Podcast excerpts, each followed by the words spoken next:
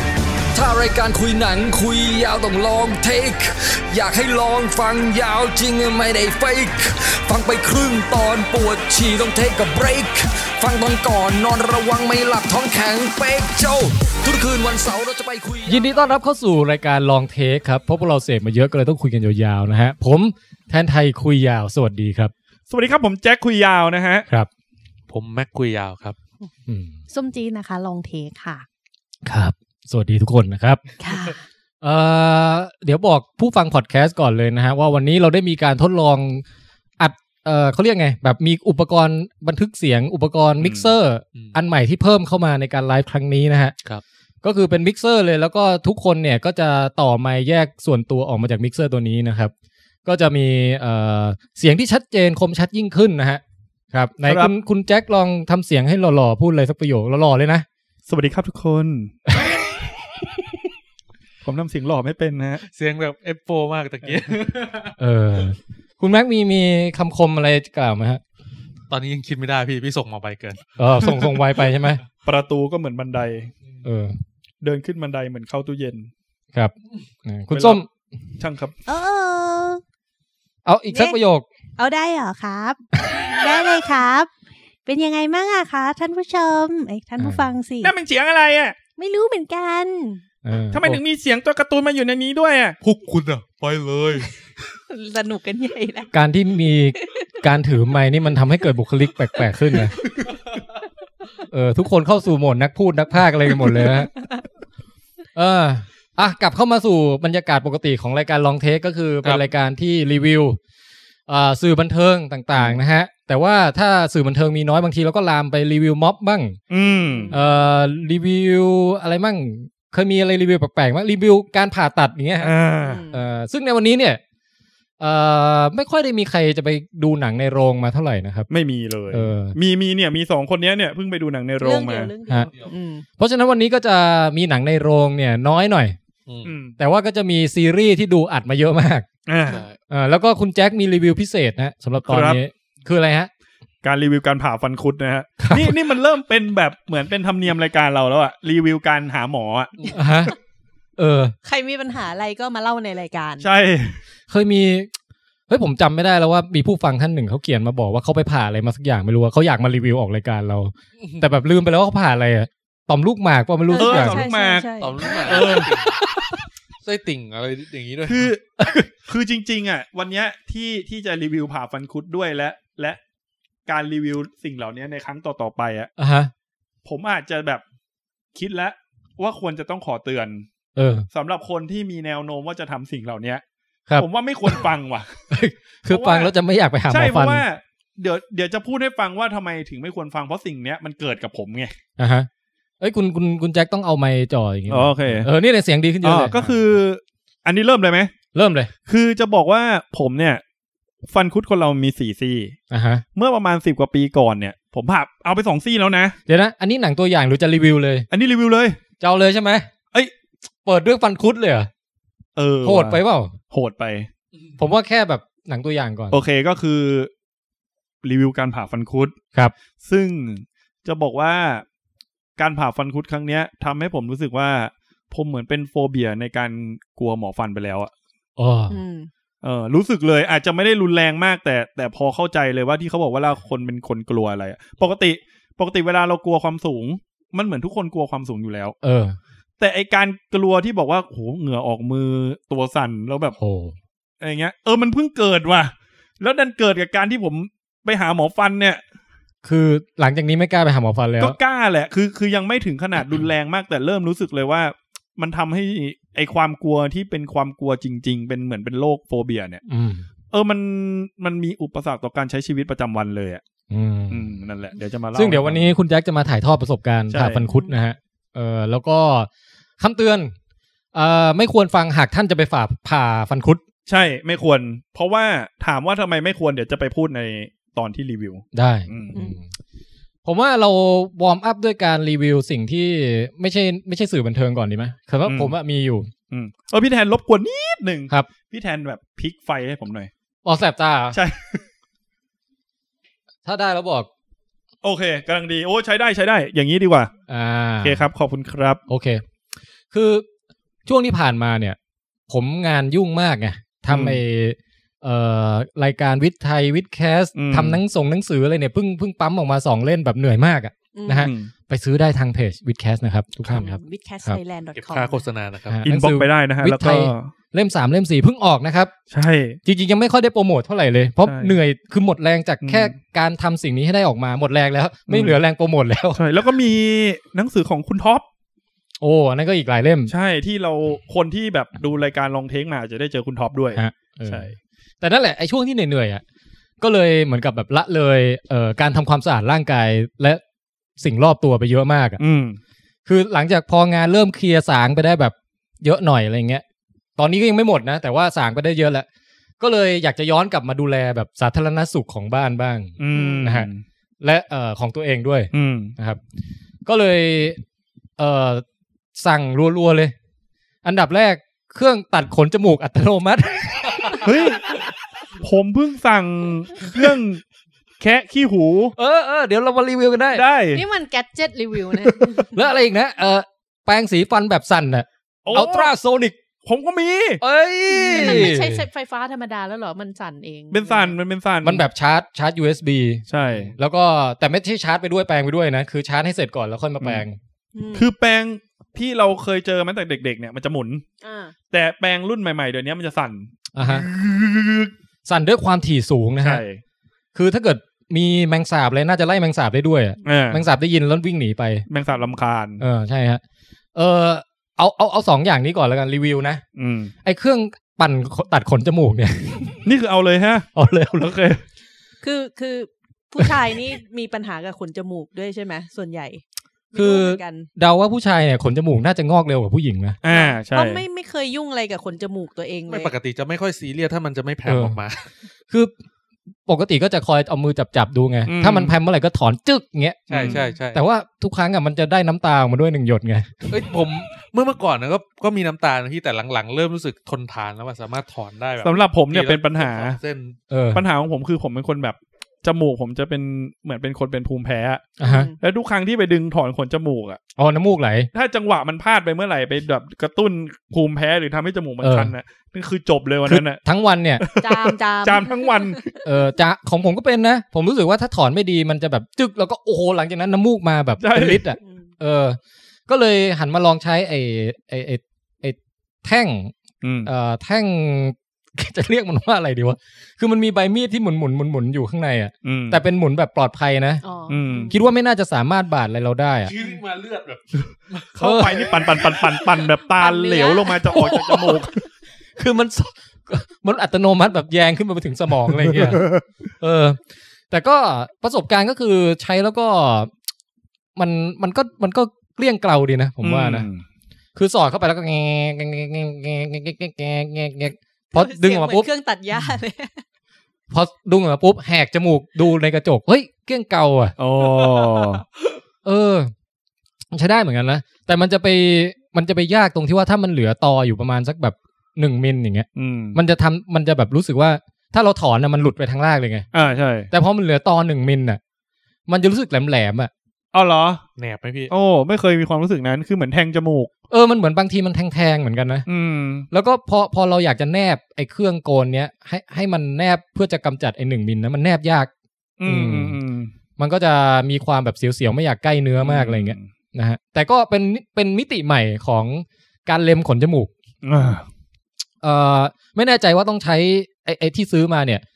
ไม่แน่ใจว่าจะต้องใช้ทุกๆกี่กี่วันอะไรเงี้ย อืม อันนี้ใช้ครั้งล่าสุดผ่านไปหนึ่งอาทิตย์แล้ว อืม นะฮะเอ่อตอนนี้ไม่มีขนจมูกเล็มแพรมออกมาใช่ไหม อืมไม่มี เออเนี่ยเห็นไหม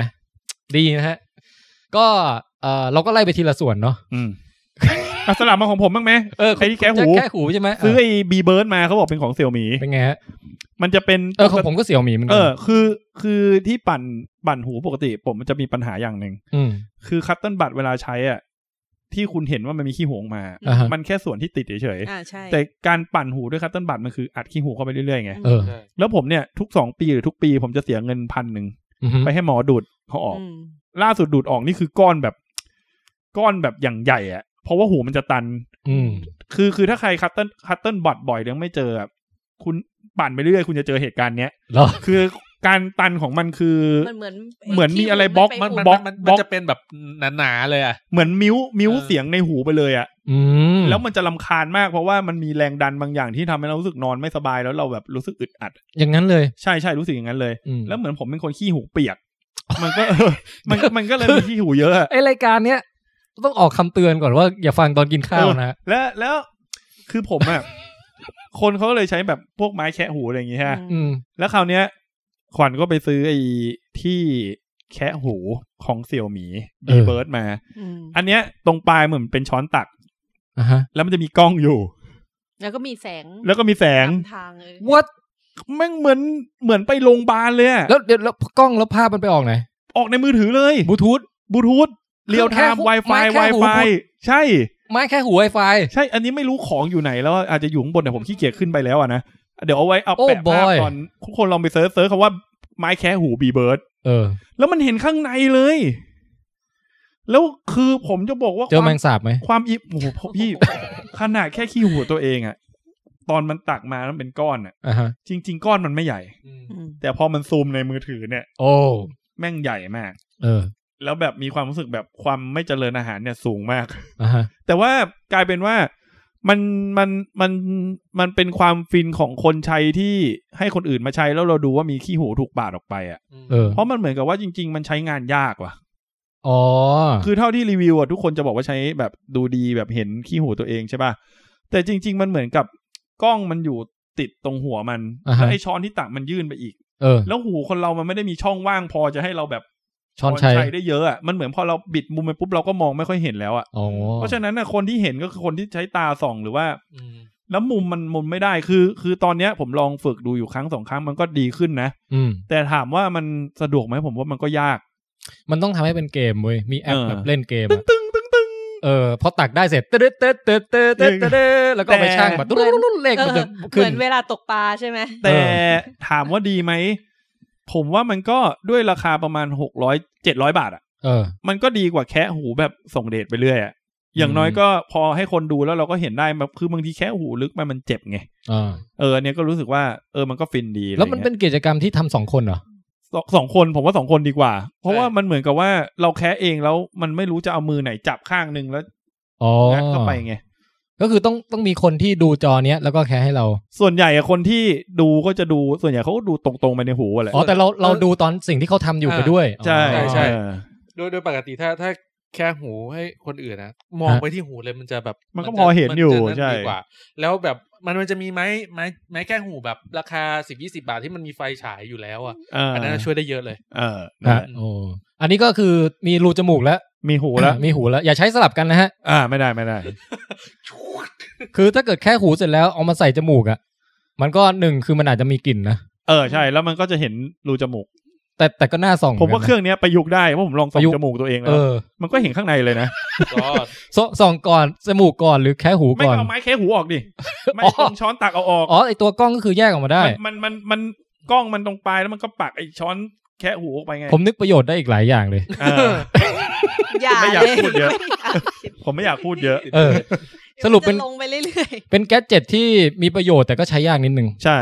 แล้วก็ราคาผมว่ายังสูงอยู่นิดนึงนะ ๆอืมเมื่อเทียบกับ เจ็ดแปดร้อย ยี่สิบบาท ใช่ อืมนะฮะ แต่ก็ประยุกต์ได้มากมายอ่ะ ถ้าคนจะคิดอ่ะ อ่ะ ผม อ่ะ ผมรู้สึกว่าอันเนี้ยมันมันมันมีประโยชน์ในในแง่ของแบบมันมันต้องแค่คนเดียวคุณแจ๊ค ผมว่าอีกประโยชน์หนึ่งคือท้องผูก เอ เอ อ อ นั่นแหละไม่อยากคิดเลยอ่ะ มีไฟในตัวด้วยใช่ไหม ใช่ เออ เดี๋ยวจำจำเป็นต้องดูด้วยเหรอ อ่ะเดี๋ยวเดี๋ยวอ่ะอ่ะอันต่อไปอ่ะ จบแล้วอะ แปรงแปรงสีฟัน อ่า อัลตราโซนิก อืม เอ่อกดปุ๊บแงบสั่น เสี่ยวหมีป่ะ เสี่ยวหมี ของผมอ่ะพลาด อ้าวทำไม คือ ฮะ คือผมไปซื้อ อันนี้ผมซื้อมาสามปีก่อนแล้ว อืม ตอนนั้นซื้อของฟิลิป อือหือ ฟิลิปนี่อันละเกือบสองพันอ่ะ อืม โอ้โห ข ข อ อง งเสี่ยวหมีน่าจะถูก สองร้อยมั้ง เออ ถูกมากอ่ะ เออ ศูนย์ออกไปตัวหนึ่งนี่มันประหยัดแล้ลงวอ ไป ย่าง เยอะนะ อย่างงดงามอ่ะ ใช่ ออกแบบเก๋ไก่ขาวจั๊วะสะอาด อืม เออ แล้วมันมันมันจะขาวอย่างนั้นไปเรื่อยๆไหมพี่ ก็ตอนนี้เริ่มเหลืองแล้ว ไม่ยังขาวอยู่ แต่ คืออันนี้ก็มีหลายฟังก์ชันเหมือนกันนะผมว่านะมีทั้งอยู่ที่อยู่ในคู่มือและไม่อยู่ในคู่มือ แล้วแต่การใช้ของแต่ละคน นี่สาเหตุที่มันเหลืองใช่ไหม เอ พี่ อ คือใช้กับตูดก็ได้ไง เออ เอาไปทำอะไรครับ ไม่ก็ ช่วยทำความสะอาดตูดไง เพื่อแบบ อันต้าโซนิก ให้มันไปสั่นในตู้ คือเหมือนกับเช็ดขี้ไม่สะอาดไง แล้วก็ใช้ไม่เราซื้อแยกกันดิ อันหนึงเราเอาไว้แปรงฟันเราก็เอาไว้แปรงฟัน คือคือเอาติดไอ้กล้องแค่หูไปด้วยอะมันจะได้มองเห็น เอา เอาสามอย่างเนี่ย ที่ปั่นคนจมูก เอ่อกล้องแค่หูกับไอตัวสั่นเนี่ย เอามารวมกันเป็นทรีอินวัน ผมเสนอเลยใครทำเสี่ยวมี่อยู่ในเอ่อเขาเรียกอะไร research and development ทีมอ่ะ อืม คิดตัวนี้ขึ้นมาผมว่าขายดีแน่นอน ไม่ดี คุณรู้ไหม ถ้าคุณมีปัญหา เรื่องลางก้นไม่สะอาด และมีขนตูดลุงลัง ใช่ คุณใช้สิ่งนี้ เออ คุณจะล้างตูดให้สะอาด ด้วยความเร็วอุลตราโซนิก และคุณไม่ต้องกลัวว่ามันจะไม่สะอาดหมดทุกเม็ด เพราะเรามีกล้องระดับไมโคร แล้วอะไรอีกอีกที่เล็ม และเราสามารถเล็มขน จมูกไปในตัวได้ คุณเคยประสบปัญหานี้หรือไม่ ขนตูดมันถูกรูตูดหนีบเข้าไปแล้วทำให้คุณคันตลอดเวลา ใช่ อืม แล้วคุณประสบปัญหานี้หรือไม่ คุณท้องผูก แต่ไม่รู้ทำไมถึงท้องผูก ดูสิครับ หมดกัน ก็ เสี่ยวมี่ เอ เอ อ อบอกว่าไม่ยุบยับยุบยับ มายุบยับหมายถึงว่า อ๋อหมายถึมาเยงว่าอะ มีเยอะ อืม อืม ก็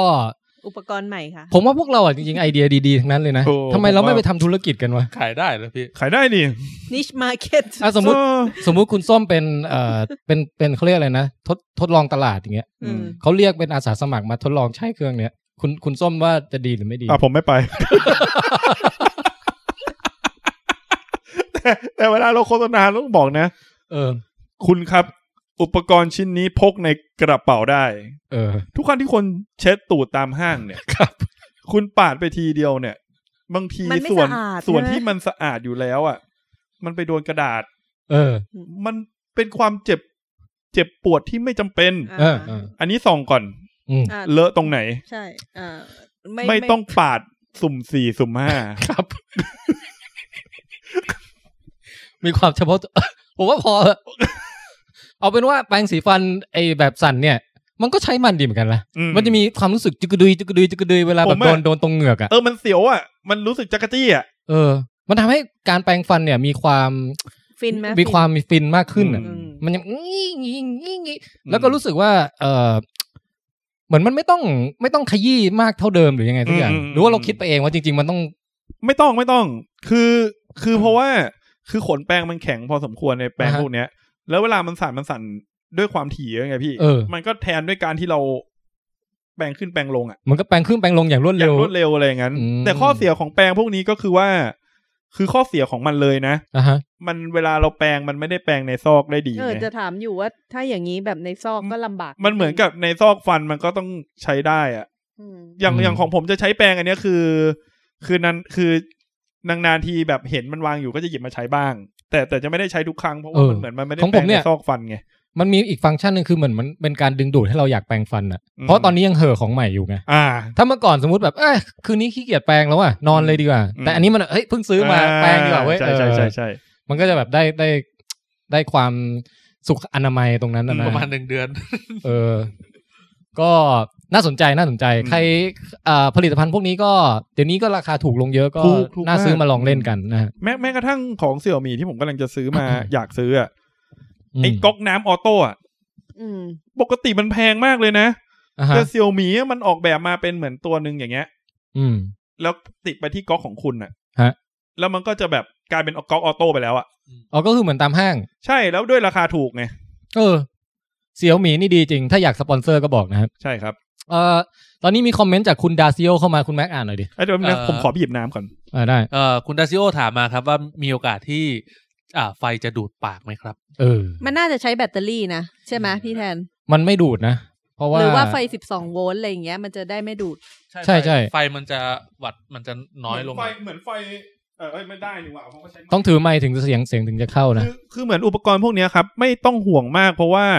มันไม่ได้ใช้ไฟแรงอะ อื โวลต์มันน้อยมากอยู่แล้ว ผมว่าน่าจะมีสักยี่ห้อหนึ่งที่ทำแบบเสียบปลั๊กเลย อืม อ่า เหมือนเครื่อง อันนั้น เหมือนเครื่อง อันตราย เป่าผมอ่ะ เอาไฟแรงเลย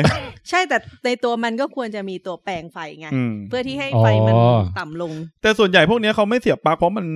มันโคจรอยู่กับน้ำ ใช่ ไม่ดีไม่ดีไม่ดี นต้องการที่มันจะรั่วอะไรยังไง อ่า แล้วลองคิดดูใช้ไออุปกรณ์ที่เราออกแบบมาไอ้ที่เครื่องล้างก้น เครื่องสั่นสั่นตัวพร้อมเล็มขนอัตโนมัติ ไฟดูด อ่ะโอเค นี่ก็คือเป็นช่วงเขาเรียกว่าคุยวอร์มอัพแล้วกันเนาะ ครับ ต่อไปก็จะเข้าสู่การรีวิวเอ่อพวกซีรีส์ซีรีส์หนังอะไรจริง ๆ แล้วนะฮะ ครับ อ่า เอาคุณส้มกับคุณแม็กก่อนมีดูอะไรกันมา มีค บ้าง นถามมาพอดีว่าดู The Boy ซีซั่นสองกันบ้างหรือยัง ครับ ก็น่าจะมีในเนี้ยน่าจะมีแค่ผมกับคุณส้มใช่ไหมฮะที่ที่ดูไป ใช่ เอ่อสำหรับผมนะครับซีซั่นสองผมรู้สึกว่ามัน แป๊บนึง มั นะเสียงคุณแม็กเหมือนจะเบา อ่ะ ขอดูหน่อยชแนลไหนเนี่ยไหนลองพูด ฮัล ดิ โหลฮัลโหลฮัล เอ โหล อเดี๋ยวชแนล โอ นี้แหละ เค อ่ะโอเคได้ คือสำหรับผมแล้วอ่ะซีถามว่าซีซั่นนี้มันดะมันสนุกเท่าซีซั่นที่แล้วไหมผมรู้สึกว่ามันมันก็ยังได้ในมาตรฐานเดียวกันอยู่นะ แต่มันแตกต่างกันตรงที่สำหรับผมคือซีซั่นหนึ่งมันเป็นมันมันฮุกกว่าเนี้ยมันฮุกไวกว่าเนี้ยคือมันมันอารมณ์ประมาณอ่าแอบจะร็อกนิดนึงที่ป๊อปร็อกนิดนึงที่ฟังแล้วเข้าใจเลยตั้งแต่แรกเลย คือคือซีซั่นหนึ่งมันเหมือนมันฉูดฉาด อ่า ก่อน ใช่ เลย ใช่ โอ้ แต่ซีซั่นสองเนี่ย อ่า มัน มันเล่นประเด็นที่ค่อนข้างจะลึกขึ้นกว่าเดิม แต่ถามว่ามันเฮฟวี่เหมือนเดิมไหม มัน มันยังคง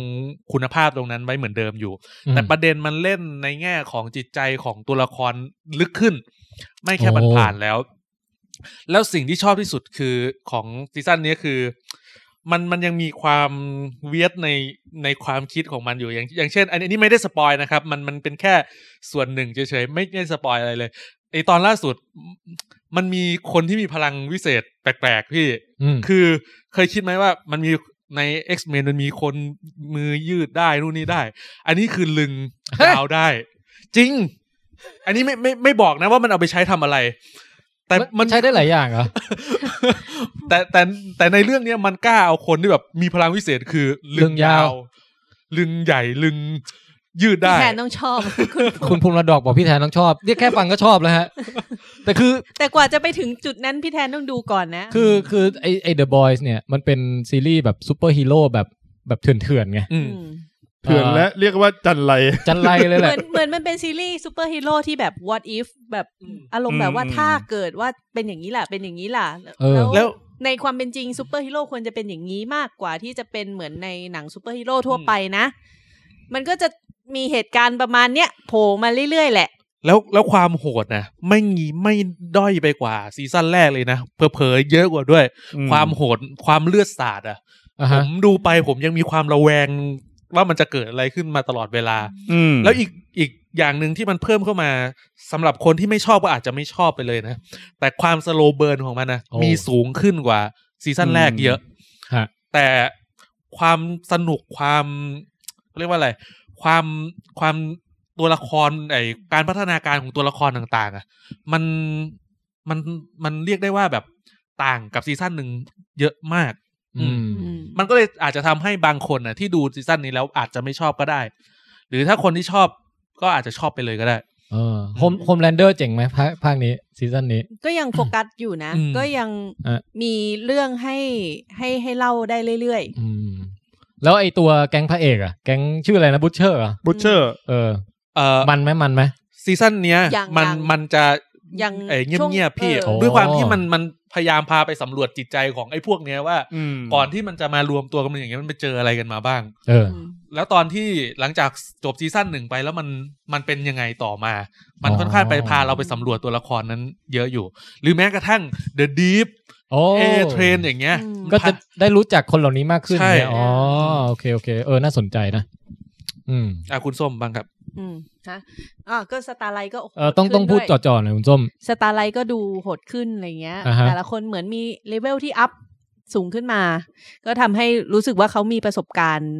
มากขึ้น แต่ละคนก็ไปเจอเหตุการณ์อะไรที่มันเหมือนกับ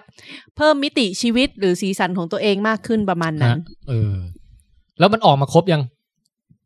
อ่ายัง ยัง ตอนนี้หกหก EP เหลยอีกสี่ EP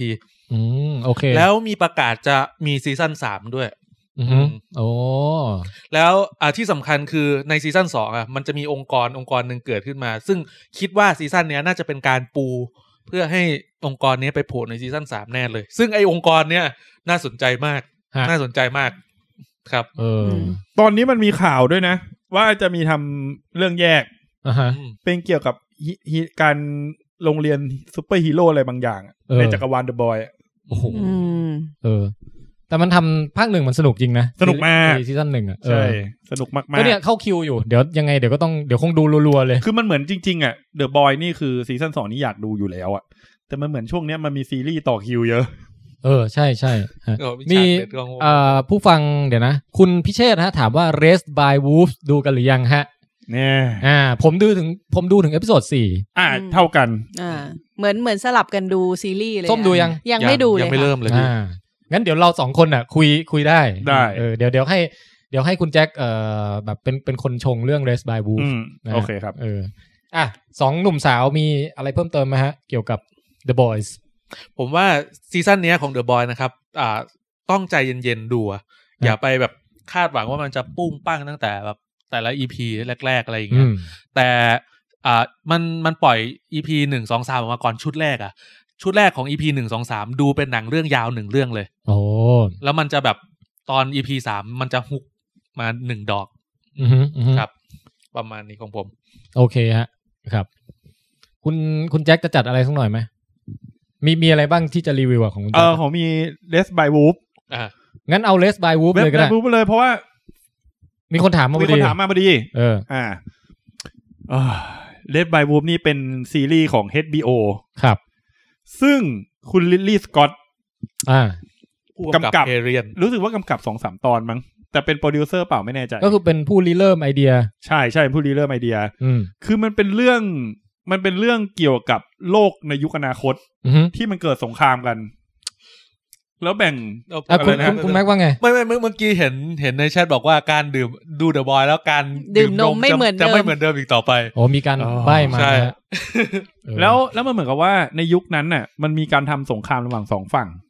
อืม คือฝั่งเอเทียสพวกไม่เชื่อในพระเจ้า อาสาสนิก ใช่กับอีกฝั่งหนึ่งที่เขาเรียกว่า ชื่อฝั่งอะไรนะ เป็นศาสนาโซลอ่ะ ศาสนาบูชาพระอาทิตย์ อ่าใช่พวกมิดเทสหรืออะไรสักอย่างหนึ่ง มิสมิสอะไรสักอย่าง อ่า เนี่ย ใช่ศาสนาที่ผู้บูชาพระเจ้า อ่าฮะ แล้วเหมือนกับทำสงครามกันน่ะ แล้วเรื่องของเรื่องคือ มันมีแอนดรอยคู่หนึ่ง อือฮึ ที่บินหนีมาจากโลก ไปที่ดาวดวงหนึ่ง คือทำสงครามกันจนโลกชิบหายแล้วอะ โลกชิมหายแล้ว เออ แล้วก็คือบินหนีมาที่ดาวดวงหนึ่ง ซึ่งเป็นดาวรกร้างแต่ว่าแบบพออยู่ได้ อือฮึ แล้วก็เอาเมล็ดพันธุ์ของชาวโลกมาเป็นเด็ก อืม ชนชาติต่างๆ ประมาณ อืม หกเจ็ดชนชาติมั้ง อือฮึ แล้วก็เลี้ยงดูเด็กให้มันเติบโตขึ้นมา เหมือนกับแบบเป็นการรักษาเผ่าพันธุ์มนุษย์ไว้อะ เออ แต่ว่าแต่ว่าคือเหมือนกับสงครามไอ้ฝั่งเนี้ย ฝั่งเอเทียสเป็นฝ่ายแพ้ อ่า ประมาณนั้น เลยเลยต้องส่งลูกหลานเอเทียสอ่ะไปอยู่ดาวอื่นที่ไม่ใช่โลก อืม แต่ไม่ได้แปลว่ามนุษย์จะสูญพันธุ์นะ เพราะว่าไออีกเผ่าหนึ่งก็หมายถึงว่าเผ่าศาสนาก็ยังมีประชากรอยู่ไง คือคือเหมือนกับเท่าที่ผมดูก็คือแบบ ก็พยายามจะหาอาณานิคมใหม่อยู่แล้ว อืม ด้วยเพราะเอเทียสไอ้ยพวกพวกศาสนาก็ออกมาเหมือนกัน อ๋อก็มีออกมาจากโลก ใช่ ด้วย ใช่ออกมาเหมือนกันเพราะจริง ๆ ผมว่าเหมือนโลกมันแตกไปแล้วนะ เออนี่มันยังไม่เฉลยมากเนาะ ใช่เพ แต่ ราะว่าตอนไตเติลมันเหมือนมันมีระเบิด อ๋ อะ อ แล้วโลกมันล้างไปหมดเลยอะ สงคราม แล้วไ ค่อนข้างย่อยยับอ่ะเออ ใช่ค่อนข้างย่อยยับมากก็คือคงมาหาพื้นที่ใหม่แหละ อ่าๆ แล้วคราวเนี้ยเรื่องของเรื่องคือมันเป็นเรื่องของแอนดรอยอะ อืม มันเลี้ยงดูเด็กมา แล้วเด็กตายหมดเหลือคนเดียว เฮ้ยอันนี้อันนี้บอก ไม่ เลยเหไม่รอ ไม่สปอยไม่สปอยมัน เออ ตอนแรกแค่สิบกว่านาทีแรก อ่าฮะ อ่า เป็นเรื่องราวแบบนี้ เออ นั่นแหละ คือมันก็คือเหมือนกับแบบว่า ไอ เอ้ยเอพิโซดแรกเนี่ย มันดูแล้วน่าติดตามมากเลยนะ น่าติดตาม เพราะว่ามันเล่าเรื่องเกี่ยวกับว่า ไอสองคู่ผัวเมียแอนดรอยเนี่ย ซึ่ง อืม เอ่อคนผู้ชายก็จะชื่อฟาเตอร์ อืม ผู้หญิงก็จะชื่อมาเตอร์ มา เนี่ยแล้วมีแบบ acting ที่คล้ายๆ แบบเหมือนเป็นหุ่นยนต์นะ ใช่ สวัสดีฟาเตอร์ วันนี้เธอเลี้ยงลูกแล้วหรือยัง วันนี้การเลี้ยงลูกเป็นไปด้วยดี โอ้มาเตอร์เหนื่อยหรือเปล่าอะไรอย่างเงี้ย ใช่ แล้วก็เดี๋ยววันนี้เราจะออกไปทำภารกิจกันนะลูกๆอะไรประมาณนี้มันจะเป็นประมาณนี้ แล้วมัน แล้วมันก็ลุ้นไงว่ามันจะเลี้ยงลูกออกมาเป็นยังไงวะ ใช่แล้วแล้วสิ่งที่ผมรู้สึกว่าผมชอบอะแบบดูเอพิโซดหนึ่งแล้วผมฮุกเลยนะ อืม คือถ้าใครชอบบรรยากาศแบบหนังอวกาศของลิลลี่สกอตอะ อ่ะฮะ เอเลียน เอเลี่ยนเลยแหละ โพมิเตียส บรรยากาศแบบนั้นเลย สีแบบหม่นๆ อืม ทึมๆ แล้วก็มีเลือดอะ่ะ มีความโหดในแบบที่ไม่ไม่ค่อยเกรงใจเลดอะ่ะ อ่ะฮะ อ่ะฮะ มีความโหดอยู่ อ่าฮะ แล้วก็ที่น่าสนใจก็คือว่าตัวแอนดรอยอ่ะ เออ คือผมดูแล้วผมมีความรู้สึกว่า แอบคิดเหมือนที่พี่แทงเคยบอกอะ ฮะ ว่านี่มันจะปัจจักรวาลเดียวกับเอเลี่ยนเปล่าวะเนี่ย อ๋อ มันคุณไออะไรนะที่แสดงเป็นไอ้ Michael Fassbender อะ ไมเคิล เอออารมณ์นั้นนะ อารมณ์นั้นคือคือแอนดรอยของเรื่องเนี้ย จะมีนิสัยวิธีการพูด แล้วก็พวกไส้ในต่างๆ อะไรแบบเนี้ย เลือดสีขาว เลือดสีขาวมันจะเหมือนแอนดรอยในเรื่องเอเลี่ยนเลย เออ อืม คือเหมือนกับยืมขอยืม ใช่ เอ่อยืม เซ ไอ้ ตติ้งอ่ะขง การออกแบบเนี้ย เอา จริ มาง จากเอามาจากจักรวาลเอเลี่ยนเล ใช่ ย อืม พี่แอนดูว่าเป็นไงแล้วถ้าดูครบสี่ตอนแล้ว คือตอนแรกเนี่ยน่าติดตามมาก อืม เออก็คือแบบ เอ้ยมันเป็นดาวล้างที่แบบว่าเราเราดูการเลี้ยงดูเด็กขึ้นมาของไอ้คุณคู่ฟาเตอร์มาเตอร์เนี่ย อืม แล้วคาแรคเตอร์มันน่าสนใจ แล้วอีกอย่างคือแบบ เหมือนกำชับเด็กแบบสั่งสอนเด็กตั้งแต่เด็กเลยนะ บอกว่าห้ามนับถือศาสนานะลูก อื ม ใช่ ถ้านับถือศาสนาแล้วเนี่ย จะทำให้ เออแบบว่ายังไงอ่ะเออมีข้ออ้างในการมาฆ่าคนเนี่ยเดี๋ยวอย่างที่พวกเราโดนฆ่ากันมาจนไม่เหลือ พ่อแม่ของ อืม พวกหนูหนูๆแล้วเนี่ย อืม ต้องให้หุ่นยนต์มาเลี้ยงในทุกวันเนี้ยเพราะฉะนั้น อืม เราจะมาสร้างสังคมใหม่กันที่เราจะไม่เอาศาสนาตั้งแต่เกิดเลย ใช่ ตั้งแต่เริ่มต้นอารยธรรมเลย วิทยาศาสตร์เพียว เออ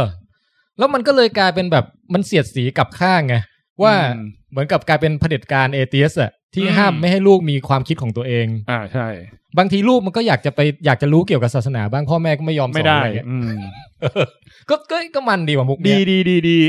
ผมกลับชอบเลยนะ เออไอตรงนี้ไอนี่ไอเดีย ใช่ นี้เจ๋งดี อืม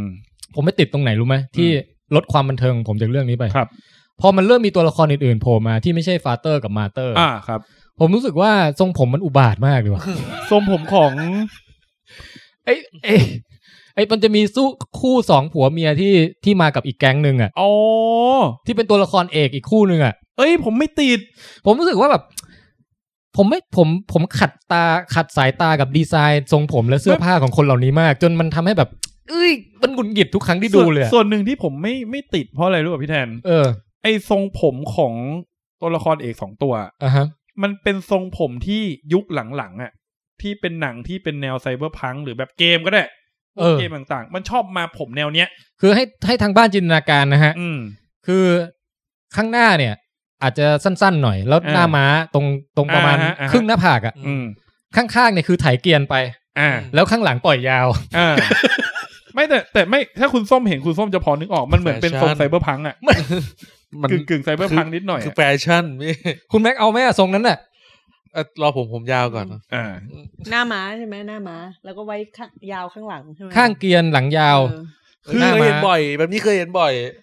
คือไอ้ไอชุดเนี่ย ผมเข้าใจพี่แทนนะ อืม เพราะว่าเรื่องเนี้ย ผมรู้สึกว่าเรื่องเนี้ยมันมีความเป็นหนังแอบแบบเสียดสีเชิงสัญลักษณ์เยอะ อ่า เพราะ ฮะ ฉะนั้นนะไอ้ฝั่งบูบูชาพระเจ้าอ่ะ เออ มันเหมือนเป็นหนังอวกาศนะคุณแม่คุณส้ม แต่ไอชุดฝั่งบูชาพระเจ้าเนี่ยเหมือนหลุดออกมาจากยุคกลาง ใช่มันเหมือนมันยุคอัศวินน่ะ ใช่เหมือนชุดอัศวินเลย ยุคแบบเอ่อที่สงครามครูเสดอะไร เอ เงี้ย อ นะ ประมาณนั้น แต่เป็นครูเสดยุคอนาคต อืม อืม ก็แต่ยังไงก็ตามก็คือมีความสนน่าสนใจของไอเดียของ อืม เรื่อง มีความน่าสนใจของงานดีไซน์ออกแบบต่าง ใช่ ๆเออของการใช้ชีวิตในต่างดาว อืม ของอะไรอย่างเงี้ย แล้วมาเธอร์นี่มีเซอร์ไพรส์ แล้วเออและคาแรคเตอร์ที่เด็ด อืม ๆคาแรคเตอร์มาเธอร์กับฟาเตอร์คุณแจ็คเป็นไงชอบป่ะ ผมชอบทั้งสองคนเลย อืม คือคือผมรู้สึกว่า เรื่องเนี้ยสำหรับผมผมรู้สึกว่ามันประเด็นที่มันใส่มามันดีมากเลยนะ อือหือ คือคือแอบรู้สึกว่าหนึ่งคือมันมีหลายชั้นน่ะอย่างชั้นของฟาเธอร์กับมาเธอร์ อืม มันจะมีความขัดแย้งระหว่างความถูกต้องกับอารมณ์ อืม เหมือนกับ Android ค่อยๆ พัฒนามาแบบใกล้เคียงมนุษย์ขึ้นเรื่อยๆอ่ะ อือหือ มันเหมือนเป็นประเด็นทั่วไปของหนัง Android อ่ะ อือฮึอือฮึ ที่แบบให้เข้าใกล้ความเป็นมนุษย์เรื่อยๆ แล้วแบบ มันน่าสนใจดีตรงที่ว่า ผมรู้สึกว่าเรื่องที่มันทำน่าสนใจตรงที่ว่า วิธีการคิดของ Android คู่เนี้ยถ้าเป็นเรื่องอื่นพอมันมีความเป็นใกล้มนุษย์มันจะดูมีจิตใจฮะ อือฮึ แต่ผมรู้สึกว่าเรื่องเนี้ย คนคิด Android คู่เนี้ยคิดมาดี อืม ตรงที่ว่ามันเหมือนกับแบบมาเธอร์ทำขัดอะไรบางอย่างฟาเธอร์แม้ฟาเธอร์จะโมโห อืม แต่ฟาเธอร์ก็ยังคิดเป็นตรรกะในแบบ AI อยู่อะ อืม ที่แบบโอเคงั้น อันนี้ไม่เป็นไร เราจะไม่โมโห เพราะเราเข้าใจคุณหรืออะไรเงี้ย อืม ซึ่งจริง ๆ คนถ้าเป็นคนทั่วไปอะจะคิดแบบฟาเธอร์ไม่ได้ไง อ่ะฮะ คือคือผมชอบตรงเนี้ย ชอบดีไซน์กัน มีความเข้าอกเข้าใจกันเอง คือมีความเข้าอกเข้าใจในลักษณะของเชิงตรรกะที่เป็น Android จริง ๆ เออ คือคือมันเหมือนมันค่อยๆ อัปเกรดเข้าใกล้มนุษย์ ก็จริงมีการทำอะไรที่ไม่สมเหตุสมผลมีไม่เหมือน Android อ่ะ อืม แต่วิธีการรับสิ่งไม่สมเหตุสมผลเหล่านั้นน่ะกลับเป็น Android ไง อืม อืมไอ้ตร ฟัง เนี้ย แล้วงงนิดนึงนะ ใช่ แต่ ไหม ว่า คือคือคืออย่างถ้าถ้าเราถ้าเราเหมือนกับว่าเหมือนไอ้สองตัวเนี้ยมันค่อยๆเป็นเป็นคนขึ้นเรื่อยๆใช่ไหม อ่าฮะ แล้วมันทำอะไรดูไม่สมเหตุสมผลมากขึ้นน่ะ อืม ดูเป็นคนน่ะ เออ แต่พอถึงจุดที่มันต้องแบบ ถ้ามันควรจะเป็นคนแล้วมันควรจะไม่พอใจมันควรจะทะเลาะกันน่ะ เออ อยู่ดีฟาเธอร์มันจะแบบโอเคงั้นไม่เป็นไร ถ้าตามหลักเหตุผลแล้วโอเคเราเชื่อคุณมาเธอก็ได้อย่างเงี้ย เออเออเออเออ เออเป็นประมาณเนี้ย แล้วสองคนนี้ก็เป็นผู้ปกครอง เออเป็นผู้ปกครองแล้วแบบรู้สึกว่าเออเจ๋งว่ะ อืม ผมว่าคุณ ชอบ แจ็คต้องชอบฟาเธอร์แน่เลย เพราะว่าฟาเธอร์มันจะมีแบบว่า มันจะเหมือนลงซอฟต์แวร์การปล่อยมุกมาด้วยอะ เออ ยืนยืนๆแบบคนกำลังเครียดๆมันก็จะมาละ อืม อยากฟังมุกตลกกันไหมล่ะ ผมชอบไปที่เด็กคนหนึ่งอ่ะ มันมันไม่ฟังมันไม่อยากทำงานอะ เออ แล้วฟาเธอร์มันเรียกมามาฟังมุก ไหม แล้วเด็กมันแบบมันเรียกไอเด็กคนนั้นมาฟังมุกจนเด็กคนนั้นน่ะ มันบอกเดี๋ยวกูไปทำงานต่อ เออคือเป็นตัวละครตลกที่ อืม ที่ใช้ได้นะผม ใช่ครับ ว่านะเออ แล้วก็เอพิโซดหลังๆก็ เอ่อยังน่าติดตามอยู่ แต่ว่า จะตาม สำหรับผมจะปานกลางผมชอบน้อยกว่าคุณแจ็คหน่อยหนึ่ง อืม เออคุณแจ็คนี่แบบอินเลยใช่ไหม ไม่คืออินคือคือผมอิน เพราะว่าผมแบบเหมือนไปไป get to the point ของที่มันต้องการจะสื่อไปแล้วอะ อืม แบบคือเหมือนแบบเข้าใจแล้ว แบบประมาณว่าพอเข้าซีซั่นสองแล้วเข้าใจแล้วอ๋อคือเรื่องเนี้ยมันพยายามจะเหมือนการสู้กันระหว่างคนที่เชื่อศาสนามาก ๆ อ่ะฮะ แล้วให้เห็นว่าข้อเสียของการเชื่อศาสนามาก ๆ มันคืออะไร เออ กับคนที่ไม่เชื่อศาสนาเลย อ่าก ำลังจะเข้าใจว่าศาสนามันดียังไงตรงเนี้ย อื แล้วมันเหมือนทำให้รู้สึกว่าอยากติดตามต่อไปอะว่าหนังมันจะเอาวิธีไหนให้สองฝั่งเนี้ย มันขัดแย้งในตัวมันเองอะ อืม เออเออ แต่ แส อา ด รง มณ์แบบ ว่า ลิลลี่สกอตเลยใช่ไหม เออ พูดยากนะมันก็เป็นแต่เออแต่อารมณ์อารมณ์ใช่บรรยากาศใช่ อืม กำลังจะถามอยู่ว่าศาสนาในเรื่องนี่คือคริสต์เน้นไป ไม่ ที่คริสต์ มันเรียนแบบ ใช่ คริสต์แหละ แต่ว่ามัน เออ สมมุติ ใช่ ขึ้นมาว่าก็อดเนี้ยคือชื่อชื่อโซล อืม ซึ่งก็คือเป็นสัญลักษณ์เป็นรูปพระอาทิตย์อ่ะ อืม อืม อืม เออโซท่านโซทรงแบบว่า โซกูดแมน โซกูดแมนเออ คืออะไรก็ตามคือ เป็น ศาส บัญชาของโซล อืมศาสนาที่มีพระเจ้าอารมณ์ประมาณนั้นใช่ไหม เออ แล้วความสนุกของเรื่องเนี้ยคือ คือมันมีพระเจ้าเหมือนเป็นจินตนาการขึ้นมาใช่ไหม ม แต่ไอ้พวกเนี้ยด้วยมันอยู่ในยุควิทยาศาสตร์ มันก็ตามหาพระเจ้าในอวกาศด้วยจริงๆไง อืม เหมือนมีความลับบางอย่างซ้อนอยู่อีกทีหนึ่งอะ ครับ ว่ากำลังจะไปเจออะไรบางอย่างที่เข้าใกล้พระเจ้าอะ จริงๆ ก็คือคล้ายๆ เรื่องโปรมิเตียสอะ า แต่ว่า ใช่ ตัดตัดพวกประเด็นสัตว์ประหลาดกับความสยดสยองการ ออกไป ฆ่ากันโหดๆ อะไรอย่างเงี้ยออกไป ใช่ อืม เออ ประมาณนั้นนะ อืมนั่นแหละครับ คุณแนทบอกว่าอ่างานภาพสวยแต่เพิ่งดูไปตอนเดียวรู้สึกมันเอื่อยๆ ใช่ใช่มันมันจะเน้นแบบช้าๆ หน่อย เออใช่ก็คือ ถ้าถ้าแบบดูแล้วไม่ติดจริง ๆ ตอนแรกผมว่าตอนอื่นก็จะประมาณเนี้ย ผม อืม มัน ผ จะ มรู้สึกว่า ค่ยๆเล่เรื่องแบบ พอพอเราอายุขึ้นเยอะขึ้นเนี่ยเราชอบดูซีรีส์อะไรประมาณนี้นะ ที่ แบบ สโลเบิร์น สโลเบิร์น เออฮะเออคุณสมพงษ์เคงโกทักมาฮะ คุณสมพงษ์สบายดียังครับ รายงานสุขภาพด้วยนะครับ เออเขาทักมาบอกว่า รายงานเรื่อง The Boy ซีซั่นสองฮะ ไม่พีคอย่างซีซั่นหนึ่ง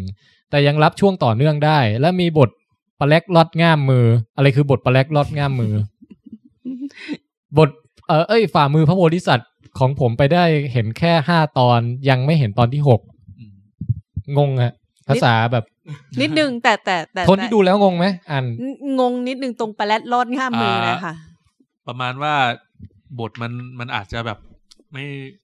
แต่แต่แต่เอา เรียกว่า เอาเอาเรื่องความสนุกนะ โดยส่วน มัไม่ ตัวสำหรับ เท่าซีซั่น สำหรับส้มนะมันจะเอื่อยอ่ะ คือเรียกว่า เอ่อเอาไว้ดู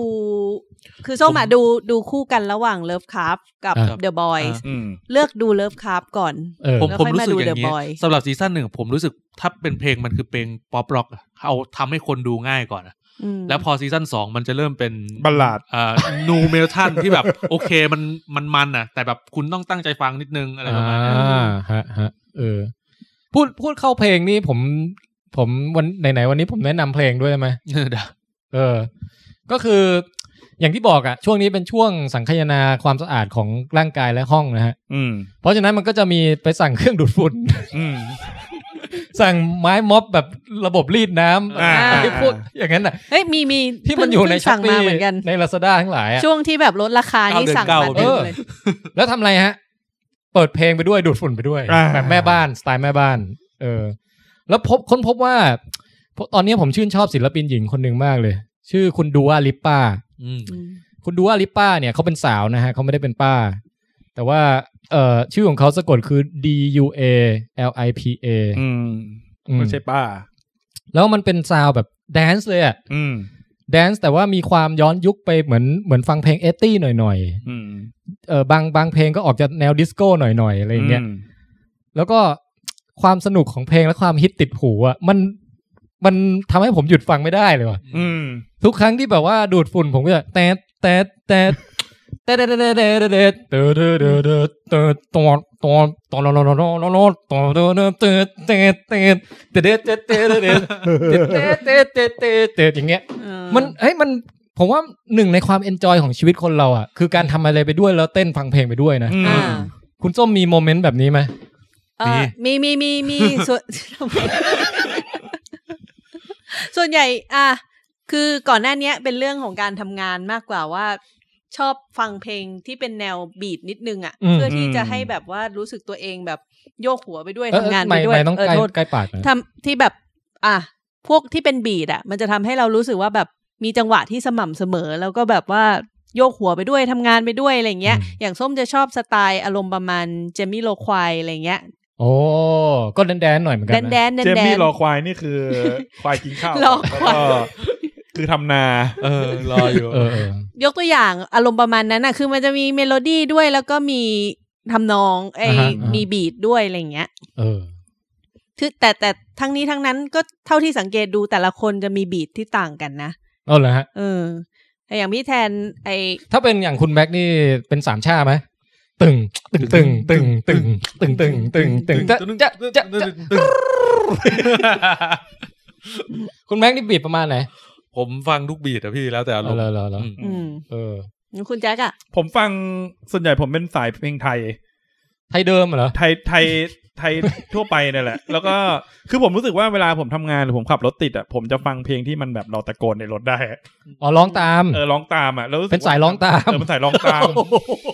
ผมผมอ่ะแล้วแล้วแต่ช่วงบางบางวันที่ไปรับคุณคุณส้ม บางวันก็จะฟังเพลงไทย อืม บางวันก็จะฟังเพลงฝรั่งไปเลย อย่างเมื่อวานที่ไปรับคุณส้มก็เปิดเพลงลูกทุ่ง เอ อ เออ ตลอดเล ลู ย กทุ่งกอกหูเลย เออ อย่างไรก็ตามช่วงนี้ผมกำลังอินกับการฟังดูอาลิป้าในขณะต่าง ก็แต่มีช่วงหนึ่งชอบฟังไอ้พวกอะไรอะพิทบูนะส้มๆก็ชอบ พิทบูลนี่ไม่เคยฟังไอ้ไอ้ที่แบบมันใส่ออโต้ทูนเยอะๆป่ะหรือว่าไม่ใช่ ไม่มั้งพวกที่ อันนี้ออโต้ทูนได้ไหมครับ อันนี้ไม่ได้ ฮะยังไม่ได้ อ๋อ ยังไม่ล้ำขนาดนั้นไม่งั้นจะเล่นละ ไม่แน่ใจอะคือส้มไม่แน่ใจคือพิทบูจะแบบเน้นแบบแดนซ์ในผับอะไรอย่างนี้เลยอะ า ชอบชอบเหมือนกัน แต่ว่าแบบก็ฟังไว้อารมณ์สำหรับสำหรับแบบกระตุ้นให้ตัวเองแบบตื่นรู้สึกอยากแบบเขาเรียกอะไรอยากทำงานแอคทีฟอะไรอย่างเงี้ย อ่าอ่า ก็มีนะ ก็เอ่อการกระตุ้นให้ตื่นก็มีหลายแบบนะฮะฟังเพลงแดนซ์ก็แบบหนึ่งเอ่อการถอนขนตูดก็ได้เหมือนกัน เออ หรือว่าถ้าจะยังอยู่ในหัวข้อของเพลงอยู่ก็เอ่อซาวด์แท็กของอย่าง Hereditary อะไรพวกเนี้ย เออ อ๋อ หรือว่าเอ้ยไม่ใช่ดิ ไม่ใช่ Hereditary ไอ้ไอ้ มัน มิดซัมมามิดซัมมา อืม อ่าก็จะมีเสียงโหโหโห ผมผมจะบอกว่ามันจะมีถ้าวันไหนผมแบบเครียดอ่ะ จะฟังกันนี้เหรอ ไม่ใช่ไม่ใช่ไปฟังอันนี้ พูดถึงซาวแท็กพูดถึงซาวแท็ก อ๋อ ผมจะเปิดซาวแท็กพวกของจอห์นวิลเลียมอ่ะ โอ้ไอ้ตื่นไอ้เจ้าลิสจูราสสิกปา พว ร์ กจูสิกพาร์ค อืม พวกแฮร์รี่พอตเตอร์มันมีจอห์นวิลเลียมกับอีกคนหนึ่งชื่ออะไรนะ ตึงตึดึง ของ ตึ คนที่ ตึ อ ดึง ยู่กับแบทแมนน่ะอีกคนหนึ่ง เนี่ย ที่ทำที่ทำ ฮันซิมมะ เออ Hans Zimmer เออนั่นแหละ อืม สองคนเนี้ย แล้วผมรู้สึกว่ามันรู้สึกคึกคืนมากเลยอะ ฮะ คือมันเหมือนมันเป็นซาวด์แท็กให้ชีวิตได้เลยอะ เออ แบบบางทีแบบขับรถแบบรถติดอะผมจะเปิดบางทีจะเปิดซาวด์แท็กไอ้ไพเรตในคาริเบียน เออ ตึงตึงตึงตึงตึงตึงตึงตึงตึงตึง แล้วเราจะรู้สึกเหมือนเรากำลัง ใช่ แบบ แล้วแล้วผมก็จะ ผจญภัย แบบเวลาขับรถรถรถติดผมจะสมมุติอะแบบประมาณแบบประมาณว่าแบบรถติดอยู่แล้วแบบจะจินตนาการว่ามีสัตว์ประหลาด คือหมายถึงว่า เออ จินตนาการไปเฉยๆนะว่าแบบเดี๋ยวมีสัตว์ประหลาดพุ่งขึ้นมาทางนี้มันจะเป็นยังไงอะไรเงี้ยแล้วรู้สึกว่าเออมันทำให้หายง่วงดี เออสักพักแบบชนโคมข้างหน้า อ่า สัตว์ประหลาดมาเลย เออ ก็ถ้าใครมีแนะนำว่ามีเพลงอะไรประกอบการทำกิจกรรมนะฮะ ไม่ว่าจะเป็นช่วงขับรถหรือว่าทำความสะอาดบ้านหรืออาบน้ำอะไรเงี้ย ก็แนะนำกันเข้ามาได้ อืม คุณแนทเนี่ยบอกว่าทุกวันนี้ยังฟังแฮมิลตันอยู่ ยังไม่มูฟออนตั้งแต่ดู อ่า เฮ้ยมัน ก็ดีะ วันก่อนผมก็เพิ่งฟังตั้งแต่ต้นจนจบ คือซาวแท็กมันก็คือยาวเท่ากับเท่ากับละครอ่ะ อืม ก็คือสามชั่วโมงอะฟังตั้งแต่ต้นจนจบเหมือนได้ดูเหมือนได้ดูอีกรอบอะ อืม แต่ว่าระหว่างระหว่างก็จัดห้องไปด้วยอย่างเงี้ย โอ้โหมันมันมากเลย อืม ฮะ เหมือนช่วงหนึ่ง แนะน เหมือนช่วงหนึ่งผมว่ามุฟออนไม่ได้ตอนโฟเซนสองอะ โปรเซนใช่ไหม เออ อ เพลงแทนบ่อยคืออะไร เพลงแดนบอ เพล ย งแทนบ่อยก็ไอที่มันแทนชงกาแฟ อยู่ในคาเฟ่ แทนโยกาแฟ ทำไมไม่เคยฟั ให้ ง ควาว ะ มหวาเวอะไรเนี่ย ผมฟังครั้งแรกจากวิดแคนนี่แหละ เออ แล้วก็แบบสงสัยว่าเพลงอะไรใช่ไหมแล้วชอบไอ้ท่อนอับบรึบชุบบึ๊บบึ๊ดอะไรของมันเนี่ย คอมเมดบรูชคอมเมดบรัชคอมเมดเปรี้ยวกับพุชกับตาอช ลองเล่นด้วย คือคือคือมัน คือมันจะล้อเลียนเวลาท่อนแรปเกาหลีอะ อ๋อ แต่มันจะแรปมั่วไง อืม มันก็จะแบบค o มเมดพรุชคอมเมดพรัชทำให้เสียงมันดุดันไปอะแต่จริงๆคือแม่งพูดที่อะไรวะ คอมเมดบั้มตะไคร่สปรังหนำอะไรของมันอะเออก็ผมผมท่อนนั้นมาทีไรผมก็ฮาทุกทีอะ อืม ใช้ได้นะเพลงนี้แทนบ่อยนี่เออเป็นเพลงที่ดีฮะแนะนำเหมือนกัน ครับ ครับ ครับ แล้วไงต่อนะ อ่ะจบเรื่องเพลงไหมจบเรื่องเพลง อ่ะจบเรื่องเพลง เอ่อ ก็เข้าซีรีส์ต่อ อืม คือช่วงที่ผ่านมาเนี่ย ก็คล้ายๆทุกคนก็คือ อันนี้ผมแล้วนะ จะดูสลับกันระหว่าง Love Card Country กับ r e s t by Wolf อ่า อืม แล้ว เอ่อ เด็กก็จะสลับสองเรื่องเนี้ย จนกระทั่งเว้ย จนกระทั่งไปเจออีกเรื่องหนึ่งที่อยู่ใน HBO เหมือนกัน ชื่อว่า Succession อืม โอ้บอย ตั้งแต่ค้นพบซีรีส์ชื่อ Succession เนี่ยนะ ผมดูทุกวันติดติดๆกันเลยอะ่ะ แล้วมันมันมันไม่ไม่มีวันไหนที่จะแบบคือพอสามสี่ทุ่มปุ๊บทำธุระอะไรเสร็จหมดทุกอย่าง Succession Succession โอ้โห Succession นี่คือเหมือนเกมวัฟโทนเลยฮะหมายถึงอยากดูแบบนั้นน่ะ อยากดูมากแบบ แต่แต่ดูประมาณแค่วันละหนึ่งตอนนะ อืม เพราะว่าช่วงนี้คือชีวิตกลางวันค่อนข้างเหนื่อยมาก อ๋อโอเคเข้าใจ ถ้าเกิดต้องดูหนังสองชั่วโมงตอนกลางคืนไม่ไหว เออเหมือนกันเลย แต่ถ้าเป็นซีรีส์หนึ่งชั่วโมงอะ่ะเฮ้ยมันมันกำลังดี ใช่ใช่ใช่ แล้วทุกครั้งที่มีช้อยให้เลือกอ่ะก็จะเลือก Succession ก่อน อ๋อโอค Less by Wolf ก็เลยดองไว้อยู่แค่ โอเค เอพิโซดสี่เออ ครับ โอ้โห Succession นี่คือ ถ้าใครที่รู้จัก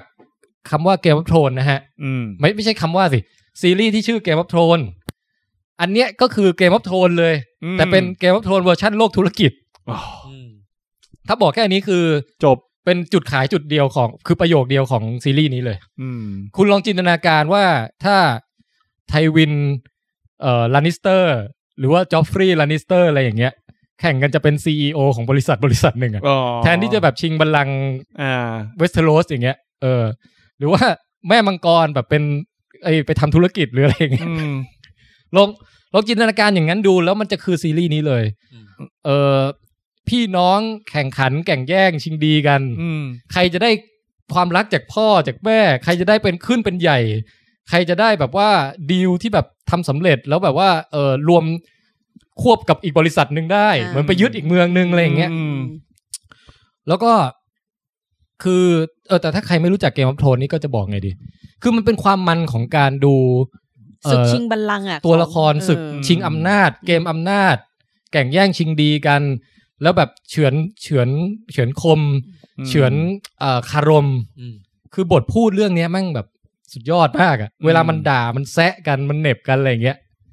คือลองนึกภาพถ้าเกิดว่าเป็นในเกมออฟโทนเนี่ยเอ่อมันจะมีไอ้คู่แบบไอ้วาลิสกับเอ่อลิตเติ้ลฟิงเกอร์ วนิ้วก้อย ที่มันมาฉะกันตลอดใช่ไหม อ๋อฮะ เป็นอย่างเงี้ยทั้งเรื่องเลยแต่เป็นเวอร์ชันธุรกิจ อ๋อ อืม หรือว่าหรือว่าเอออย่างตอนที่เจมมี่กับเนสตาร์กเจอกันอะแล้วก็เจมมี่แม่งมาแบบชุดเกราะสีทองแบบอารามอะแล้วก็เนสตาร์กก็ถามโอ้ ชุดเกราะท่านนี่ดูใหม่มากเลยนะ อืม แม่สงสัยคงไม่ค่อยได้ใช้ อ๋อเป็นประมาณนี้ เออเออเออน่า สาย ดู กัด เออน่าดูน่าดู คือมันจะแบบมันจะมีการจิกกัดด่ากันแบบ แล้วพูดฟักทั้งเรื่องอะไรอย่างเงี้ยคือมันมากอะ อืม แล้วคาแรคเตอร์ตัวละครที่เป็นพี่น้องกันแล้วมาแบบ แต่ละคนมีปมกันไปคนละแบบอะไรอย่างเงี้ย เออ แต่ละคนก็มีจุดอ่อนจุดแข็งแล้วเราจะรู้สึกว่าเราอยากเชียร์ใครแบบสลับกันไปเรื่อยๆอย่างเงี้ย อืม แล้วก็มีหัวหน้าครอบครัวที่เป็นนักธุรกิจแบบไม่รู้กี่หมื่นล้านอ่ะ เหมือนเป็นคนเป็นหนึ่งในคนที่รวยที่สุดในอเมริกาอะไรอย่างเงี้ย อืมฮึ อืม แล้วแก่แล้วไง แล้วถึงวัยที่ว่า เออคือเริ่มที่จะต้องลุ้นว่าลูกคนไหนจะได้ขึ้นสืบทอดอะไรอย่างเงี้ย เออ เนี่ย ถ้าถ้าพูดอย่างเงี้ย คุณแจ็คว่าหน้ามันไหม ก็คือหาวิธีเก็บไว้ดูแล้วแหละตอนเนี้ย มันมันจริงเว้ย มันแบบ ผมเข้าใจอารมณ์ของพวกคนที่ดูละครไทยแล้วว่า เซฟไว้แล้ว คืออารมณ์คนดูละครไทยคือ ผมว่ามันดราม่า ทำนองเดียวกันแหละแย่งสมบัติ อืม เรื่องเออแย่งผัวแย่งเมียอะไรอย่างเงี้ย อืม แต่ว่าภาษาในการทำออกมาเป็นซีรีส์อ่ะเผเผอิญว่าจริตผมไม่ถูกกับการถ่ายทอดแบบละครไทย อ่า แต่เอาหัวข้อเดียวกันน่ะมาทำเป็นซีรีส์ฝรั่งคุณภาพระดับ HBO อย่างเงี้ย อืม อืม อันเนี้ยผมชอบ โอเค คิดว่าเป็นที่สำนวนของคนไทยด้วยมั้งที่แบบเวลาจะตีกันแล้วมันจะแบบออกแนวแบบ แสดงอารมณ์ Acting ใหญ่ acting เยอะ ใหญ่ ๆเออ เล่นใหญ่ไปหน่อย คือมีปัญหาแค่กับเรื่องเขาเรียกไง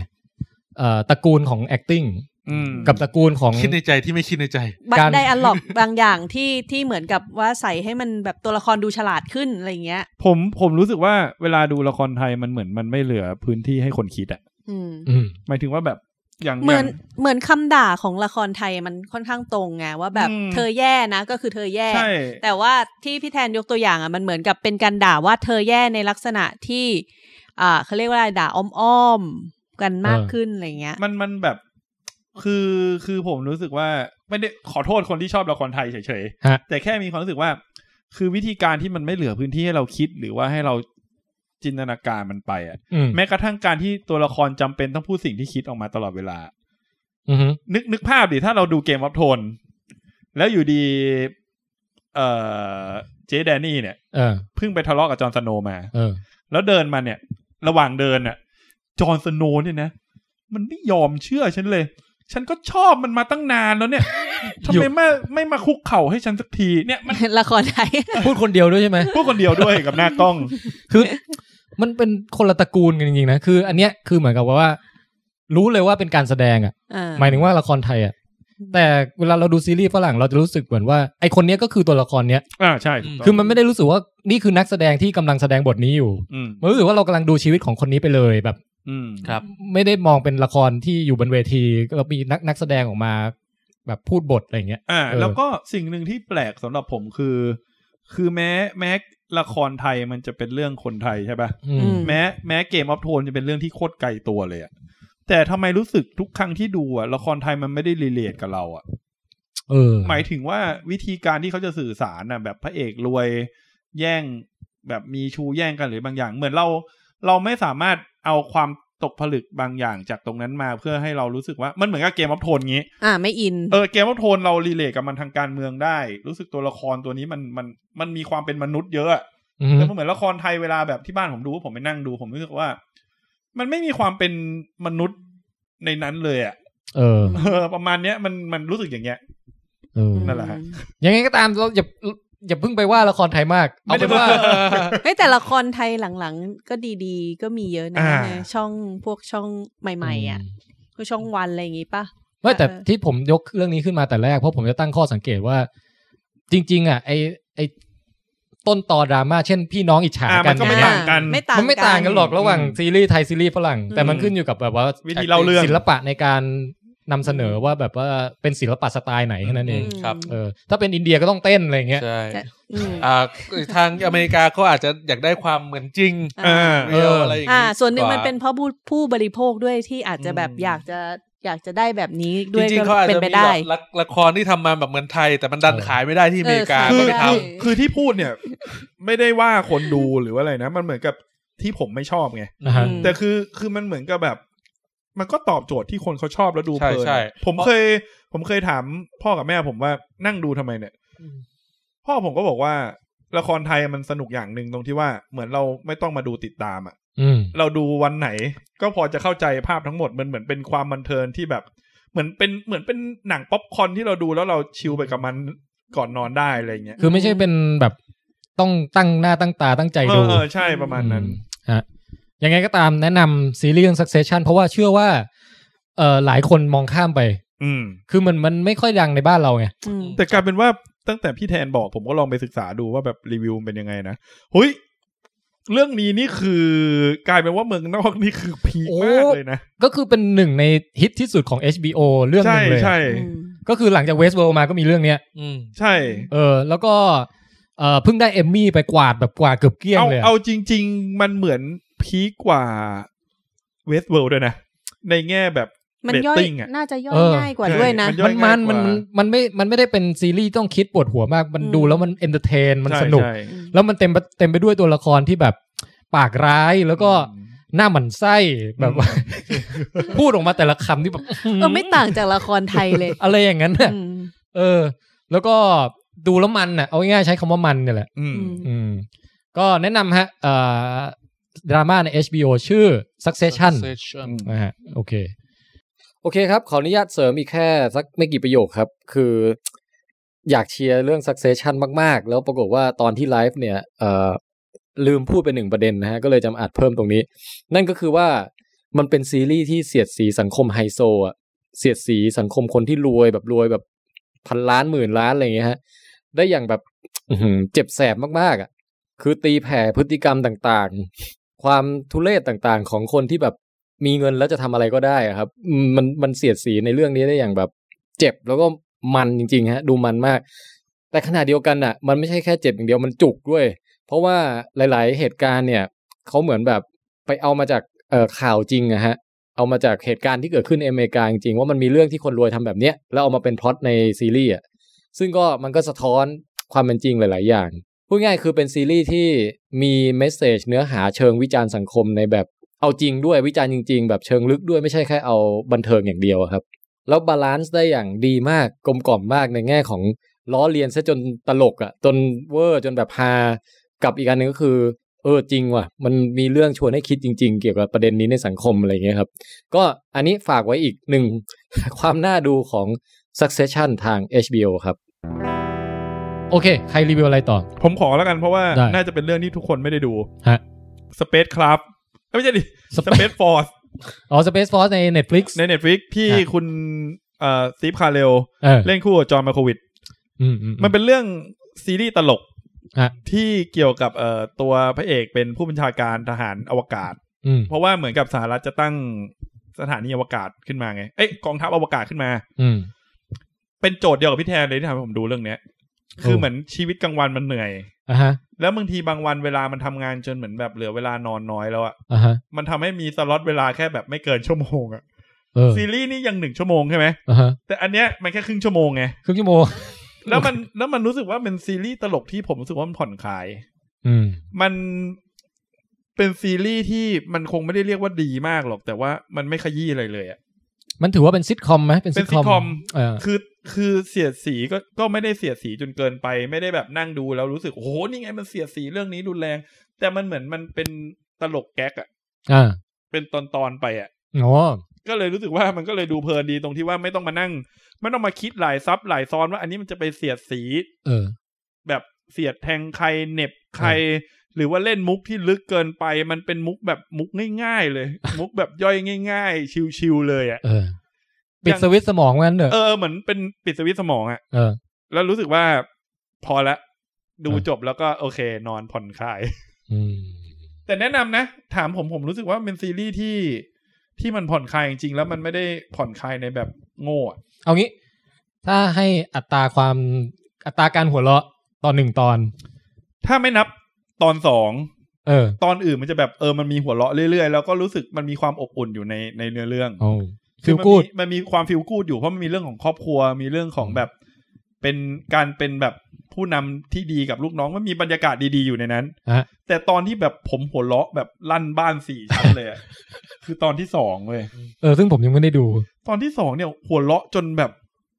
คืออีปิกมากอะ อ่าฮะ แล้วก็แอบแอบเสียดายไปเลยว่า ตอนอื่นๆทำไมมันไม่เล่นแบบนี้วะ เออ คือเป็นตลกแบบโคตรตลกอะ อืม เอพิโซดสองอะอยากให้คือคือ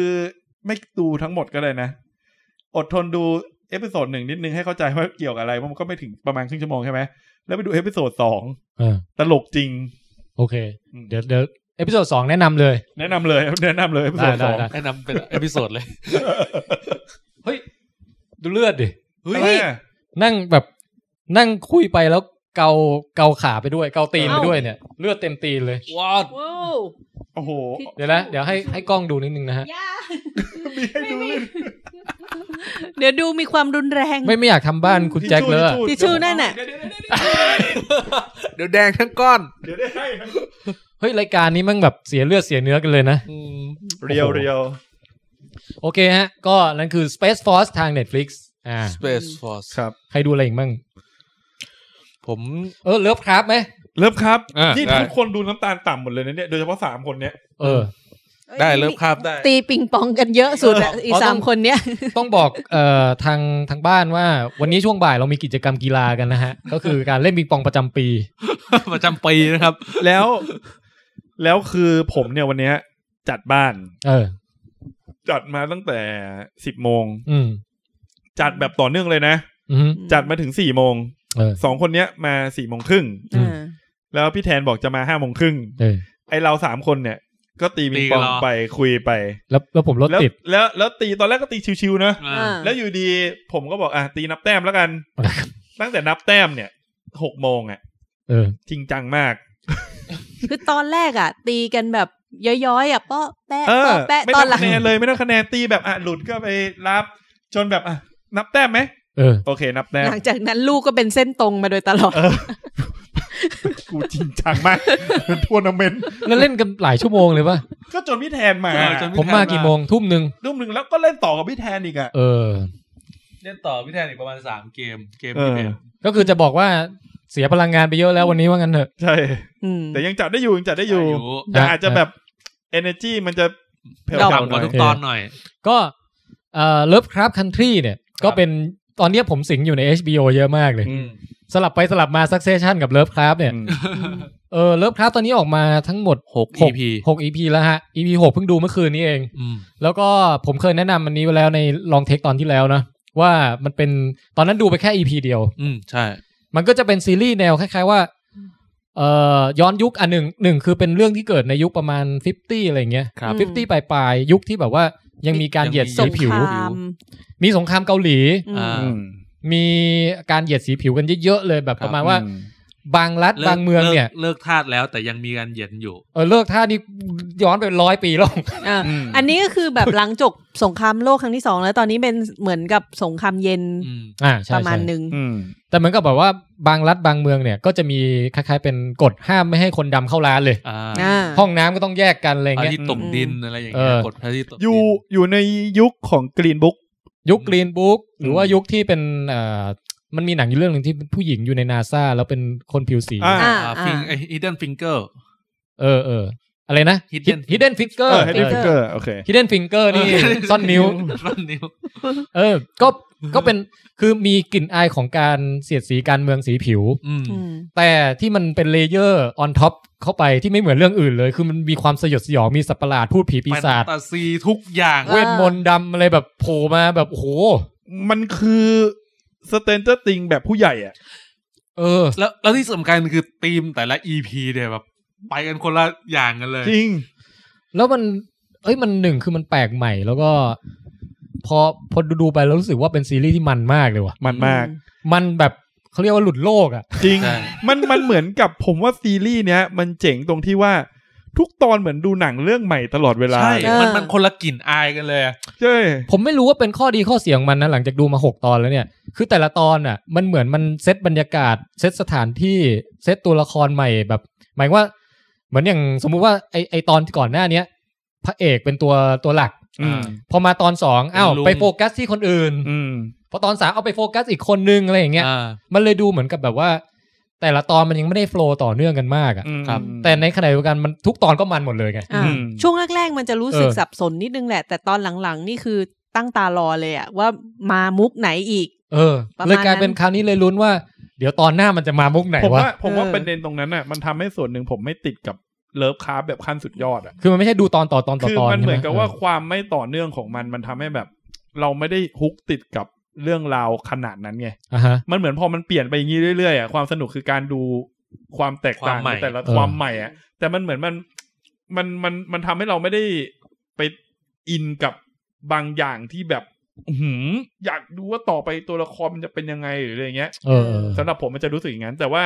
ไอ้ส่วนอื่นน่ะเจ๋งหมดเลย เฮ้ยแต่สำหรับส้มนะคือช่วงหลังๆเนี่ยเริ่มมีกลิ่นอายของการที่ทุกๆอย่างจะมาร โอ้ วมกัน อ๋อ มัน มัน กำลัง แค่ ปู สี่ กันอยู่ ตอน อะ ไง เออ มัน มันก็เลยรู้สึกเหมือนว่า มัน ต่อไปมันจะมีอะไรที่มันมาเชื่อมต่อกัน ขม อี วด กนะ ใช่ไหมขมวด คือแรกๆอ่ะมันเหมือนแยกกันมาหมดเลย แล้วเสร็จแล้วอ่ะ พอมันเริ่มมารวมแล้วรู้รู้สึกว่าแบบเฮ้ยอยากเดาแล้วอ่ะว่าแบบ อืม มันมีอะไรเกิดขึ้นอีก ในธีมอะไรอีก อ่าฮะอ่าฮะ อืม นั่นแหละ คือตอนเนี้ยกราฟกราฟหลังจากดู EP ห้า EP หกไปแล้ว พุ่งมาก ใช่ใช่ ผมดูถึงซีซั่น EP สี่เอง ว้าวคือห้ากับหกเนี่ย เออผมคือตอนแรกอะผมชอบ EP ห้ามากเลย ในแง่ของการเล่าเรื่องว่าคนผิวสีคนผิวขาวอะไรอย่างเงี้ย พอมา EP หกแล้วแบบ โอ้ เดี๋ยวอย่า โห เพิ่ง EP หกนี่ห้ามสปอยเลยนะ ใช่อะ อ่า พูด คือแค่แบบ ไม่ได้เลย เปิดเรื่องมาที่ไหนอย่างไรนี่ก็ไม่ต้องบอกเลยนะ อืม เออ แต่คือแบบโอ้โห คือมันดูจบแล้วอยากลุกขึ้นปรบมืออะ คือ พอๆกับ มากอะ พอๆกับตอนดู Watchmen บางตอนเลยอะ เพื่อผมอะรู้สึกว่าซีรีส์เนี่ยที่ผมรู้สึกว่าแม่งแบบโคตรประทับใจเลยนะ เออ คือมันเป็นซีรีส์ที่พูดถึงคนผิวสีได้เจ๋งมาก อืม อืม อืม เจ๋งในระดับที่แบบคิดได้ยังไงวะ มันมันเหมือนกับอันนี้คุณจอร์แดนพิวก็เป็นโปรดิวเซอร์ใช่ไหม อ่าฮะ คือคือครั้งแรกที่รู้สึกว่าคุณจอร์แดนพิวทำเรื่องเกี่ยวเกี่ยวกับผิวสีได้เจ๋งก็คือตอน Get Out อ่าฮะ อืม แต่พอมาซีรีส์เนี้ยคือผมรู้สึกว่า เฮ้ย นี่มันคือคนผิวสีที่พูดประเด็นผิวสีในวิธีที่แบบ แม่งไม่คิดว่าจะพูดถึงเรื่องสิ่งเหล่านี้ได้อะ แล้ว เออ เชื่อเชื่อไหมว่าดูเรื่องเนี้ย ยิ่งทำให้เรารู้สึกแบบอินไปกับวัฒนธรรมหรืออะไรบางอย่างของคนผิวสีมากขึ้นไป โอ้ ด้วยซ้ำไป ใช่ใช่ใช่ คือมันเหมือนกับ เหมือนเราเพิ่งเคยเปิดโลกว่าถ้าเกิดเราไปเป็นคนผิวสีจริง ๆอ่ะจะมีสภาพประมาณเนี้ย อืม อยู่ในสังคมแบบไหน ก็แบบ เออ บรรยากาศ ใช่ใช่ ที่ ใช่ อันนี้อาจจะถือว่าไม่สปอยแล้วกัน เพราะว่าแบบถ้าสมมุติเป็นคนผิวสีจริง ๆอ่ะ มั มัน นมี จะมีสถานที่บางอย่างบางที่ที่มัน ที่ เข้า เข้า ไป ไม่ได้ ไม่ได้ จนกระทั่งต้องทำเป็นแมปขึ้นมาอะไรประมาณเนี้ย อ่ อืม แบบ ซึ่ง สมมุติว่าเราเป็นคนผิวสีเราไปเราไปมีบ้านอยู่ท่ามกลางคนผิวขาวอะไรอย่าง ตรงเนี้ เงี้ย ยเข้าไม่ได้เลยนะ แบบ อืม ก็เลยแบบ เออ แล้ว น่าสนใจมาก แล้วผมรู้สึกว่าจอร์แดนพิวควรตีน อืม ตั้งแต่ Get Out ละ อ่าฮะ ผมรู้สึกว่าถ้าเป็นเรื่องคนผิวสีเรื่องอื่นน่ะ ส่วนใหญ่จะทำไปในเชิงว่า คนผิวสีก็มีจิตใจนะ เออ เป็นคนนะ อืม เหมือนแบบเราต้องอยู่ร่วมกันน่ะ แต่ผมรู้สึกว่าสิ่งที่จอร์แดนพิวทำอ่ะคือการเอาคืน เออ ตั้งแต่ Get Out ผมมีความรู้สึกว่าจอร์แดนพิวอ่ะไม่ได้พยายามว่าคนผิวสีต้องลุกขึ้นมาสู้หรืออะไร แต่เหมือนตั้งใจทำให้ผมรู้สึกว่าคนผิวสีแม่งเจ๋งขนาดไหน อืม อ๋อ เออ คือรู้สึกว่าทุกครั้งที่ดูมีความรู้สึกว่า ไม่ไม่ได้เรียกความสงสารนะ ไม่สงสารเลย เออ มีความรู้สึกว่าแม่งเจ๋งอะ่ะ แล้วเจ๋งตรงตรงที่ว่าจอร์แดนพิวคือทำให้คนผิวขาวแบบเป็นตัวร้ายได้อะ คือเป็นตัว แบบ โดยเฉพาะเรื่องเนี้ยมันกลายเป็นตัวร้ายแบบเป็นพูดผีปีศาจไปเลย ใช่ แล้วแล้วคือคือมันเหมือนกับว่า ผมรู้สึกว่าจอร์แดนพิวมันเขาได้ก้าวข้ามกำแพงบางอย่าง คือมันเหมือนกับว่า ถ้าสมมติทำผิวสีเกินไป แบบเหมือนกับแบบก็จะเป็นประเด็นแบบอวยคนผิวสี อ่า หรือว่าถ้าทำแบบหนังกลมๆไปหน่อยมันก็จะเหมือนกับแบบเป็นประเด็นชีวิตหรือไงแต่อันเนี้ยจอร์แดนพิวเหมือนแบบกูไม่สนใจ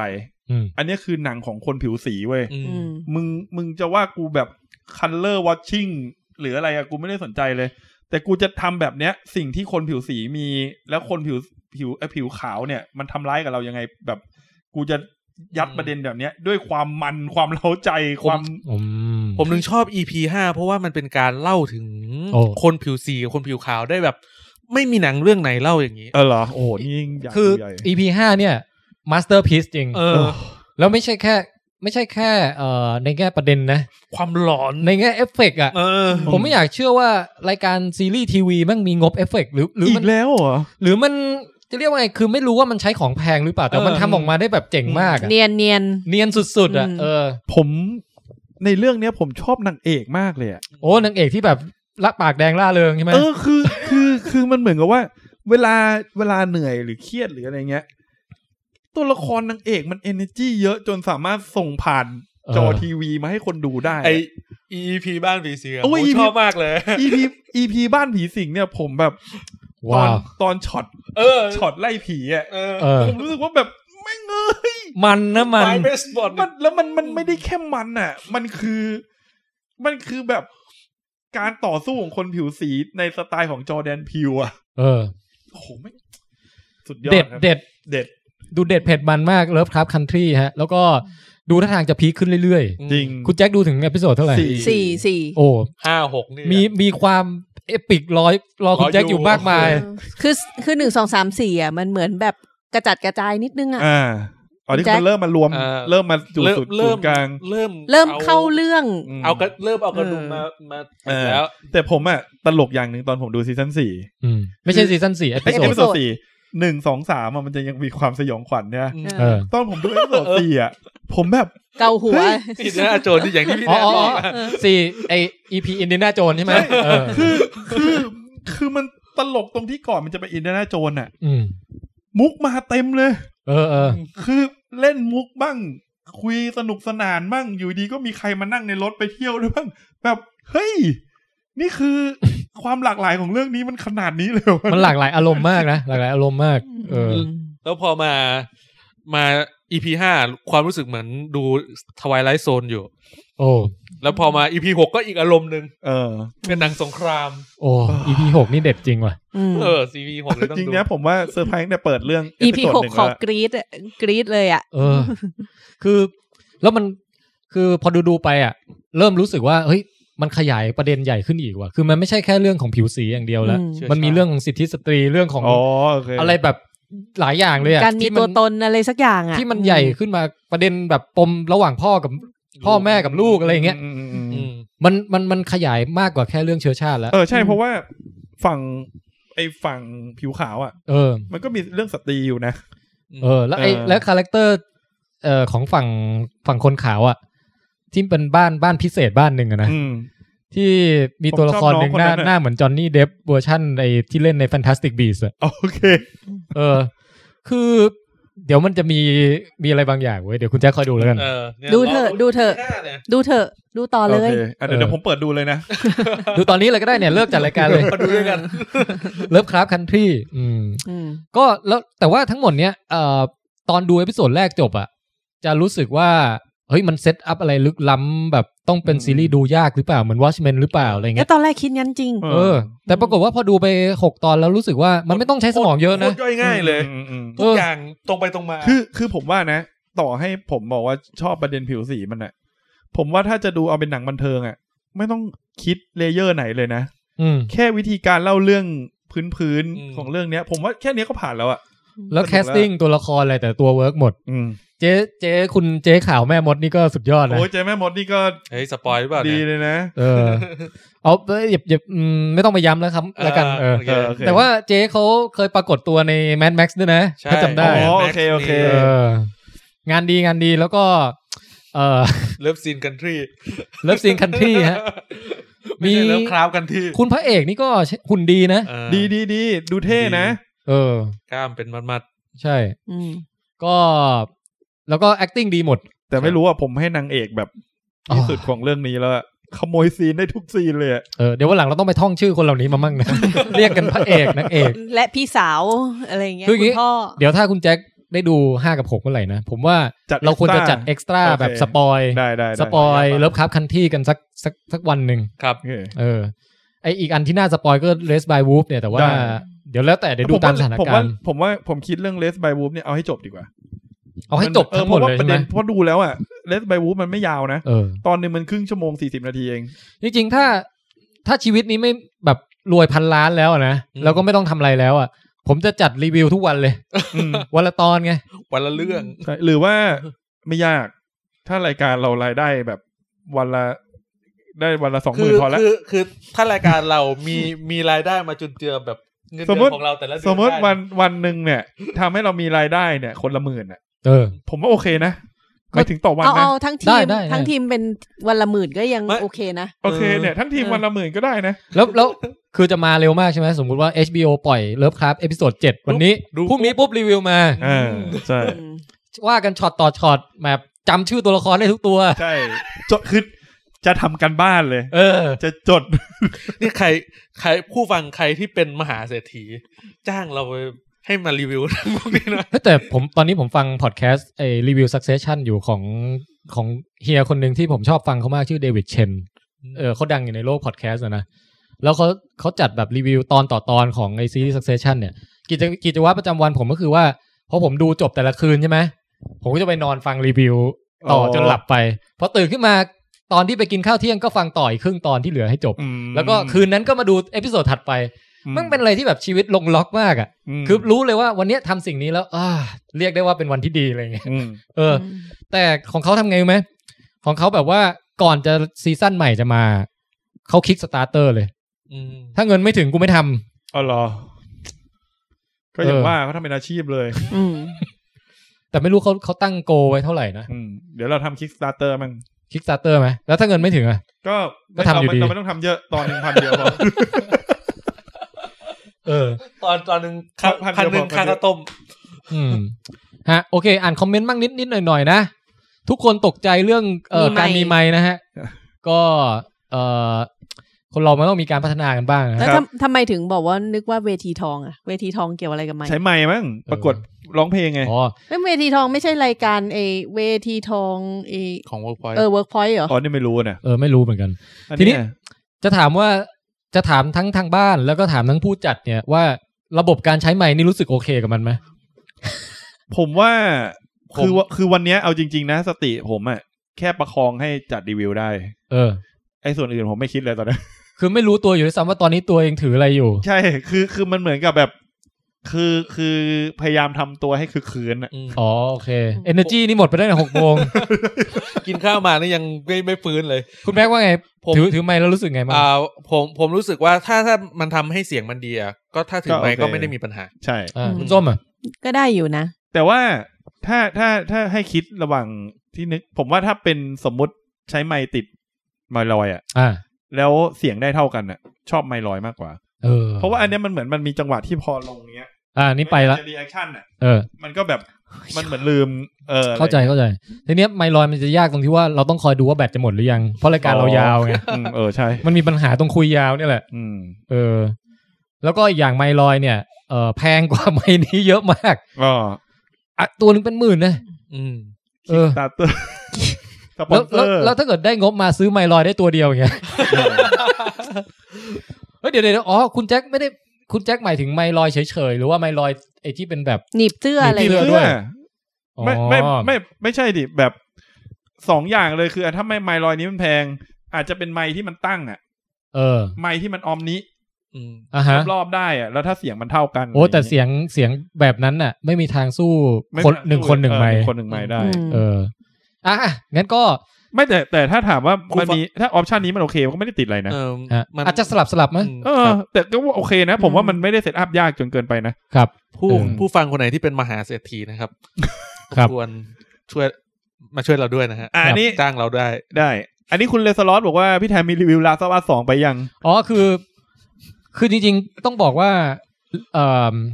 เอ๊ะผมรีวิวไปยังวะ พี่รีวิวทุกอีพีแบบไม่สปอย แล้วก็พี่พี่ครั้งที่แล้วอ่ะพี่บอกว่า อ๋อ พี่ยังเล่นไม่จบ โอเคโอเค ตั้งแต่เล่นจบอะยังไม่ได้มารีวิว อืม อ่า แต่ว่าแต่ทีเนี้ย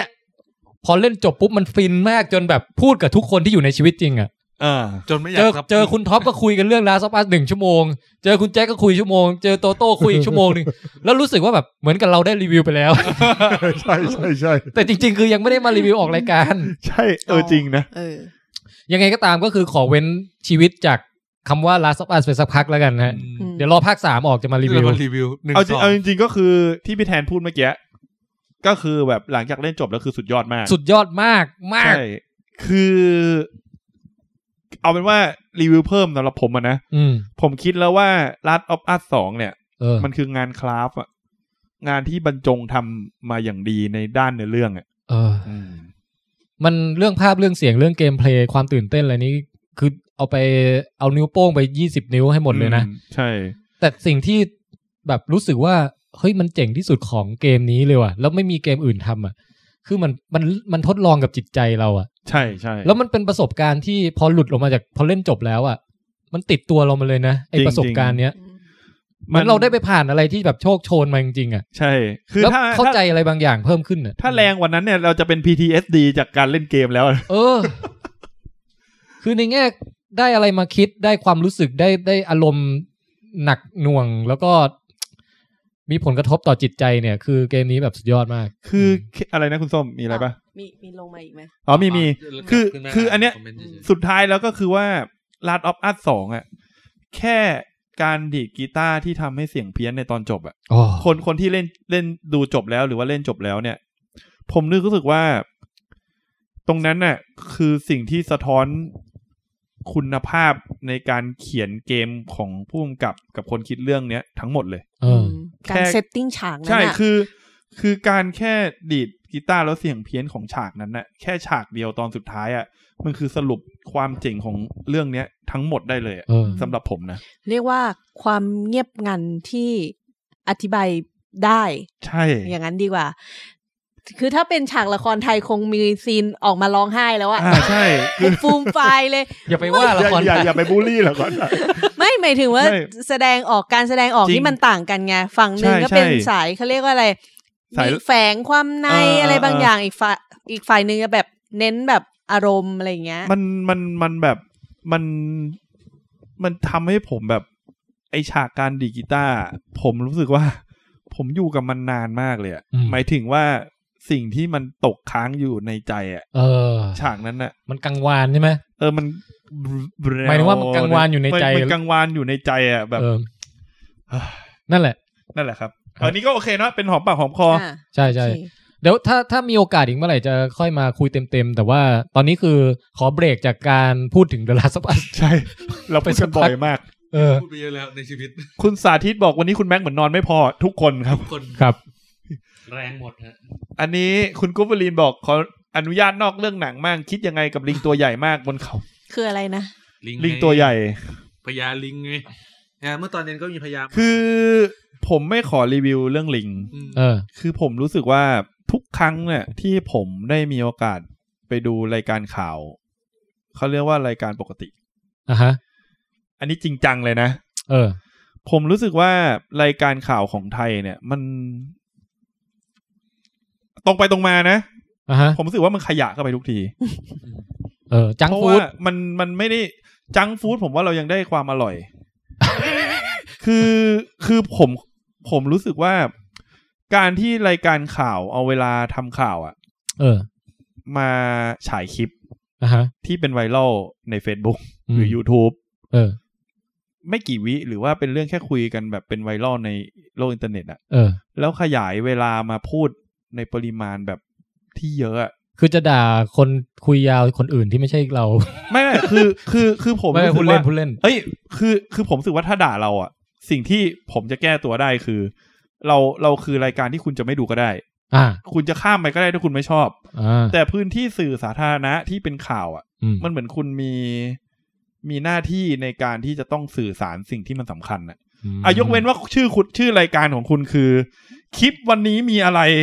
เออ หรือว่าไวรัลไวรัลวันนี้มีอะไร อ่ะฮะ แต่รายการที่ผมทุกครั้งแบบออกไปข้างนอก หรือแบบขึ้นไปดูแบบมีคนเปิดให้ผมเห็นอย่างเงี้ย แล้วรายการข่าวคือเขียนว่ารายการข่าวช่วงเย็นพาม อ่า ไทม์ ต้นชั่วโมง ข่าวต้นชั่วโมง ขยี้ข่าวข่าวคุณภาพอะไรทั้งหลายอ่ะ แต่คือเอาคลิปมา อืม ล่าสุดที่ผมเห็นคือ ผมอ่ะเป็นคนตามกลุ่มพวกสยามเมนสิตหรืออะไรอยู่เขาก็จะเอาคลิปแบบประมาณว่าเฮ้ยมีงูอันนี่คืองูอะไรฮะ เออ อาจจะตลกนิดหน่อย ผมเห็นรายการข่าวอ่ะ เอาคลิปเนี้ยแค่มีงูเข้ามาในวง อืม วงกินข้าวอ่ะ อืม แล้วขยี้คลิปเนี้ยอยู่เกือบห้านาทีอ่ะ อืม มันมันเหมือนกับแบบ เฮ้ย คือคือผมรู้สึกว่า อันนี้จริงจังเลยนะ เพราะ เออ ว่ามันเหมือนแบบมันเป็นสิ่งที่ค่อนข้างอึดอัดอ่ะ อืมเอาเลยเอาเลย ตรงที่ว่าเราคุณคุณทำรายการข่าว แล้วคุณเหมือนกับว่า คุณเรียนการสื่อสารข่าวมา อืม คุณรู้เรื่องจริยธรรม จรรยาบรรณคุณรู้ว่าหน้าที่ของคุณคือการสื่อสารอะไรอะ่ะ แต่การที่เอาคลิปมาจากอินเทอร์เน็ต แล้วบางทีนะ หลาย ๆ รายการเขียนว่าขอบคุณคลิปจาก Facebook อย่างเงี้ย เออ เราก็ใช้เวลาอยู่กับคลิปนั้นแบบโคตรนานเลยอะ อืม อยู่กับคลิปนั้นไปเรื่อย ๆ ไอ้คลิปที่มันเป็นไวรัลอินเทอร์เน็ตอ่ะ ผมรู้สึกว่ามันมันทุเลศอะถ้าถ้าจะมาพูดว่า โอ้ยเดี๋ยวเนี้ยรายการทีวีสื่อสาธารณะเราเนี่ย ไม่สามารถสู้อินเทอร์เน็ตได้แล้วโดนดิสรับแล้ว อืม ผมว่าไม่ใช่ ผมว่า ผมว่าโลกอินเทอร์เน็ต หรือโลก 4G โลกอะไรพวกเนี้ยไม่ได้ดิสรับคุณเลย ใช่ เพราะอย่าง คุณผมว่าวิธีการคุณภาพของคุณอะดิสรับตัวเองวะ ผมยังรู้สึกว่าอย่างการเล่าข่าวแบบคุณสุทธิชัยหยุ่นอะไรอย่างเงี้ย ถึงแม้ เออ เขาจะมาทำออนไลน์ก็ตามแต่ อืม มันเป็นแบบโอสกูลมากเลยนะ แต่ เออ มันก็ยังแบบน่าสนใจ ไม่ว่าจะแบบ เออใช่ เทคโนโลยีจะเปลี่ยนไปแค่ไหน คือคือคือผมรู้สึกว่า คือคือถ้าใครตามเฟซผมเฟซบุ๊กผมอยู่อาจจะแบบคิดว่าผมโยงเข้าการเมืองหรืออะไรไม่ใช่เลยนะ ผมแค่รู้สึกว่าบางทีเปิดข่าวผมอยากรู้ว่าสถานการณ์บ้านเมืองตอนนี้มันเป็นอะไร เออ คือเหตุการณ์ตอนนี้มีอะไร เอาคนที่แบบเป็นคนมาวิเคราะห์ เป็นคนอะไรมามามามาพูดให้เราฟัง อ่าฮะ อะแต่มันกลายเป็นว่าทุกครั้งที่ผมเห็นรายการข่าว คือสิ่งที่ผมเห็นคลิปที่เพื่อนผมแชร์ หรือว่าฟีดที่มันขึ้นมา อืม แล้วก็พูดอยู่นั่นน่ะ พูดเหมือนคนดูแบบไม่เข้าใจคลิปงูเข้างู เออ มาตรงเนี้ย อืม แล้ว เดี๋ยวเดี๋ยวเดี๋ยวคือ ตอนเนี้ยผมต้องขอพูดอะไรบ้างแล้ว เออ คือผมรู้สึกว่า ถ้าคุณแจ็คไม่ชอบสิ่งนี้มากอะ่ะทำไมคุณแจ็คไม่บริหารเวลาในชีวิตให้คิดถึงมันให้น้อยที่สุด แล้วพูดถึงมันให้น้อยที่สุด ไม่ใช่คือ คือถามว่าทำไมผมถึง ผมอะจริง ๆ ไม่ได้คิดกับมันเยอะนะ เออ แต่ผมรู้สึกว่า ผมรู้สึกว่าคนที่ไม่ได้เข้าถึงอินเทอร์เน็ตอะมีอีกเยอะ อ่าฮะ คือแล้วอีกอย่างหนึ่งอะมันเหมือนกับว่าพื้นที่สื่อสาธารณะที่เขาจะเปิดทีวีไปเจออะ อืม สื่อมันมีหน้าที่ที่สามารถทำให้สังคมเราอัปเกรดไปจุดในที่สูงกว่านี้ได้ไง เออ คือพอเห็นนะคือผมไม่ได้ดูสื่อสาธารณะเลยนะ เออ แต่สิ่งที่ทำให้ผมมาพูดเยอะอย่างเงี้ย คือทุกครั้งที่ตาแบบเผลอใครเผลอเปิดให้ผมเห็นน่ะ เออ จะเจอแต่สิ่งเหล่าเนี้ย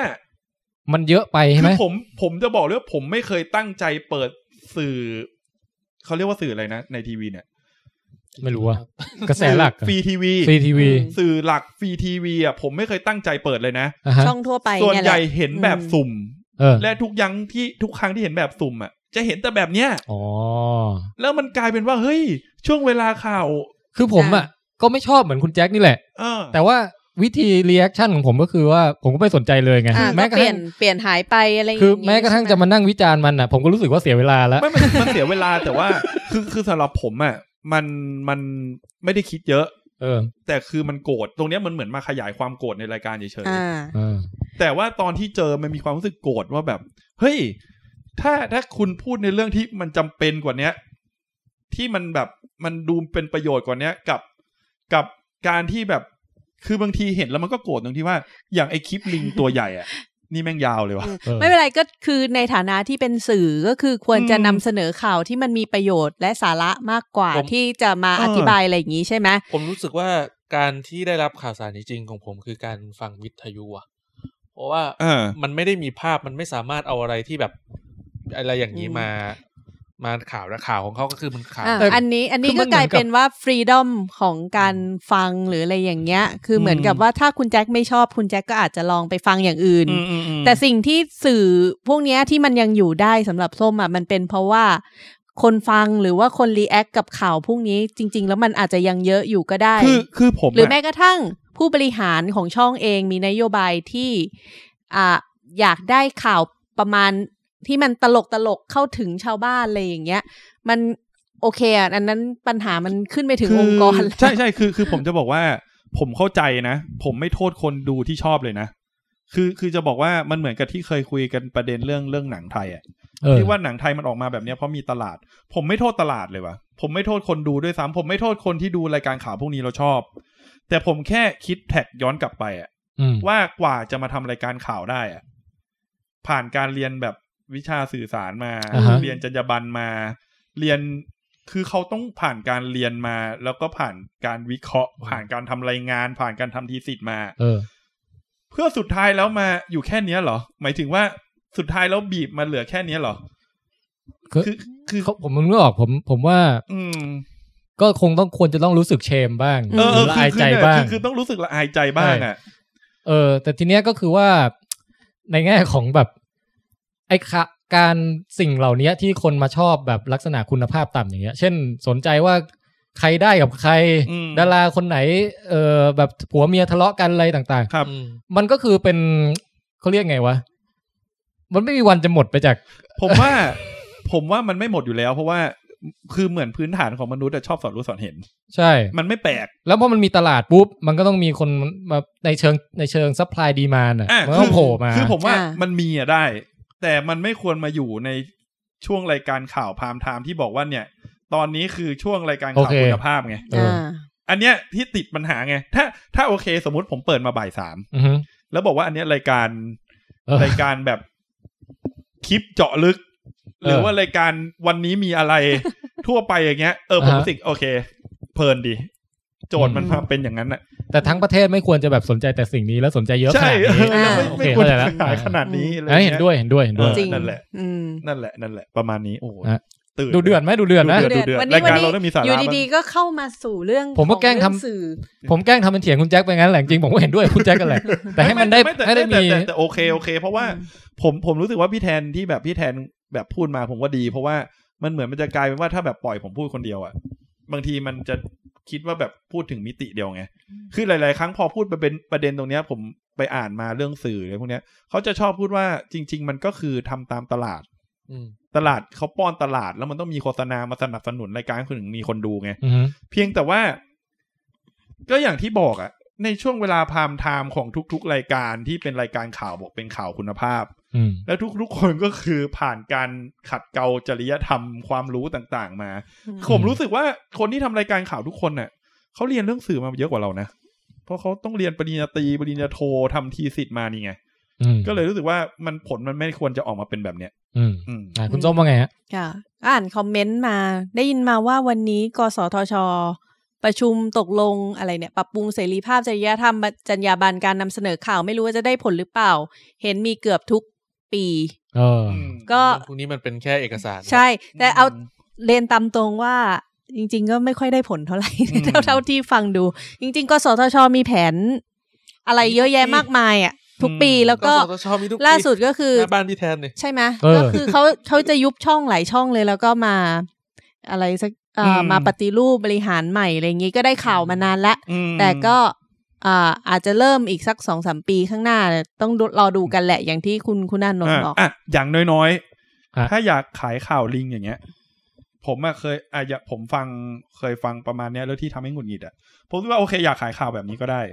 แต่ด้วยความที่คุณเป็นจรรยาบรรณแล้วคุณมีความรู้หาข้อมูลได้มากกว่า สิ่งที่คุณควรจะทำไม่ใช่คือทุกรายการเป็นแบบนี้หมดเลยพี่แทนที่แบบบังเอิญดูแบบสุ่มเนี่ย เออ เปิดคลิปขึ้นมา ผมว่าสิ่งที่ควรจะทำคือ อ๋อ ไอลิงตัวเนี้ยมันอาจจะเป็นเรื่องแสงหรือเปล่าคะที่ทำให้มันตัวใหญ่ขึ้น หรือมันมีลิงพันธุ์ไหนบ้าง เออ แต่ทุกรายการสิ่งที่นักข่าวพูดบอกโหอันนี้ไม่เชื่ออย่าลบหลู่นะคะ อ๋อ อันนี้มันเป็นลิงที่แบบเนี่ย เจ้าอาวาสวัดหนึ่งบอกว่ามันเป็นลิงเป็นพญาวานอนผมมีความรู้สึกว่า โอเค ถ้าคุณอยากขายข่าวแบบเนี้ย คุณต้องชี้นำประชาชนในสิ่งที่ถูกเลยว่า ว่าโอเค ตอนนี้คนกำลังพูดถึงเรื่องนี้อยู่ มันก็ให้ข้อมูลให้ให้ อ่า education เออ education ไป เออ ไม่ใช่ว่ากลายเป็นว่านักข่าวก็ สนับสนุนเอง ก็สนับสนุนไปเลยว่าสิ่งเหล่านี้คือคือเป็นแบบเนี้ย นี่ขอถามหน่อยเลยไอ้เรื่องลิงนี่คือยังไงนะ ลิงมันไม่มีอะไรเลย มันมีคนถ่ายภาพมาได้ ถ่าย ว่า ภาพลิ มี ง ลิ แล้ว ง มีลิง อยู่ ที่ บนภู แต่ เขา เดี๋ยวอย่าพูดซ้อนกันอย่าพูดซ้อนกัน อ่า เอาทีละคน อ่ะคุณแม็กคุณแม็ก มันมีคนถ่ายภาพมาได้ แล้วเป็นภาพแบบบนยอดภูเขาอะพี่มีลิงอยู่ตัวหนึ่งคนก็เลยบอกว่า เฮ้ยนี่มันเทียบกับสเกลกันแล้ว มันเหมือนจะเป็นลิงยักษ์เลยว่ะ เป็นชาวไซย่า เออ เออ อืม แค่ อะไร นี้ ประมาณนั้น แล้วคนก็เลยแบบอ๋อ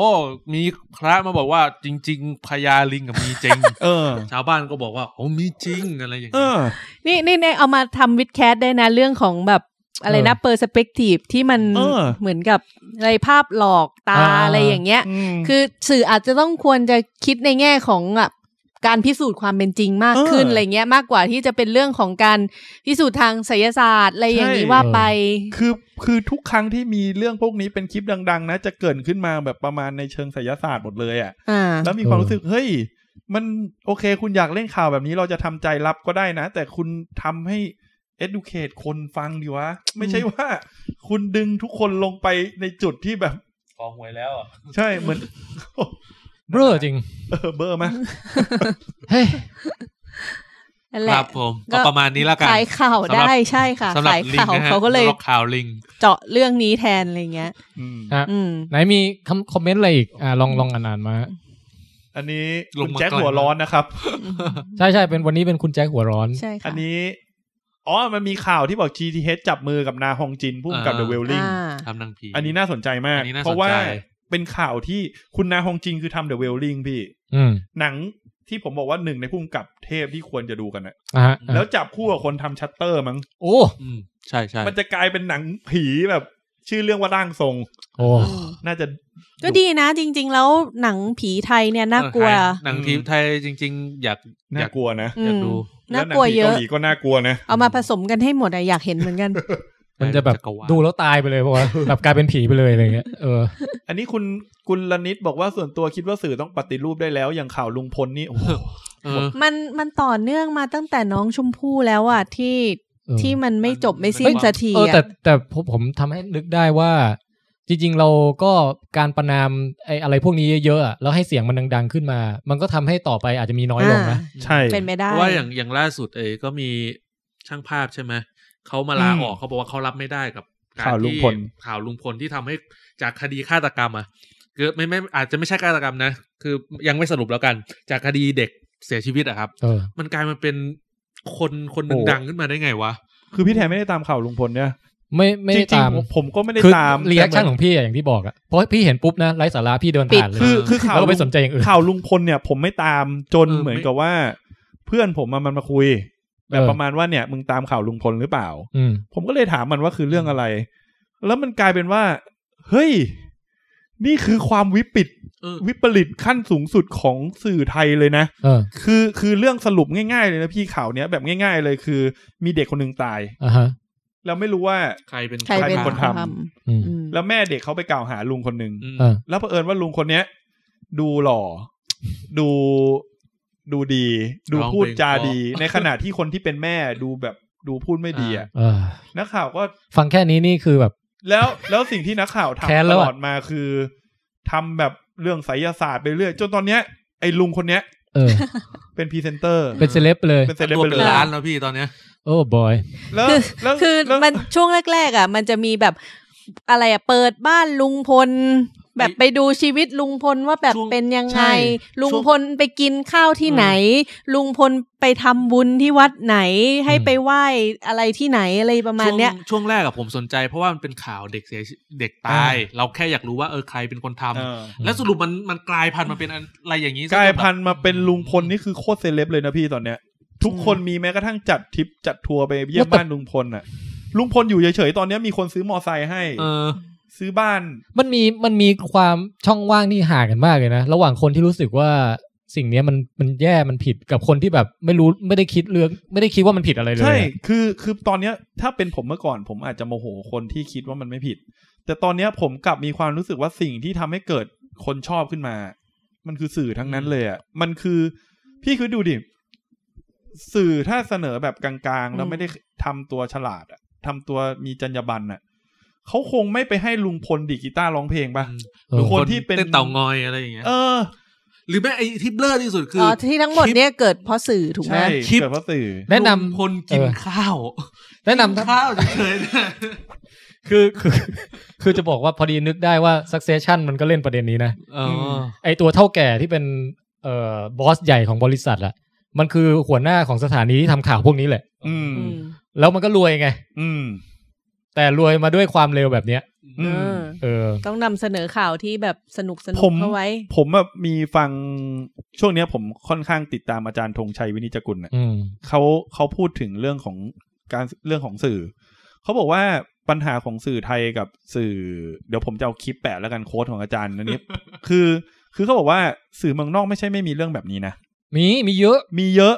แต่สื่อพวกเนี้ยเขาเรียกว่าเป็นสื่อแบบเขาเรียกว่าเป็นสื่อแท็บลอยด์หรืออา สื่อที่เรียกว่า เกรดล่างอะใช่ ฟลินน่ะ F R I N G ที่ว่า เออใช่ สื่อชายตะเข็บอะ ขขนาดแบบข่าวกีฬานะเขายังจัดอันดับเลยว่านี่คือที่ไอ้แหล่งข่าวไอ้สำนักข่าว เออ เทียร์หนึ่งเทียร์สอง ใช่ เทียร์สาม คือเหมือนกับว่าเมืองนอกกับมีข่าวอย่างเงี้ยเยอะ มีข่าวอย่างนี้เหมือนกัน มีแท็บลอยด์มีข่าวแบบฟลินต์เหมือนกัน อืม แต่ว่า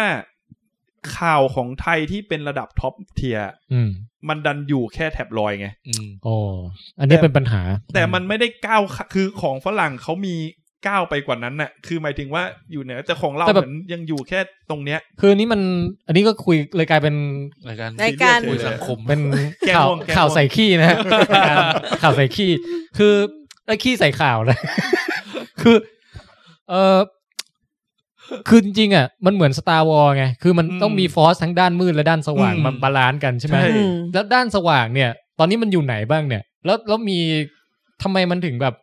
ไม่แบบพอดูแบบพลังพอๆกันหรืออะไรอย่างเงี้ย อืม คุณแจ็คว่าไง คือคือผมว่าตอนเนี้ย ปัญหาอย่างหนึ่งถ้า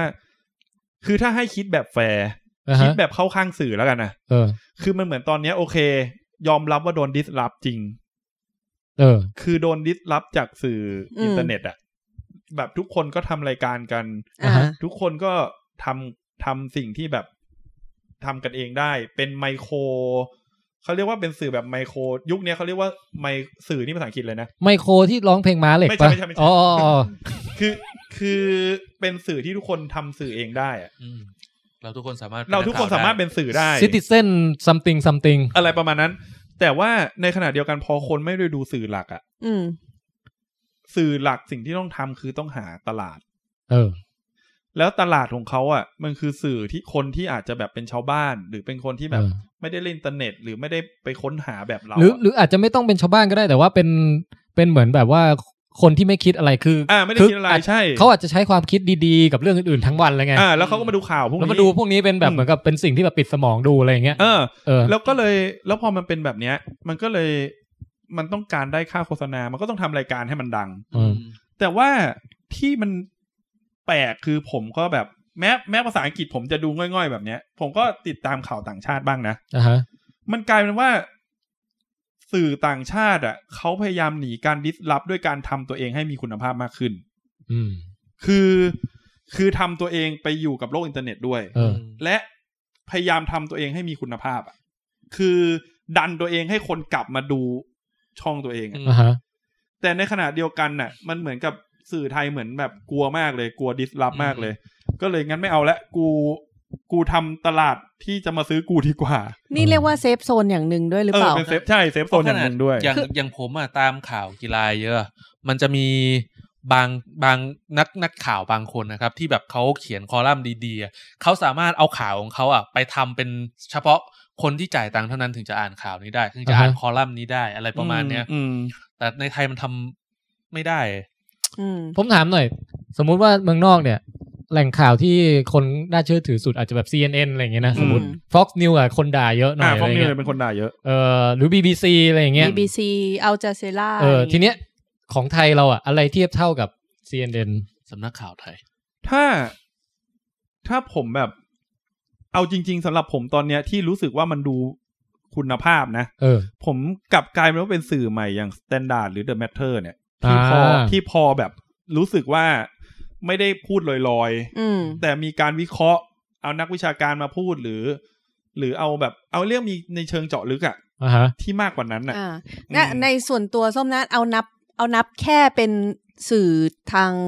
เอาเอาวิทยุแล้วกันเพราะส้มฟังอยู่ ก็จะมีพวกอสมทที่ยังโอเคอ เอ็ม ยู่ คอร์ดเหรอ สำนักข่าว เอ็ แล้ มคอวร์ด เออ ม เอาเขาเขาใช้กันมากในนามของสำนักข่าวไทย อืม อืม โอ้ ใช่ ที่ที่ที่ฟังแล้วแบบทุกข่าวคือเขา ข่าวก็คือ เขานำเสนอ เป็นข่าว ประเด็นที่แบบค่อนข้างหลากหลาย แล้วก็ อืม มีความเป็นกลางในหลาย ๆ เรื่องอะไรอย่างนี้ อืม แต่แต่แต่ไม่ไม่ได้บอกอย่า ไม่ ไม่ ไม่ ได้ ได้บอกว่าเกรดดี เอออะไรอย่างเงี้ อ่าย อ่าแต่อย่างน้อยมันยังดู อ่า มันยังดู อ่า แบบ ยังดูเป็นข่าว เออยังดูเป็นข่าว แต่ ซึ่ง คนคนที่ติดตาม อืม สื่อที่ว่าคุณภาพมาตรฐานดีเหล่าเนี้ยจำนวนสู้สื่อแทบลอยด์ไม่ได้เลย ไม่ได้แน่นอน ใช่ โอ้ ใช่ ซึ่งก็สุดท้ายมันจะวนกลับ เดี๋ยวมันก็จะมีคนบอกว่าก็ตลาดมันเป็นแบบนี้ไง แต่แต่ก็มันก็จะวนไปแบบที่ผมบอกอะว่าคุณทำตามตลาดก็ได้ อืม แต่คุณต้องมีจรรยาบรรณ จัด section ในการ ให้มันห ที่ น่อย เออคือ คือคือทำให้ คุณก็ต้องมีจรรยาบรรณในการดึงคนให้สูงขึ้นน่ะ อืม เขาเรียกนักข่าวเขาเรียกว่าอะไรนะฐานันดรที่สี่ป่ะ เออไม่รู้อะ ไม่รู้เหมือนกัน เลย แต่ เออแต่ แต่แต่เห็นด้วยนะ คือมันเหมือนกับว่าอาจจะต้องพิจารณาเรื่องการเสนอข่าวเนี่ย ให้มันแบบเหมือนมีไม่จำเป็นต้องมีสปอนเซอร์ที่มันแบบขนาดนั้นน่ะ คือมันเหมือนกับข่าวให้มันกลายเป็นสื่อสาธารณะเพอสื่อสาธารณะควรจะมีงบหรืออะไรบางอย่างที่เข้ามาแบบผลักดันในจุดนี้ อ่า ให้มันมากขึ้น อันนี้คือแบบเท่าที่คิดได้เลยนะ คือคือคือคืออ ม ผมว่าอะถ้ายกตัวอย่างง่ายสมมติผมยกตัวอย่างอย่างวิดแคสอย่างเงี้ย ครับ จริงๆ โอ้โหวิดวิดวิดแคส คือในวงการวิทยาศาสตร์เองอะ่ะ มันไม่ได้มีคือเอาจริง ๆ การที่ให้คนนอกวงการเข้ามาฟังวิทยาศาสตร์อะ่ะ อืม มันยากนะ ยาก เอาจริง ๆ ผมว่าตัววิทยาศาสตร์เองอะ่ะมันโดนดิสรับด้วยความน่าเบื่อของมัน เออ หมายถึงว่าคนไม่มาดูอะ่ะโดนโดนคนลดความสนใจด้วยความน่าเบื่อ อ่าฮะ เพราะฉะนั้นตัววงการเองมันก็ต้องอัปเกรดตัวเองแบบอย่างอย่างพี่แทนอยากให้คนมาสนใจอะ่ะ การที่ให้มาสนใจมันไม่ใช่ที่พี่แทนจะมาอ่านข่าว หรือมาบอกว่าวันนี้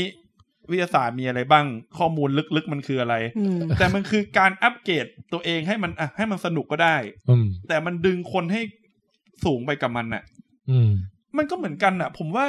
ข่าวลิงอยากจะขยี้ก็ได้ แต่ก็โอเคเอาข่าวลิงมาดิ แล้วให้คนฟังมีความรู้สึ เออนะ กว่า ว่าเนี่ย เอ้ยจริง ๆ มันไม่มีอะไรนะ เออเออเป็น เออ เป็นแนวแบบ หรือว่าพอมันมี เออ ข่าวลิงอะไรอย่างเงี้ย ก็เชิญผู้รู้ทางวิทยาศาสตร์ เออ มา เชิญผู้รู้มาเลย เออ ว่าแบบให้วิเคราะห์กัน อ เล ย่าง ย อย่างอัน คือคือมันจะมันจะเป็นปัญหาก็ก็ต่อเมื่อว่า คือมันอาจจะมีช่องอื่นที่ทำแบบนั้นอยู่แล้ว อื แต่มันมีแค่ไอช่องเนี้ยที่มันไม่ที่มันเบลออะ อืม แล้วแต่ว่าปรากฏว่ามันไม่ใช่อย่างนั้นใช่ไหมมันกลายเป็นว่าไอช่องที่เบลอเนี่ย ทุก กลับ ช่อง กลายเป็น ช่อง สิ่ง ใช่ สิ่งใหญ่ ใช่ เออ ส่วนช่องที่แบบจริงจังวิเคราะห์เอ่อหาข้อเท็จจริงกลับกลายเป็นแบบเหลือกระจึงนึง อ่าเป็น ใช่ อ่า มันไม่ควรขยายกระจึง หนึ่งนั้นให้มันใหญ่อะ เออ คือวิธีการเลือกของสื่อสมัยนี้มันเป็นปัญหาจริงๆนะ คือ คือถ้าผู้บริหารหลาย ๆ คนเขาเน้น เรื่องที่แบบเอาสนุกสนาน อืม คนดูแล้วก็แบบรู้สึกแบบ เฮ้ย ตลกว่ะอะไรเงี้ย ไว้ก่อน ออั อันนี้อันนี้คือปัญหาจริง อ่ะอย่างล่าสุดที่เป็นผมเป็นปัญหาแล้วผมโกรธมาก อืม ผมกินข้าวกับพอใจข้างบน เออ ข้างบนห้องอาหารผมเนี่ยบ้านผมเนี่ย แล้วเหมือนกับแบบอ่ะวันนี้เปิดข่าวดูดีกว่า อ่ะฮะ วันนี้เหมือนอยู่ดีๆ อยากฟังข่าว เออ อยากฟังข่าวของผมเนี่ย คืออยากดูว่าเหตุการณ์บ้านเมืองวันนี้มีอะไร อ่ะฮะ แล้วก็เป็นรายการข่าวจริงจังเลยนะ ชื่อรายการข่าวเย็นแบบข่าวคุณภาพอะไรไม่รู้อะ เออเออ สิ่งที่รายการข่าวเอามาขยี้คือร้านขายตุ๊กตาใกล้วัด ขายตุ๊กตารูปลึงอันใหญ่เว้ย ซึ่งซึ่งถ้าเป็นถ้าปกติพวกเราจะชอบเรื่องพวกนี้ใช่ไหม ใช่ แต่นี่พอมาอยู่ในรายการข่าวซีเรียส ผมเห็นแล้วผมตกใจเลยเว้ยว่า เฮ้ย อะไร วะ แล้วแล้วพอใจดูด้วย โอ้ แล้วพอใจดูด้วย แล้วคือเหมือนแบบผมปิดไม่ทันแล้ว เออ แล้วผมก็บ่นเว้ยบ่นกับขวัญแบบประมาณ เฮ้ย นี่ต้องทำข่าวเรื่องนี้ด้วยเหรอวะ แล้วพอใจก็ถามบอกตุ๊กตาตัวนี้มันทำไมเหรอ โอ้บอย แล้วไอการที่ลูกผมถามแบบเนี้ย ผมแม่งโมโหเลยนะ เออ ตรงที่แบบ เฮ้ย นี่คือมึงเอาจริงเหรอวะ เฮ้ย จัดเลทจัดหนังมา เออ เสียเวลา เออ แทบ ใช่ ตาย คือ มา คือ พ่ายแพ้ตรงข่าว จัดเลทมาแต่จัดเลทมาแต่ แต่แล้วทั้งรายการช่วงข่าวนี้คือ มันเหมาะสมไหมเพราะวัดก็มีประหลัดขิก แล้วก็ไปถ่ายคนขายเนี่ยมันตุ๊กตานะคะ แล้วก็กอดตุ๊กตาลึง เออ สื่อเนี่ย ควรจะคิดก่อนว่ามันเหมาะสม ใช่ ไหม แล้ว นี่มึงเสียเวลาแบนรูปเบียร์ทำไมวะเนี่ย มึงเสียเวลาแบนแก้วเบียร์ทำไมเนี่ยถ้าตอน คื ห อ กโมงเย็น คือถ้า กินข้าว ถ้าพูดเรื่องนี้กันในลองเทสก็จะจะ ยาว ถือว่าอีกอย่างห ไม่ นึ่ง อ่ะถ้าลูกคนฟังลองเราเราไม่ได้เราไม่เคยบอกว่าเราเป็นรายการสื่อคุณภา พ เราไม่ได้เราไม่ได้บอกว่าเรา ก็คือรายการข่าวสาร เรารายการข่าวสารที่จะมอบข่าวสารจริงจังให้ และศิลธรรมมันดี และถ้าคุณดูรายการเราแล้วคุณลำคาญ ก็เปลี่ยนไปดิ เออ คุณไม่ชอบก็เปลี่ยนไปหาช่องอื่นที่ดีกว่าเราก็ได้ อืม แต่อันนั้นน่ะ นี่คือรายการที่เปิด เปิดไปเจอ แล้วลูกผมถามว่าตุ๊กตาตัวนี้มันทำไม แล้ว อะ แล้วคุณสุดท้ายคุณแจ็คตอบว่าอะไร ผมข้ามไป ไม่ตอบเลย ผมว่า เออ บางทีการการที่เราไปแบบเหมือนพยายามตั้งใจตอบมันจะทำให้เด็กสงสัยไงก็เฉยๆไปเรื่อยเปลี่ยนเรื่องไปเดี๋ยวเด็กก็ลืมไปละ อ่าฮะ ม เออแต่แต่นี่คือ เอาจริงเหรอวะ เออ คือคือแบบโมโหนะโมโหตรงที่ว่าแบบ แล้วแล้ว ตื่นแล้วใช่ไหมตอนนี้ตื่นแล้วนะ ตื่นแล้วตอนนี้โมโหหัวร้อนเลย อันนี้เชื่อเต็ม แล้ว อันนี้คือเครื่องติดแล้ว ประเด็นคือตอนตอนแรกยังไม่มีพลังงานไปไปย่อยของใน เออ ท้อง เอ เนี่ย อตอนนี้ตอนนี้เครื่องติดแล้วก็ก็นั่นแหละ คือเนี้ยสะท้อนได้เป็นอย่างดีเลยว่า มามานั่งหาจรรยาบรรณกันหรือว่าอะไรกัน อันเนี้ยคือสะท้อนแล้วแหละว่าไอการที่คุณมาขยี้ข่าวตุ๊กตาลิงตอนหกโมงเนี่ยมัน ฮะ มันไม่ใช่แล้วแหละ เออ อ่ะอ่านคอมเมนต์เพิ่มหน่อยไหมมี โอเค เผื่อมีอะไรน่าสนใจ ตอนนี้ไปไกลมากแล้วครับ การเจาะคุณสมพงศ์บอกการเจาะข่าวมันหายไป เพราะคำว่าขอความร่วมมือ อืม คุณกุ๊บวลีนบอกข่าวช่องวันถ่ายเป็นคลิปเลยครับ ลองหาดูตัวใหญ่มากสงสัยว่าลิงพัน ธุ์อะไร ผมตามข่าวอื่นๆ ไม่ทันเลยเพราะดูแต่ไวทีวี เออ อ่ะลุงพลกินข้าว ยอดวิวเป็นล้าน นั่นแหละ เยอะกว่าลองเทคอีก เฮ้ย แต่บาง ที ที มอะไรคุณภาพแบบพวกเรานี่ ยอดวิวหลักหลักหลัก หลัก พัน ร้อย แต่บาง หลักทีร้อย แต่บางทีการทำให้คนเข้ามาดูแล้วด่ามากๆ ได้เลตติ้งมันขายได้ ผมจะบอกว่า ใช่ ผมจะบอกว่าการคิดแบบเนี้ยคือที่คุณส้มว่ามันคือเซฟโซน อืม แต่มันเป็นเซฟโซนที่จะทำให้ตัวคุณตายไปในวันหนึ่ง เออ เพราะว่า ถ้าคุณมันเหมือนกับคุณไม่ปรับคุณภาพขึ้นแล้ว เอา อะ ตัวเองเข้าด้านมืดะ เออคุณปรับคุณภาพลงอะ อ่าฮะ เพื่อให้ขายได้อะอันนี้มันมันมันผิดแล้วล่ะ สุดท้ายแล้วถ้าเกิดเขาหาข่าวแบบนี้ไม่ได้ไปเรื่อยๆอะไรอย่างเงี้ย มันมันคุณภาพมันก็เขาเรียกอะไรอ่ะ คนมันก็เลิกดูอ่ะ ใช่คือ ทำไงให้ให้การเลิกทำข่าวแบบเนี้ยมันเหมือนกับที่ทุกวันเนี้ย ไม่ว่าใครก็เลิกใช้ถุงพลาสติกกันอะไรเงี้ย ฟอร์สพี่ ผมว่า ใช่ ผมว่าเออมันพลังของคนที่คุม คือถ้าคนคุมมีจริงจังกับเรื่องจริยธรรมและจรรยาบรรณจริง แล้วออกกฎจริง ๆ อ่ะ ผมว่ามันทำได้นะ เอาจริง ๆ ถ้ามันอ่ะถ้าสมมุติอ่ะ เราบอกไอ้คนที่มีอำนาจนะครับแบนจริงจังเลยว่าห้าม อืม สุดท้ายมันก็ต้องปรับตัวว่าห้ามอ่ะพี่ ไอ้แบรนด์ก็แบบนึงแต่เหมือนกับว่า หมายหมายหมายหมายถึง เป็น สั่งแบบเป็นคำสั่ง น่า ว่า น่าจะเป็นการตั้งสแตนดาร์ดมากกว่าในแง่ของการทำข่าว ไม่ โอ ผ เค มว่า โอเคเออ ผมว่าสแตนดาร์ดอะทุกคนอะมีในลิสต์ของตัวเองอยู่แล้ว คนที่เรียนการทำข่าวมา อ่า แต่สุดท้ายมันอยู่ที่ว่าอ้าวในเมื่อมีสแตนดาร์ดแล้วกูทำอย่างเงี้ย แล้วมันมันได้ เออ หรือ ผมผมกำลังนึกถึงว่าทำยังไงให้การทำข่าวดีๆอ่ะมันเป็นสิ่งเซ็กซี่ อืม เป็นสิ่งแล้วพอข่าวห่วยๆมาแล้วแบบคนยี้คนไม่ดูอย่างเงี้ย น่าใช่ใช่ใช่ แล้วมันเกิดกลไกการตลาดใหม่ขึ้นเอง เหมือนกับ ใช่ ที่แบบว่าเดี๋ยวนี้ถ้าร้านไหนให้ถุงพลาสติก เราก็จะแบบว่าเออทำไมร้านนี้แบบไม่ไม่คุมดีๆเลยแบบให้มาทำไม อืม เปลืองอะไรอย่างเงี้ย จริง เออ ก็คือคนทำข่าวก็ทำในสิ่งที่ดีมันดีขึ้น จริง อะไรประมาณนี้ด้วยอ่ะใช่ไหม อย่างอย่างอย่างเมื่อกี้มีเห็นคนพูดถึงเรื่องเลือดข้นคนจางอ่ะ อืม ผมไม่ได้ดูแต่ว่าฟังจากขวัญหรือฟังจากคนที่รีวิวเขาบอกว่าเออมันเป็นซีรีส์ที่ดีมากทั้งคุณภาพทั้งอะไรแล้วแบบ ทุกคนดูหมดเลย อ่าฮะ ก็ก็เนี่ยไง คือหมายถึงว่าทำให้มีคุณภาพแล้วคนมาดูก็ได้ไง เออ แล้วถ้าทุกคนแบบทุกคนเห็นว่าการทำให้มีคุณภาพมันอาจจะลำบากหน่อย แต่มันได้ผลนะมันได้ผลในแง่ที่แบบคุณภาพยกระดับทุกอย่างขึ้นไปอะ่ะ อืม มันก็เป็นผลดีกว่านะ อืม อืม ก็วันนี้ก็ได้ประเด็นนะ ได้ประเด็น อ่า แล้ว ไม่ได้วางแผนอะไรจะมาคุยเรื่องนี้เลยนะ เออเออ อันนี้ อันนี้คุณเอ่ออะไรเนี่ย คุณอ่ามีอาบันเข้ามาบอกวันนี้ถือไมค์กันเลย ทุกคนตกใจมากนะฮะ ใช่ แล้วก็อาบันบอกว่าให้อารมณ์เหมือนนั่งฟังเสวนาอ่า คุณกุลนิตบอกฟังแล้วหัวร้อนตาม น้องคนที่เสียชีวิตไปได้รับความรู้จิยุติธรรมหรือยัง อืม เออ การทำข่าวแย่ๆ ให้เราพูดถึงทุกวันในแง่เงินเขาได้นะครับ จะทำข่าวคุณภาพทำไมในเมื่อทุกคนก็ทำ อืม งั้นก็ทำให้ช่วยก็ขายได้นะครับ คุณอลิสบอกนิวแคส คุณคุณอานนท์บอกใช่สื่อพลเมืองหรือเปล่าครับซิติเซนมีเดีย เออเออเออ ไม่แน่ใจ อืม ไม่ทราบค่ะ อ๋อ ไอที่ผม ด้ พูด เรียน คือการเข้ามาของโซเชียลมีเดียมันก็คือไมโครมีเดียเนี่ยแหละ อ่าฮะ หมายถึงว่าทุกคนน่ะ เป็นสื่อได้ เออเออ มี ก็เป็นสื่อได้นะ มีสื่อหนึ่งพยายามคุณภาพเต็มที่ขึ้นมา แต่มีอีกสื่อที่ทำข่าว ที่ขายดีอันหลังก็ขายดีเติบโตกว่าอยู่ดีไหมครับ เออเนี่ยมันก็ ใช่ แล้ว มัน แล้วเราไปห้ามเขาก็ไม่ได้ด้วยนะ อื มันแบบ เออ ก็อันนี้อันนี้ผมรู้สึกว่าอย่างเดอะสแตนดาร์ดนี่ถือว่าเป็นตัวอย่างที่ดีนะ ก็ สำหรับผม เขาก็ อะ เติบโตเยอะมากเลย เขา นะ เขา เออ เขาตั้งใจมาเป็นสื่อใหม่ อืม ที่เพิ่งมาใหม่ แต่ตอนนี้เขาเติบโตใหญ่นะ ใช่ เพราะฉะนั้นถามว่ามัน เอาจริงๆ เติบโตไปในทางที่ดีได้ไหมมันเติบโตได้ เอาจ นะ ริงๆอะเอาอันนี้พูดกันตามตรงนะครับ เราเห็นข่าวจากสำนักข่าวบางข่าวเรายังไม่ไม่ไม่ไม่ไม่เชื่อ แต่เราเห็นข่าวจากเดอะสแตนดาร์ดบางทีเราก็โอเคไปแล้ว ผมผมแค่ยกตัวอย่างอย่างนี้ดีกว่าว่า สมมติ สมมติทำอาหารน่ะขายอาหารน่ะ แล้วใส่ผงชูรสไปให้มันเยอะมาก อืม ๆ แล้วมันอร่อยขายได้ อืม มันเคยมีกรณีนี้เกิดขึ้น แล้วมีคนไปถ่ายคลิป เออ ว่าเนี่ย มันใส่ผงชูรสขนาดนี้เลยนะแล้ว อ่าฮะ ทุกคนก็ตกใจกัน ผมว่ามันไม่ต่างกัน เออ ตรงที่ว่าคุณถ้าคุณบอกว่าคุณทำไม่มีคุณภาพแล้วคุณขายได้ไปเรื่อยๆอะวันหนึ่งความไม่มีคุณภาพเนี่ย ความตั้งใจทำให้มันห่วย มันจะมันจะบิความเน่าของมันออกมาเองอะ่ะ อืม เออ เออ ประมาณนั้น น่าจะทำเหมือนทำหนังที่อินตลาดคนดูประมาณนั้นไหมเนื้อหาพล็อตเรื่องไม่มีอะไรแต่ดึงดูด อืม ก็ ก็อย่างที่บอกว่ามันไม่ผิดหรอกถ้าจะทำแท็บลอยด์ ใช่ อืม แต่มัน แต่ ต้ ก็ อง แยก มี เซสชันให้มันน้อย เออ มันก็ต้อง อ่ามี มี เออ ข่าวลิงสิบนาที ข่าวสองนาที ความเชื่อเจ็ดอ๋อ แบ่งเป็น คือมีข่าวอ่ะสองนาที ความเชื่ออีกเจ็ดนาที ถามอาจารย์เจดหนึ่งนาที เออเออ ถ้าถามผมเนี่ยเดี๋ยวผมจะไล่ให้หนึ่งชั่วโมงเลย เอาตั้งแต่ลิงสปีชีส์ไหน เออ อันนี้สื่อตอนนี้ไม่ได้เสนอสิ่งที่ผู้ชมควรได้ดู แต่สื่อกำลังสิ่งที่เขาอยากให้เราได้ดู อ่า อืม เพราะประเทศนี้เป็นประเทศแห่งความย้อนแยง้งและการยกเว้นค่ะ เออ คุณปิงบอก โหคือพอเรื่องพวกนี้คน ได้ระบายกันใหญ่นะฮะ เออ อ่า คุณปิง 555 บอกว่าถ้างั้นสื่อหลักจะอ้างแบบนี้บ้างได้ไหมว่าไม่ชอบก็เปลี่ยนช่องไป อะไรเป็นตัวแบ่งสื่อที่ควรมีจำบะจรรยาบรรณกับสื่อที่ไม่จำเป็นในวันที่ทุกคนเป็นสื่อได้ ผมผมแค่รู้สึกว่าเขาเป็นสื่อที่อยู่มานาน แล้วก็เขาเข้าถึงทุกเม็ดทุกหน่วยของประเทศนี้แล้ว เอ่อผมว่าเอาแบบนี้ดีกว่า ผมยกตัวอย่างอีกแบบหนึ่ง อืม พี่แทนน่ะ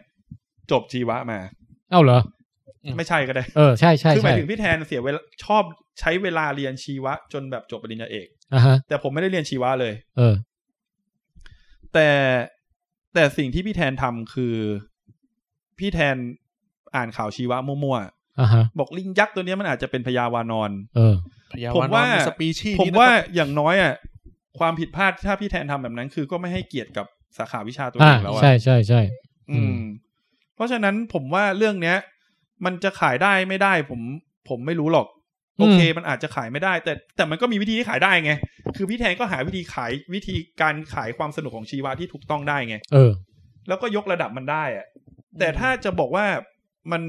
จะเอา แขน แต่ แขนเริ่มตกแล้วฮะ ไม้เริ่มห่างปาก เออคือคือถ้าจะเอาแต่ว่าที่ขายได้โดยที่ไม่สนใจจรรยาบรรณน่ะ เออ ผมว่าแบบนี้มันผมว่าการที่คุณเรียนมาแล้วจริงจังกว่าคนที่เป็นสื่อด้วยตัวเองได้อะเพราะคุณรู้มากกว่าเขา คุณมีจรรยาบรรณกว่าเขา ผมว่าคุณมีของที่จะสู้กับสื่อส่วนตัวได้เยอะนะ อืม เข้าใจไหมคือ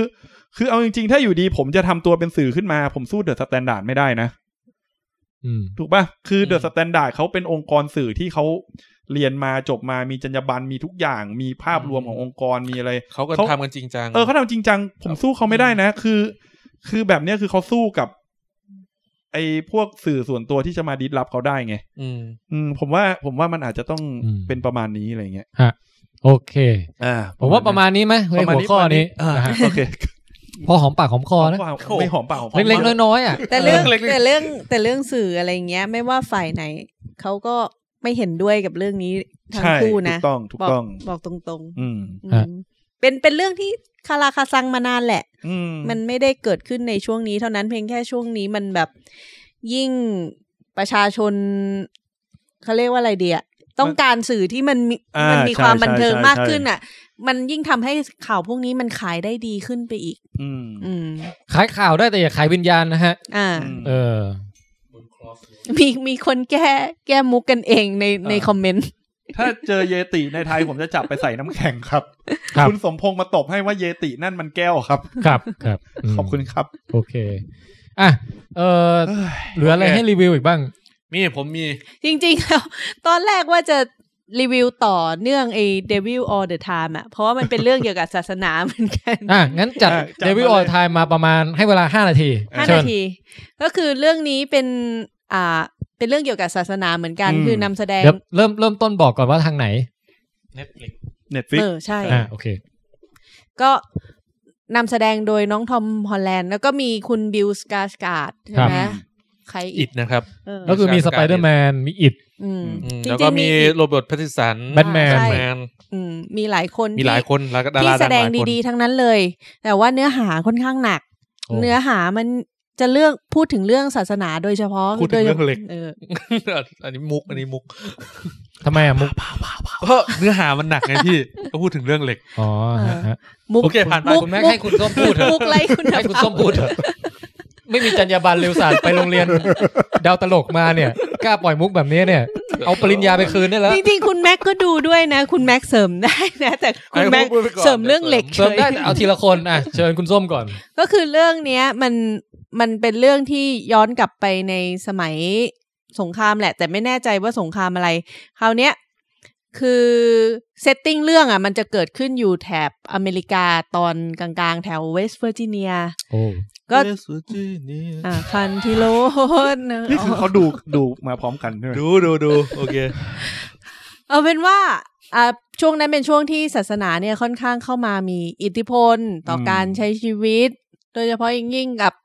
เขาเรียกอะไรประชาชนที่ที่ค่อนข้างอยู่ไกลปืนเที่ยงเนี่ย อืม อ่าเรื่องอเมริกาเรารู้อยู่แล้วว่าเขานับถือศาสนาคริสต์แล้ว แล้วมันจะมีอยู่ช่วงหนึ่งอ่ะที่เขาจะ crazy เรื่องศาสนามาก ๆ อืม เรื่องเนี้ยมันก็เลยเล่าถึงเรื่องผลกระทบ หรืออะไรบางอย่างที่ ที่ศาสนาเนี่ย มันช่วยหรือมันไม่ช่วยคนกลุ่มเนี้ย อือฮึ เข้าไว้อะไรเงี้ย อืม คราวเนี้ย อยากให้ไปดูอ่ะเพราะเนื้อเรื่องมันค่อนข้างหนักอะ อืม คำว่าเดวิลอ่ะ คือ จะทำไงไม่ให้มันสปอย คือเอางี้พี่ถามเลยมันมันมีการกระทำโหดๆหลายอย่างที่อิน อือฮึ ในนามของศาสนาใช่ไหมในเรื่องเนี้ยมีไหม มันไม่ได้มาโดยตรง คือศาสนาไม่ได้เป็นคนทำโดยตรง แต่คนที่เอาศาสนาไปใช้เนี่ย เอามาทำ แต่หมายถึงว่ามันเป็นหนังแนวแบบคนทำโหดๆใส่กันใช่ไหม ใช่ใช่ใช่ก็ก็มันเป็นเรื่อง อ่า ความหด ทำ หู่ที่เกิดขึ้นจากอิทธิพลของศาสนา อ่าฮะ โอ้โอเค ทำหมดโหดเพราะว่าศาสนาอาจจะคนอาจจะเชื่อเชื่อในแง่ของศาสนามีพลังวิเศษอะไรบางอย่าง เอาง่ายๆคือ ะไรประมาณนั้น มันจะมีความรู้สึกที่ว่า ถ้าทำอะไรไปแล้วอ่ะ เดี๋ยวพระเจ้าก็จะช่วยเรา ถ้าเราทำดีหรือว่าอะไรประมาณนี้ ไทยบาปได้ไทยบาป ใช่เดี๋ยวเราก็ไถ่บาปได้ แต่ว่าถามว่ามันได้จริง ๆ หรือเปล่า เออ มันก็อย่างที่เรารู้กัน อ่าฮะ แต่แต่คนพวกเนี้ยก็คืออาจจะแบบที่พึ่งมันหมดแล้วจริงๆอะ่ะ มันเลยจำเป็นต้องแบบพระเจ้าทำไมถึงไม่ทำอย่างนี้อะไรอย่างเงี้ย เออแล้วคุณส้มชอบไหมเรื่องนี้ ส้มชอบในแง่ของการสะท้อนความเป็นจริงอะ่ะ อืม อารมณ์เหมือนกับส้มไม่แน่ใจว่ามันเป็นเรื่องจริงไหม รู้แต่ว่ามันเป็นหนังสือ อ่าฮะ หนังสือที่ที่แต่งขึ้นมาอาจจะอ้างอิงเรื่องจริงบ้าง แต่ทั้งหมดเนี่ยส้มไม่แน่ใจว่าเรื่องจริงหรือเปล่า อือฮึ ลักษณะของความหดหู่ในเรื่องเนี่ย คือมันเหมือนกับทุกเรื่องอะ่ะ มันคือสิ่งที่มันจะเกิดขึ้นจริงตลอดอะ่ะ อืม คือไอ้ความโหดอย่างหนึ่งที่ที่เราสามารถบอกได้คือมนุษย์ด้วยกันเองเนี่ยแหละ ที่จะเป็นคนที่หลอกลวงมนุษย์ด้วย จะ กัน กระ เอง ทำต่อกัน ใช่ อ่าฮะ คราวเนี้ยคำว่าเดวิลในเรื่องนี้ก็เลยสำหรับส้มคือ มันอาจจะไม่ใช่ เป็นมนุษย์ เออ มันอาจจะไม่ใช่พระเจ้าก็ได้ แต่อาจจะเป็นมนุษย์เนี่ยแหละ เออ อืม ซื้อ แต่เป็นหนังที่แบบดูแล้วให้อารมณ์แนวไหนแบบโคตรโหดดาร์กมืดมนนนทการหรือ มัน ว่าแบบ เป็นสโลเบิร์นแบบดักดาร์ อ๋อโอเค แบบที่แบบเรา คุณแจ็ ต้อ ค ง ชอบแล้วใช่ไหมแค่นี้ ชอบ อ่า คือคือคือชีวิตผมเนี่ยมันประหลาดเหมือนกันเวลาดูหนังเนี่ย เออ คือบางทีถ้าเหนื่อยเนี่ย ก็จะเลือกดูแบบไอ้สเปซฟอร์สอย่างเงี้ย อ่าฮะ หรือดูหนังอย่างไอ้ไอ้ power project power เออเออ ที่รู้สึกจะเอนจอยกับมันมากอะ่ะ แต่เวลาเลือกดูหนังที่มันจริงจังอะ่ะ เวลาเราจะตั้งใจดู จะตั้งใจดูเนี่ย ไอ้หนังพวกเนี้ยเนี่ยจะชอบเป็นพิเศษ โอเค อืม นั่นแหละค่ะ งั้นฝากไปดูด้วยนะ ดูเรื่องเนี้ยดูแน่นอน เดวิลออเดอะไทม์ ลิ เนี่ย สต์ไว้ตั้งแต่แบบมันขึ้นมาก่อนจะให้ดูอีกแล้ว เออ เอเพอราะว่าเพราะว่ามีมีคนบอกมาว่า ถ้าชีวิตช่วงนี้มันแบบเครียดหรือหดหู่อะไรมาก ยิ่งไปดูหนังแบบเนี้ยมันก็ยิ่งเข้าไปใหญ่อะไรเงี้ย อืม เออแต่ แต่มัน แต่คุ อาจ ณส้มไม่เป็นใช่ไหม แต่มันมันมันก็เป็นสไตล์ที่ส้มชอบ โอเค ระดับหนึ่ง เออ ตรงที่ว่าแบบมันทำให้เราฉุกคิดอ่ะ พอพอเราฉุกคิดปั๊บมัน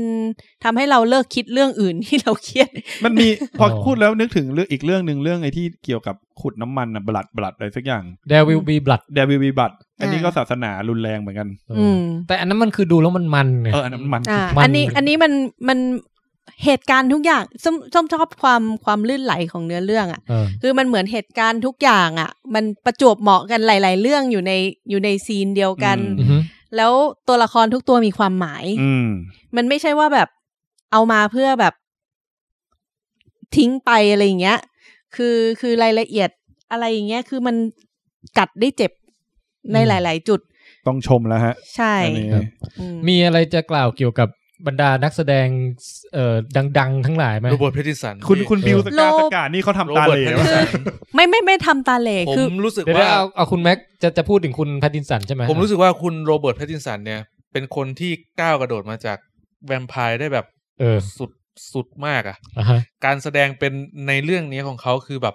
ออกมาจริง ๆ นับฉากได้เลยนะ อืม ไม่ไม่ถึงสิบฉาก เรียกว่าจ แต่แบ ริ บ ง ๆ อ่ะ เป็น โอ้โห ตัวประกอบ กินเรียบ ที่ที่เด่นที่สุดแล้ว โอ้ อืม คุณส้มก็ชอบใช่ไหม ชอบสิ อืม คือคือทำให้เชื่อได้เลยว่าคนคนนี้สามารถเล่นแบทแมนในโหมดดาร์กได้อะ คนคนเนี้ย คือคน ครับ ที่ช่วยตัวเองกับหุ่นไม้ในเรื่อง เรื่องไหน เรื่อง ไอ้เรื่องขาวดำอะ อ่าไวท์เฮาส์ไอ้ย ไลท์ ไลท์ไลท์เฮาส์ ไลท์เฮา ไลท์เฮาส์ เฮ้ย สปอยปะเนี่ย ไม่หรอกมันไม่ส ไม่ ปอย ไม่ หรอก ไม่ไม่มันเป็นแค่ฉากฉากหนึ่ง เออ ม มาแรงมาแรง มาแรงมาแรงผม มันมีเพจหนึ่งเขาไปเอาบทสัมภาษณ์ของไอ้คนเนี้ย ฮะ เขาบอกว่าคนเนี้ย ไอจะต้องช่วยตัวเองก่อนเล่นหนัง หมายถึงว่าในชีวิตจริงเหรอ ก่อนเล่นหนังเขาอะ อืม และไอฉากที่มีฉากที่เขาช่วยตัวเองอะในหนังอะเขาทำจริงเว้ย What the อืม นี่มีมีคุณอุชาเลฟบอก เออ ว่าฉาก นี่ ด้ ไง วยฉากช่วยตัวเองแกเล่นเองด้วยนะครับ คือคือไอเรื่องไลท์เฮาส์เนี่ย เออ มันมีเบื้องหลังคือมันจะมีฉากที่ช่วยตัวเองใช่ปะ อ่าฮะ แล้วความพีคคือตอนแบบอ่ะแอคชั่น เออ ทำจริง คือ โอ้บอย คือ นี่มันเม t อด acting คุณคุณโรเบิร์ตแพตติงสันเนี่ยในเรื่องมันจะมีฉากหนึ่งที่เห็นแล้วแบบรู้สึกคริปปี้มากอะ เออ จนรู้สึกว่าเขาอาจจะ อาจจะคลิปปี้จริ ง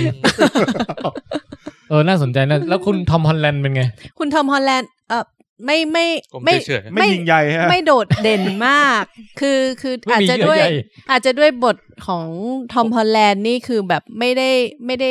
เน้นในแง่ของ acting ให้มันแบบ เออ ๆผมรู้สึกดา ยิ่งใหญ่ ดารา อลังการมาก ดาราดังที่อายุมากท่านอื่นเขาแบบ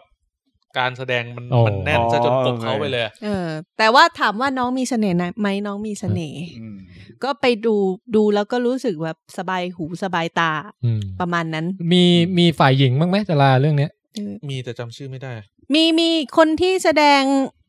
เปิดดูเลย คนคนที่แสดง Little Women น่ะ คุณแม็ก นั่นแหละจำ โอ้ ชื่อไม่ได้ เป็น Pews เป็นน้อง ว้ย เป็นน้องสาวคนเล็กสุดอะ คนเล็กสุดเหรอ คนเล็กสุด คนที่ไม่สบายเยอะเหรอ ใช่ใช่ในเรื่องนี้ก็กลายเป็นแบบเด็กสาวที่แบบมีความเชื่อทางศาสนามาก คน อะ หนึ่งก็เซบาสเตียนสแตนไง เออใช่ ใครอะใคร วินเทอร์โซเยอร์ เอ อ๋อ แสดงเป็นตำรวจ ซูเปอร์ฮีโร่ นายอำ มา เภอ หม ไม่ ด ใช่ เลย ตำรว ว่ะ จนายอำเภอ คุณคุณเมียวาซิโคสกา เออ ที่เล่นเป็นนางเอกอีกคนหนึ่งเนี่ย คุณเมียคุณเมีย อื นี่ ม เอลิซาสแคนเล่นนี่ผมไม่รู้จักฮะจำไม่ ใช่แต่ว่า ได้ แต่ว่าคนนี้แบบออกไม่นาน อืม ออกมาแป๊บเดียว ฮะ แต่น้องที่เล่น Little Sister เนี่ยก็ออกไม่นานเหมือนกันแต่แต่อันนั้นชอบส้มชอบ อ่า โอ้เจสันคลาร์กก็เล่นนะ เออคนคนที่แสดงในแฮร์รี่พอตเตอร์ชื่ออะไรนะ อ๋อ คนนั้นชอบมากเลยเดี๋ยว คนที่เล่นเป็นอีดัตไม่ใช่ เนวนาวินเหรอชื่ออะไรนะเลวินลอมวอตทอมปะ อ๋อโอเคแฮร์รี่เมลลิงเนี่ยแหละคุณเนวินลองมาทอมมา เออ ไม่ไม่ใช่เนวิลอะแต่ คนอื่นเหรอ เอาเป็น อ๋ ว่า อ ไอเด็กเด็ก เออเออเออ ไอเด็กเด็กที่แบบมันดู ตลกตลกอะ สมเป็นลองเทค จำไม่ได้ กดกดดูเลย เอาไม่เป็นไรไม่เป็นไรเดี๋ยวเดี๋ยวมันจะ โอเค นั่น เอา แต่ เป็นว่า แต่เล่นดีมากคนนี้เล่นดีมากคือเล่น โอเค ดีตั้งแต่ไอซีรีส์ไออะไรอะไรฉลักนะ เริ่มดึกแล้วเริ่มดึก อืม เออ บัสเตอร์สกา เออ นั่นแหละ โอเค โอเค ผมจะบอกว่าผมให้โจทย์ทุกคน ครับ หนังที่ทุกคนจะต้องไปดูใน Netflix ครับ คือเรื่อง Thinking of Ending Thing คุณแจ็คดูแล้วเหรอ ยังไม่ดู อ๋อ แต่คือเรื่องเนี้ยทุกคนบอกเป็นเสียงเดียวกัน ว่างงกว่าเทเน็ตร้อยเท่า โอเค อืม คือมันจะเป็นเหมือนมาเตอร์ของปีนี้ป่ะ อาจจะอาจจะอย่างนั้น ม เออ ดูตัวอย่างแล้วก็อย่างนั้นเลยอะ เราต้องดูเรื่องนี้แล้วมารีวิวแบบเต็ม ใช่ ส ใช่ ปอย ใช่ กัน มีมีคนถึงขนาดมาอินบ็อกมาเลยบอกว่าลองเทคดูเรื่องนี้หรือยัง I'm เพราะว่า thinking of ending things ใช่ อืม เขาบอกว่างงมาก า โอเคฮะเออ มาอ่ะย้อนนิดนึงมีมีคนถามว่า The Devil ใช่เปล่าครับ คืออะไร แล้วก็หมายถึงว่าหนังเรื่องเนี้ยชื่ออะไร The Dev- Devil Devil all the time Devil All the Time ใน Netflix นะคะ อันนี้เออมันมีคุณคุณกุฟเฟรีนบอกโฮปโฟเซนในเน็ตฟิกก็ได้หนูนะครับ คุณแจ็คน่าชอบเพราะมีโฟเซนด้วยมัน ครับ คน เพราะโพสเซนเนี่ยมันหนังที่คุณพ่อเขาเอาลูกสาวไปแช่แข็ง ไว้ เป็นสารคดี สารคดี เออเพื่อที่รอวันรักษาโรค อ่า โรคที่ไม่สามารถรักษาได้ในยุคนี้ ช่วงนี้ช่วงนี้แบบยิ่งประเทศจีนเขาทำกันเยอะนะไอไอเรื่องแช่แข็งเนี่ย คือเอ่อก่อนหน้านี้สักประมาณ 2 อาทิตย์อ่ะมีรายการรายการหนึ่งของ Workpoint ติดต่อมา บอกว่าจะให้พี่อ่ะไปนั่งคุยกับผู้กำกับเรื่อง Hope p r o c e n เนี่ยเพื่อเป็น อืม การแบบว่าเหมือนกับโปรโมทหนังหรืออะไรอย่างเงี้ย อืม อืม แต่สุดท้ายก็เออแป๊กไป อืม ในน่าสนใจนะน่าสนใจ เพราะว่าคือเหมือนกับเหมือนเขาจะเขาจะให้ไปวันพรุ่งนี้มาลืนนี้แล้วอะไรเงี้ยแล้วแบบเรายังไม่ได้ดูเลยอ่ะ อืมอืม แล้วก็นัดกันไปบอกพอเลื่อนเป็นอาทิตย์หน้าได้ไหมปรากฏเอาอาทิตย์หน้าผู้กำกับไม่ว่างอะไรอย่างเงี้ย โอ้ สุดท้ายก็เลยไม่ได้เอาลองเทคเนี่ย ไป อื ไปอ มั อน ก เสียดายตรงไหนวะพี่ เออ เรื่องเนี้ย มันประมาณชั่วโมง หนึ่ง มันมันสั้นเหรอ มันสั้น คือพี่แทนนั่งรถ ชั่วโมง20 ไปอ่ะ แล้วก็แบบเสียบ ดู หูฟังแล้วก็ดูไปเลยอ่ะ เออ แต่ตอนนั้นมันตอนนั้นมันยังไม่มีให้ดูใน Netflix ไง มันยังไม่ออกไง เอาเหรอ อ๋อ เออแต่ตอนนี้มันออกแล้วเนี่ย ม เนี่ยจะไปดูตอนนี้แหละ โอเค ก็ถือเป็นเรื่องน่าดูอีกเรื่องหนึ่ง แล้วก็ น่าดู เอ่อมีคนถามว่าอินโนล่าโฮมส์ดูกันหรือยังคะ ยังเลย ดูแล้วค่ะ ส้มดูแล้ว คุณกุลนิตพีนะฮะ ดูแล้วดูแล้ว อ่ะ เดี๋ยวคุณแม็กเหงายัง คุณแม็กดูพร้อมคุณส้มปะ ไม่ได้ดู ไม่ได้ดู อ๋อเหรออั อันนี้ดูแบบต่างหากเลย งั้นช่วงนี้เป็นช่วงคุณส้มแคสไปเลยอ่ะ อ่า มา ก็คือ ถามว่าดูแล้ว ดูแล้วชอบน้องอีเลเว่นมากอ่ะ อืม น้องอีเลเว่นในรูปของสาวงามหยดย้อย อืม แล้วก็ผมยาว เขาได้ เอ่อเติบโต จริง จริง ๆ แล้วเอโนล่าโฮมเนี่ยไม่ใช่สาวงามหยดย้อยหรอก คือ เออ สาวลุย เป็นสาวลุย แต่ว่าแบบด้วยความที่น้องอีเลเว่นมันเล่นเนี่ยสเสน่ห์นางแบบสุดยอดมากจริง อืม เรื่องนี้คือ ส้มชอบอ่ะอ่าความเขาเรียกอะไรอ่ะ ในเรื่องเนี้ยเอโนล่ามันเขาเหมือนจะแบบคุยกับเราตลอดเวลาพี่แทน อ่าฮะ อ๋อ break the fourth wall เออ เหมือนกับเวลาคุยแล้วอะไรทำอะไรสักอย่างแล้วก็หันมาคุยกับเรา อืม เธอจะทำงี้หรือเปล่าอ่ะ คุยกับ คุยกับกล้องเหรอ ใช่ มาคุยกับเราตลอดเวลา เออเออ มันเลยทำให้เรารู้สึกชอบน้องอันเนี้ยเอเอโนล่าโฮมเนี่ยก็คือเล่าคร่าวๆคือครอบครัวของเชอร์ล็อกโฮมเนี่ยเขาในเรื่องเขาเล่าว่าเหมือนกับมีน้องสาวอีกคนนึง ซึ่งเหมือนกับคุณแม่เขาอะแอบเอาไปเลี้ยงไว้แบบโดยที่ไม่ได้ให้ออกสู่โลกภายนอก แต่ว่าเลี้ยงในแง่ของการให้อ่านหนังสือทุกอย่างมีความรู้ดีทุกอย่างแถมสอนศิลปะป้องกันตัวให้ด้วย อืม ดังนั้น คือเหมือนชาวเล็กโฮมเลย เอออ ม อารมณ์ประมาณนั้น แล้วมีอยู่วันหนึ่งแม่เขาก็แบบหายตัวไปโดย อ๋อ ที่เอ่อเอนโนล่าเนี่ยก็ต้องพยายามออกตามหาแม่ แม่เขาอาจจะไปเมาอยู่แล้วน้องเขานึก ว่าแม่หายไปนานไงไปไกลเลย แล้วระหว่างทางเนี่ยก็ได้เจอคดีอะไรอย่างเงี้ยที่ อืม นางต้องสืบ โดยที่เอ่อมันจะมีปัญหาเอ่อเขาเรียกอะไรมีเรื่องครอบครัวเล็กๆน้อยๆตรงที่ว่าเชอร์ล็อกโฮมไมคราฟอะไรอย่างเงี้ย โดยเฉพาะพี่ชายเขาชื่อ อืม มอย ไม่ คอ ไม่ ฟ เขาเขาแบบอยากให้เอโนล่าแบบกลายเป็นผู้เด็กผู้หญิงปกติ อ๋อ มีแบบเข้าไปเรียนโรงเรียนสตรีมีแบบ อืม อะไรอ่ะเขาเรียกอะไรฝึกมารยาทอะไรอย่าง เป็ เงี้ น ย ผู้ เพื่อ ดีอ่ะ ผู้เป็นผู้หญิงผู้ดีที่ใน เพื่อ ยุคนั้นก็คือ เออ ผู้หญิงต้องเป็นแบบนั้น เพื่อให้ได้แต่งงานในที่ดีๆเนี่ยเอโนล่าไม่ชอบ อืม อืม ก็มีแทรกความแบบปัญหาครอบครัวเล็กน้อย แต่ อืม ว่าความสนุกมันอยู่ที่การแก้ปัญหาของ อืม เอโนล่านั่นแหละ เหมือนเป็นเหมือนมีความเป็นนักสืบ เยอะไหม มีมีเยอะมีมีหมายถึงว่าเอโนล่าก็แบบพยายามที่จะเข้าไปสืบตรงนี้อะไรตรงนู้นอะไร อืม อย่างเงี้ย แต่แต่ระหว่างที่สืบไปน้องก็จะหันมาถามเราตลอดเวลา อ๋อ อ๋อ เอ้ยมันเออฟังดูเป็น แต่ มุกที่น่าสนใจนะ แล้วดูคาแรคเตอร์น้องเขาดูดีมากเลยนะดูตัวอย่างอ่ะ น่ารัก อืม บอกเลยดูทั้งเรื่องไม่ใช่ ไม่เกี่ยวกับเนื้อเรื่อง ไม่เกี่ยวกับเนื้อเรื่องเท่าไหร่ ดูน้หรอ อก งอย่างเดียว คือตอนดูเนอะ ตอนเอสเตนเจอร์ติงก็เลือกกำเดาไหลซะอย่างซะเยอะไปหน่อย อืมตอนอยู่ในไอ้กอ Godzilla ซิล่าก็เครียดทั้งเรื่อง ได้แต่แบบ เอามองสูงสูงๆหน่อยมองสูงสูงๆหน่อย อันนี้คือแบบเล่นหูเล่นตาเลยคุณแจ็คพี่แทนแบบอารมณ์แบบหันมาแล้วก็แบบ คือได้ได้แสดงออกบุคลิกอีกแบบหนึ่งที่ เออ เป็นแบบมีความเป็นหญิงวัยรุ่นมาก ใช่ แล้วก็พูดเยอะด้วย เออ พูดใส่เราตลอดเวลาเลยอ่ะ เออดีว่ะ เออ ดีดีดีน่าไปน่าจับมาเล่นคู่กับน้องอีกคนหนึ่งที่เป็นแครี่เวอร์ชันไอซีรีส์ซิทคอมนั้นน่ะ ชื่ออะไรนะซีรีส์นั้นน่ะ โอ้คุณน้อง น้องที่อยู่ใน เอ อิ ล ด ลิส อะ เอลลิสชื่อจำจำได้แต่ชื่อ แต่นึกออกใช่ไหมคน นึ นั้ ก น ออก น่ะ นึกคนนั้นคนนั้นผมก็ชอบ ผมว่าสองคนนี้ เออ มาแรงคู่กันนะ ใช่ใช่ อืม เออเจ๋งดีว่ะ อื อื ม มอ่ะคุณเคทีเคทีบอกคุยกับกล้องเหมือนในฟรีแบ็ เอาฟีดแบ็ก ผู้กำกับเดียวกัน อืมอ๋ออ อืมมีหน้าล่ะ คุณมิลลี่เอลลิสมั้ง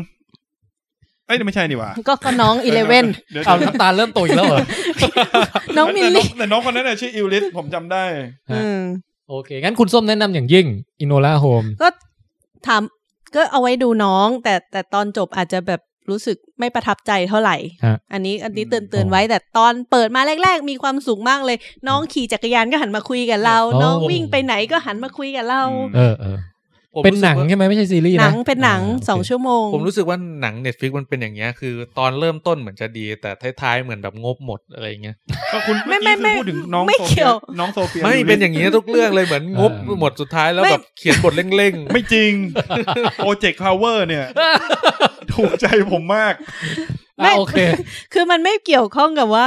ตอนจบไม่ดีนะ เพียงแค่ว่ามันอาจจะไม่ถูกใจส้มเฉย อ่ะวิจารณ์ได้วิจารณ์ได้ เออ แต่ะโอเค ๆคุณแม็กซ์ยังไม่ได้ดูไงคุณแม็กซ์ต้องลองดูกัน อินโนล่าโฮมนะฮะ อืม เอ่อทาง Netflix ครับ อ่ะ คุณแม็กจัดสักหน่อยไหมเหงาปากแล้ว สวัสดีนะครับ ได้ คุณบวรพจน์นะฮะ แล้วก็คุณคุณลนิดบอกว่าเครดิตตอนสุดท้ายขึ้นชื่อน้องมิลลี่ว่าโปรดิวด้วยไม่รู้ดูชื่อผิดหรือเปล่า อืม อ๋อเหรอ คุณบวรพจน์เนี่ย ขอตำหนินิดนึงนะฮะโผล่เข้ามาตอน ห้ าทุ่มสี่สิบแปดนะครับ แล้วสวัสดีเรากับว่ารายการเพิ่งเริ่มอะ คุณคุยอ่ะใช่ไหม ใช่ คุณคุยจะแบบชิลกับพวกเรามากไปแล้วนะ ต่อให้พวกเราคุยยาวเลทขนาดไหน มันไม่ได้เลทขนาดนั้น นี่มันจะจบรายการแล้ว ไม่ได้ไม่ได้ คุณคุณเคทีเคทีบอกว่ามิลลี่น่ารักจริงเสียดายที่บทห่วย อืม เออโอเค ครับ คุณแม็กสเปเชียลแอคเตอร์ไหม เอาจริง ๆ ว่าจะพูดอีกเรื่องหนึง อ้าวงั้นงั้นเอาอีกเรื่องหนึ่งมา อืม วันนี้ตอนแรกบอกว่าแป๊บเดียวฮะ แป๊บเดียวทุกตอนแหละ ไปเจอ ที่ นิ ไห วน ส์ ไม่ แค แป๊บ ส เดียวอะ เจอนิวส์แคสเข้าไป ไม่ นี่ จริงๆมีเอ่อมีสารคดีอันหนึ่งที่ผมรู้สึกว่าเท่าที่ดูมาปีเนี้ย ผมว่าน่าจะเป็นสารคดี โอ้ ผมรู้ ที่ดีที่สุดของปีเนี้ยที่ ให้ผม ที่ ถ่าย ดูนะอ่า Battlefield Earth สารคดีเหรอ่ะ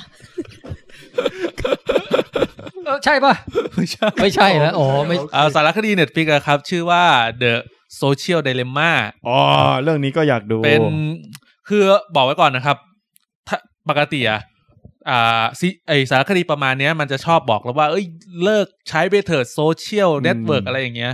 แต่สารคดีเนี้ยมันตั้งคำถามกับคนที่ทำโซเชียลเน็ตเวิร์กมากกว่า ไม่ใช่ตั้งคำถามกับเราคนใช้นะ อืม แต่เป็นการตั้งคำถามกับอ่า แพล ค ต น ฟอร์ม คนทำมากกว่าทั้ง โอ้ ไม่ว่าจะเป็นทวิตเตอร์ เออ เฟซบุ๊กหรือแม้กระทั่งอีเมลเองก็ตามแต่ เฮ้ยอันนี้โยงกับธีมเรื่องข่าวได้นะเหมือนเราตั้งคำ ใช่ ถามกับสถานีข่าว เพราะว่า อันนี้ตั้งใจเราเซตอัพมา เออฮะ เพราะว่ามันมันมีคนคนหนึ่งที่เคยทำงานอยู่ Google เขาอยู่หน่วยงานที่เป็นเขาเรียกว่าจริยธรรมการออกแบบ ฮะ ก็คือ เวลาที่เขาจะออกแบบอะไรสักอย่างหนึ่งออกไปให้คนใช้อ่ะ มันจะต้องคำนึงด้วยว่าไอสิ่งที่ออกไปใช้เนี่ย มันทำให้คนเสพติดไหม ไม่ใช่ไปมอมเมาย่ง อ่า เงี้ย ใช่ เออ แต่เผอิญว่าเขาเขียนจดไอ้ทำ presentation อะไรเนี้ยส่งไปให้ผู้บริหารอะไรก็ตามแต่ แต่ผู้บริหารเหมือนจะตื่นเต้นพักหนึ่งแล้วก็สุดท้ายมันก็หายเงียบไป อ๋อ สุดท้ายเขาก็เลยออกมา ทำ ออกม สารคดีใช่ไหม ทำบริษัทของตัวเอง อ๋อ ชื่อว่า human resource สักอย่างหนึ่งนี่แหละครับ อืม แล้วเขาก็เลยออกมาพูด แล้วสารคดีเนี้ยมันที่ที่มันเจ๋งอย่างหนึ่งคือ มันอธิบายความเป็น AI ให้เราเข้าใจง่าย ๆ ได้ อืม ได้ง่ายขึ้นดีกว่าว่า AI อ่ะ เวลามันเกี่ยวกับโซเชียลเน็ตเวิร์กเวลามันเลือกวิดีโอให้เราอะมัน อ่า อะไรยังไง แล้ว เอไอหรือว่าอัลกอริทึม ทั้งสอง อ๋อโอเคโอเค บอกบอกทุกอย่าง แล้วก็อีกอย่างหนึ่งที่ชอบคือ เขาไปสัมภาษณ์กับไอคนที่ทำโซเชียลนั้นเลย อืม อาจจะตอนนี้ทำงานอยู่ ไม่ว่าจะเป็น Instagram อ่าเป็น CEO ของ Twitter เป็น CEO ของ Pinterest เป็นอดีตคนทำงานที่ Facebook ฮะ บอกว่าอ่าเอาง่ายๆเขาตั้งคำถามว่า ตอนที่คุณออกแบบโปรดักต์ขึ้นมาสักอย่างหนึ่งอะคุณออกแบบให้กับผู้ใหญ่อย่างเรา แต่คุณเคยคิดไหมว่าไอ้ถ้าสิ่งเนี้ยมันหลุดรอดไปหาเด็กอะมันอาจจะทำให้เด็ก อ่าติดโทรศัพท์ขึ้น อ๋อ อ่าไม่ได้สนใจอย่างอื่นนอกจากอ่าสนใจยอดไลค์มากกว่า อ่า อ๋ออ อะไรต่างๆ นานาอย่างเงี้ย คือเขาไม่ได้โทษคนเสพ แต่เขาโทษว่าไอ้บริษัทพวกเนี้ย เออ มึงช่วยมาดูหน่อยได้ไหมว่า ลงมาดูจุดนี้หน่อยได้ไหม โอ้ประเด็นเดียวกับเรื่อง อืม สื่อเหมือนกัน เหมือนเหมือนเหมือนไอช่วงที่ Facebook ออกมาแรก ๆ ป่ะ ที่บอกว่ามีการแบบให้มากดไลค์อะไรอย่างเงี้ย อืม อืม แล้วแล้วกลายเป็นว่ามันมีอยู่ช่วงที่ต้องเรียกว่าหลังจากนั้นเลยอ่ะ คนเสพติดยอดไลค์ เออ ม มันก็ ใช่ เลยก็เลยเหมือนกับ กลายเป็นความสุขของชีวิตไปแขวนอ แล้ว ยู่แบบ แล้วมัน ตรง กลายเป็นว่าที่ที่ผมชอบอย่างหนึ่งของสาสารคดีนี้คือ เขาให้ไปให้ไปดูตอนที่คนที่สอนเกี่ยวกับว่าจะทำยังไง ให้ให้คนใช้เสพติดสิ่งที่เราทำอะ อ่า เป็นเหมือน อ๋อ คลาสในในมหาลัยที่เหมือนมีคนพูดอยู่เลยว่า จริง ๆ สมองของเราเป็นอย่างนี้ เวลามีกดไลค์ขึ้น แล้วเวลายอดไลค์น้อยลงอ่ะ มันจะทำให้คนต้องการขึ้น แล้วคุณ อืม คิดดูสิว่า คนทั้งโลกมีเท่าไหร่ แล้วการที่มันมีการแข่งขันเรื่องยอดไลค์ไม่ว่าจะเท่าไหร่ก็ตาม คนได้คือบริษัทที่ทำสิ่งนี้ คนก็ อะไรประมาณเนี้ย จะมาเสียตังค์เพื่อให้ได้ไลค์ ใช่ อืม อะไรประมาณนี้หรือแม้กระทั่งพวกเฟซนิวอะไรต่างๆ ว่า ฮะ คุณควรมีคือบะบางทีเอาง่ายๆ อย่างเช่น สมมุตินะ น้ำดื่มอันเนี้ย กินแล้วจะรักษามะเร็ง เออ คนที่ดู YouTube อ่ะ มันจะกลายเป็นว่า YouTube ก็จะลากลาก อ่า แค่วิดีโอที่เกี่ยวข้อง ใช่ มาโดยที่ โอ้โห YouTube ไม่ได้สแกนเลยว่าไอสิ่งที่ อ๋อ มันเกี่ยวมันลิงก์กันจริง ๆ แหละ คือไปเจอคลิปเดียวปุ๊บ ดูไปอีกสิบคลิปแม่งกูเชื่อเรื่องนี้เลย เอ เอ อ อ เออ ว่าแบบมันเหมาะสมแล้วหรือยังมันกลายเป็น echo chamber เล็ก อืม ๆ หรือเปล่า บางทีนี่โกรธมันเหมือนกันนะ บางทีคือเราค้นหามาเนี่ย แล้วเราซื้อของไปแล้วเนี่ย อยากจะด่ามันแบบกูซื้อแล้ว ไม่ต้องโฆษณาอีก ไม่ต้อง อ๋ ขึ้น อ มาแล้ว ที่มันรีทาร์เก็ตเรา เออใช่ สิ่งเดิมที่เราเพิ่งซื้อไป เออใช่ แถมถูกกว่าเดิม เอออันนั่นนะโกรธ โปรโมชั่นใหม่มาเลย เออ พูดถึงเรื่องยอดไลค์เนี่ย คนสื่ออื่นเขาจะแคร์อะไรกันก็ช่างเขาไปเนาะ อ่า ผมบอกเลย คนที่ดูอยู่วันเนี้ย คนที่กดไลค์ทั้ง 19 คนเนี่ยจริงๆไม่ต้องกดก็ได้ นี่ เอ เอ อ อ ความความเต็มอิ่มของเรามันไม่อยู่ตรงนั้น ใช่ เอาเหรอ อยู่ที่การคุยกันของทุกคน นะฮะเออ การสื่อสาร เนี่ยใครที่เคยกดไลค์เพจลองเทคไทยแลนด์ไว้อะแล้วมันเป็นไลค์อยู่ใช่ไหมไปกดดิสไลค์ได้เลยวันเนี้ย อืม เดี๋ยว เออ อันนี้เอาจริงๆเหรอพี่หรือว่า เทนเน็ตเทนเน็ต วิบวิบวิบ ยบปุ๊บได้เลยวอลแล้วปุ๊บเย้ ใช่คุณกุลนิตบอกอยู่ที่คนเอนเกนอ่า อ่านั่นแหละครับ คือสารคดีเนี้ยมันมันไม่ได้ด่าเราที่เป็นคนใช้เหมือนสารคดีอื่น ๆ ที่มันพูดกับเรื่องเนี้ย แต่มันพูดถึงคนผลิตซะมากกว่า หรือแม้กระทั่งไอไอสิ่งที่ผมรู้สึกฟังแล้วรู้สึกเจ๋งคือเขาไปสัมภาษณ์ CEO Pinterest พี่ โอ้ เขาบอกว่าเนี่ยเขาอยู่ทำงานทั้งวันเนี่ยเขาอยู่กับ Pinterest เลยเขากลับบ้านไป เขาก็ยังไปไถดู คือคือไม่ได้ไถเพราะงานด้วยนะไถเพราะว่าแบบอยากดูอะ หยุด เขา ไม่ได้ เออ ใช่ เขาเลยถามตัวเองว่าเฮ้ยกูอยู่กับมันทั้งวันแล้วทำไมกูกลับบ้านมากูต้องมาทำอย่างนี้ด้วยวะ ทุกทุกครั้งที่ผมเกิดเหตุการณ์ประมาณนี้กับผมเนี่ยคือ ผมเวลาทำงานใช้คอมใช่ปะ เออ ก่อนจะทำงานเสร็จก็จะเปิดดู Facebook อ่ะฮะ ปิดคอมปุ๊บ หลายครั้งที่เกิดเหตุการณ์นี้คือกูหยิบมือถือขึ้นมาเปิด Facebook ดูต่อ ต่อ คือไม่เข้าใจ แล้วแล้วคือดูก็ไม่ได้ตั้งใจดูก็เปิดไปเรื่อย อืม คือถ้าผมก็บางทีผมก็อยากทำอย่างนั้นบ้าง คือดีฟอลของผมอะคือผมไม่เล่น Facebook อืม ไม่ไม่ไม่ชอบไถดูอะไรต่างๆแล้วแต่ว่าบางครั้งนานๆทีก็อยากมาไถบ้าง อืม คือความควา แต่ ม แต่พอไถไปปุ๊บอะแล้วมันเกิดมันเริ่มแบบสิบ10 นาทีผ่านไปสิบห้า อืม นาทีผ่านไป ครึ่งชั่วโมงผ่านไปกูยังหยุดไม่ได้ เลย หนึ่งชั่วโมงผ่านไป โอ้ยแม่งโอ้ยโอ้ยโอ้ยแล้วมันพอพอหยุดได้ในที่สุดอะมันแค้นตัวเองเหมือนกันนะว่า อืม ตะกี้ชั่วโมงหนึ่งกูทำอะไรไปวะ ก็เลย เนี่ย ไปเสีย อ่า เวลาทำไมใช่ เออ ใช่ แล้วความรู้สึกของทอมคือ เวลาที่มันมีอะไรเกิดขึ้นน่ะ มันไม่ต้องโนติเราทุกอย่างก็ได้นะ อืม ไอ้นี่มันมันก็เป็นเป็นประเด็นที่พูดถึงในสารคดีว่า จริง ๆ ไอ้สองสิ่งที่มีผลมากกับคนเราอะที่มันทำให้โซเชียลเน็ตเวิร์กมันบูมมากขนาดเนี้ยมีอยู่สองสิ่งคือหนึ่งก็คือปุ่มไลค์ อืม สองก็คือ no- notification นี่แห อื ละ ม เออ ที่มันทำให้คือบางทีถ้ามันเรา ทุ ไม่ ก ได้ อีเวนต์ notification เลยอะ รา เออจริง เราบางทีเราอีกอีกนอ แล้วแล้วเดี๋ยวหลังๆเนี่ยมันกลายเป็นว่ามันไม่ใช่ notification แค่แบบคนมาไลค์เราแล้วนะ คนนี้กำลังอัพไอ้นี่ อ๋อ คนนี้กำ ใช่ ลังทำอะไร ถ้ามันเด้งขึ้นมา ติ๊งดึงคุณอภินันท์กำลังเกาตูดอยู่อย่างเงี้ยบอกผมอย่างเงี้ย น่าสนใจ เออ คือผมมาต้องโพสต์ก่อนว่าผมเกาตูดอยู่ ติ๊งดึงตอนนี้คุณอภินันท์ใช้นิ้วก้อยเกาตูดอ มัน ยู่ มันมันจะ เรื่องหนึ่งกำลังใช้เครื่องสั่นสะเทือนเกาตูด แล้วแล้ มั วน เดี๋ย จะ วนี้ เขียนอย่างนี้ด้วยมันไม่ได้เขียนว่าแบบคุณอภินันท์อัพเรื่องเกาตูด แต่มัน เออ คุณอภินันท์ อั อั พ พ ทุกอย่าง นิวสตอรี่ อ๋อไอ้ ซึ่ง ผมอะ ซึ่งไม่รู้ว่ามันคืออะไร คุณพี่พี่แทนก็จะแบบสงสัยว่าคุณอภินันท์เนี่ย จะอัพอะไรวะ เออ ก็เข้าไปดูไง มีอย่างหนึ่งที่ผมดีใจมากเลยที่ผมแบบไม่ไปอินกับมันน่ะคือสตอรี่ อืม เพราะผมอ่ะไม่เก็ตแล้วก็ไม่พยายามจะเก็ตด้วย ใช่ เพราะรู้สึกว่าไม่มันไม่ห็น คือถ้าเพิ่มมาอีกอย่างอะ ผ มัน ว่า จะ มันแย่ไป มันจะ อะ เริ่มเยอะ ใช่ แล้วผมก็รู้สึกดีใจที่ผมไม่ได้อินสตาแกรม เออ แค่ Facebook ก็พอแล้วตอนเนี้ย อืม มีทวิตเตอร์อีก ใช่ใช่อืม นะครับ นั่นแหละ อ่ะคุณแม็กรีวิวต่อ โซเชียลไดเรมาอ่าเออแล้วแล้วก็มีมีอีกอันหนึ่งที่รู้สึกว่าเหมือนเหมือนจะเป็นโจ๊กนิดหนึ่งสำหรับผมก็คือว่ามันมีคนหนึ่งที่เป็นคนออกแบ เป็นข้า บ วต้มได้ไหม ได้ก็ได้เหมือนกัน ปาต้องโกะอ่ะ ไม่เอาพี่ มุกไร เป็น คุณ เป็นค ภาน พ ที่ โผล่ มา ที่ออกแบบอัลกอริทึมในการ suggestion ในวิดีโอต่างๆ อะไรอย่างเงี้ยเขาเรียกว่าเป็นอัลกอริทึมคือลูกระต่าย โพรงกระต่าย โอ้ย ที่แบบเวลาคุณแจ็คดูดูวิดีโอกิ้งก่า อีกกิ้งก่าเป็นพวนมันจะตามมา เขาบอกว่าวิธีการวิธีการหลบหลมนี้จากอันนี้ก็คือว่า อ่า ให้เคลียร์คุกกี้อะไรมันก็บาบาๆไปแล้วอยู่ดีๆไอ้คนสัมภาษณ์ก็บอกว่าเออมันก็ดูตลกนะที่คุณมาบอกวิธีนี้จากอันกอริอันกอริทึมที่คุณทำมาเนี่ย เออ อารมณ์ประมาณว่าบอกสมมติผมสร้างหุ่นยนต์มาผมผมมาบอกว่าเอออย่าไปใช้เลยหุ่นยนต์อะไรประมาณเนี้ย เออเอออ ม วิธีขายหุ่นยนต์ไปแล้ววิธีทำลายหุ่นยนต์ อ่าประมาณนั้นแหละ อืม นะครับ เป็นสารคดีที่ก็น่าน่าอยากให้ไปติดตามดูนะผ คุณ รู้สึ แม็ก ว่า ดู ง่าย จบแล้วรู้สึกแบบอยากเลิกเล่นโซเชียลไหม อ่าคือหนึ่งคือผมพยายามลดโซเชียลมามาสักพักหนึ่งแล้ว แล้ว ครับ สิ่งหนึ่งที่ผม หัน มาเล่นยาแทน ไม่ใช่ แล้วสิ่งสิ่งหนึ่งที่ผมได้จากการสารคดีนี้นะว่า วิธีการที่จะลดโซเชียลเน็ตเวิร์กได้จริงๆ ก็คือการปิด notification ไม่ไม่ต้องลบได้มันจะมีคนสายฮาร์ดคอร์ที่ให้ไปไปสัมภาษณ์ในในสารคดีนี้บอกว่า เนี่ยคุณลบไปเลยแอคเคาท์โซเชียลมีเดีย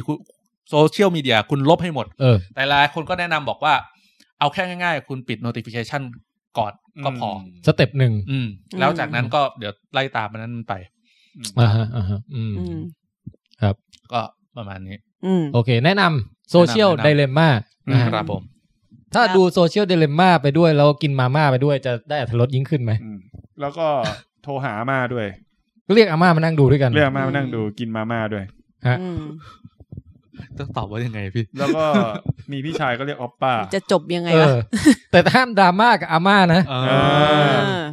กินมาม่ากับอาม่า ดูโซเชียลเดลม่าแต่ไม่ดราม่า ไม่ว่าออปป้า อ่า อืม ครับ ฮะโอ กับ เค แก้มปาปริก้า เรื่องต่อไปเรื่องต่อไป อ่ะ ตะกแตนปาตังกา ยังไม่จบ เรื่องต่อ พี่ ไป คุณแม็กจะเอาแม็ก เฮ้ยแต่ ซ์ เอา แต่ สเปเชียลแอคเตอร์ Special แต่ Actor แต่ผมชอบเอาปาก้านะน่ารักดี เออ เออ อืม โอเค ถ้าอีกอันหนึงนี่โดนถีบเลย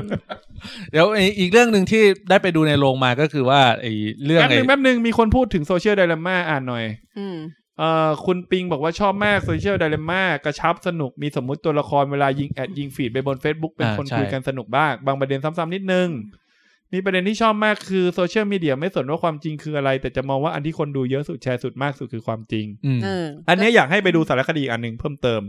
คือ The Great Hack นะฮะ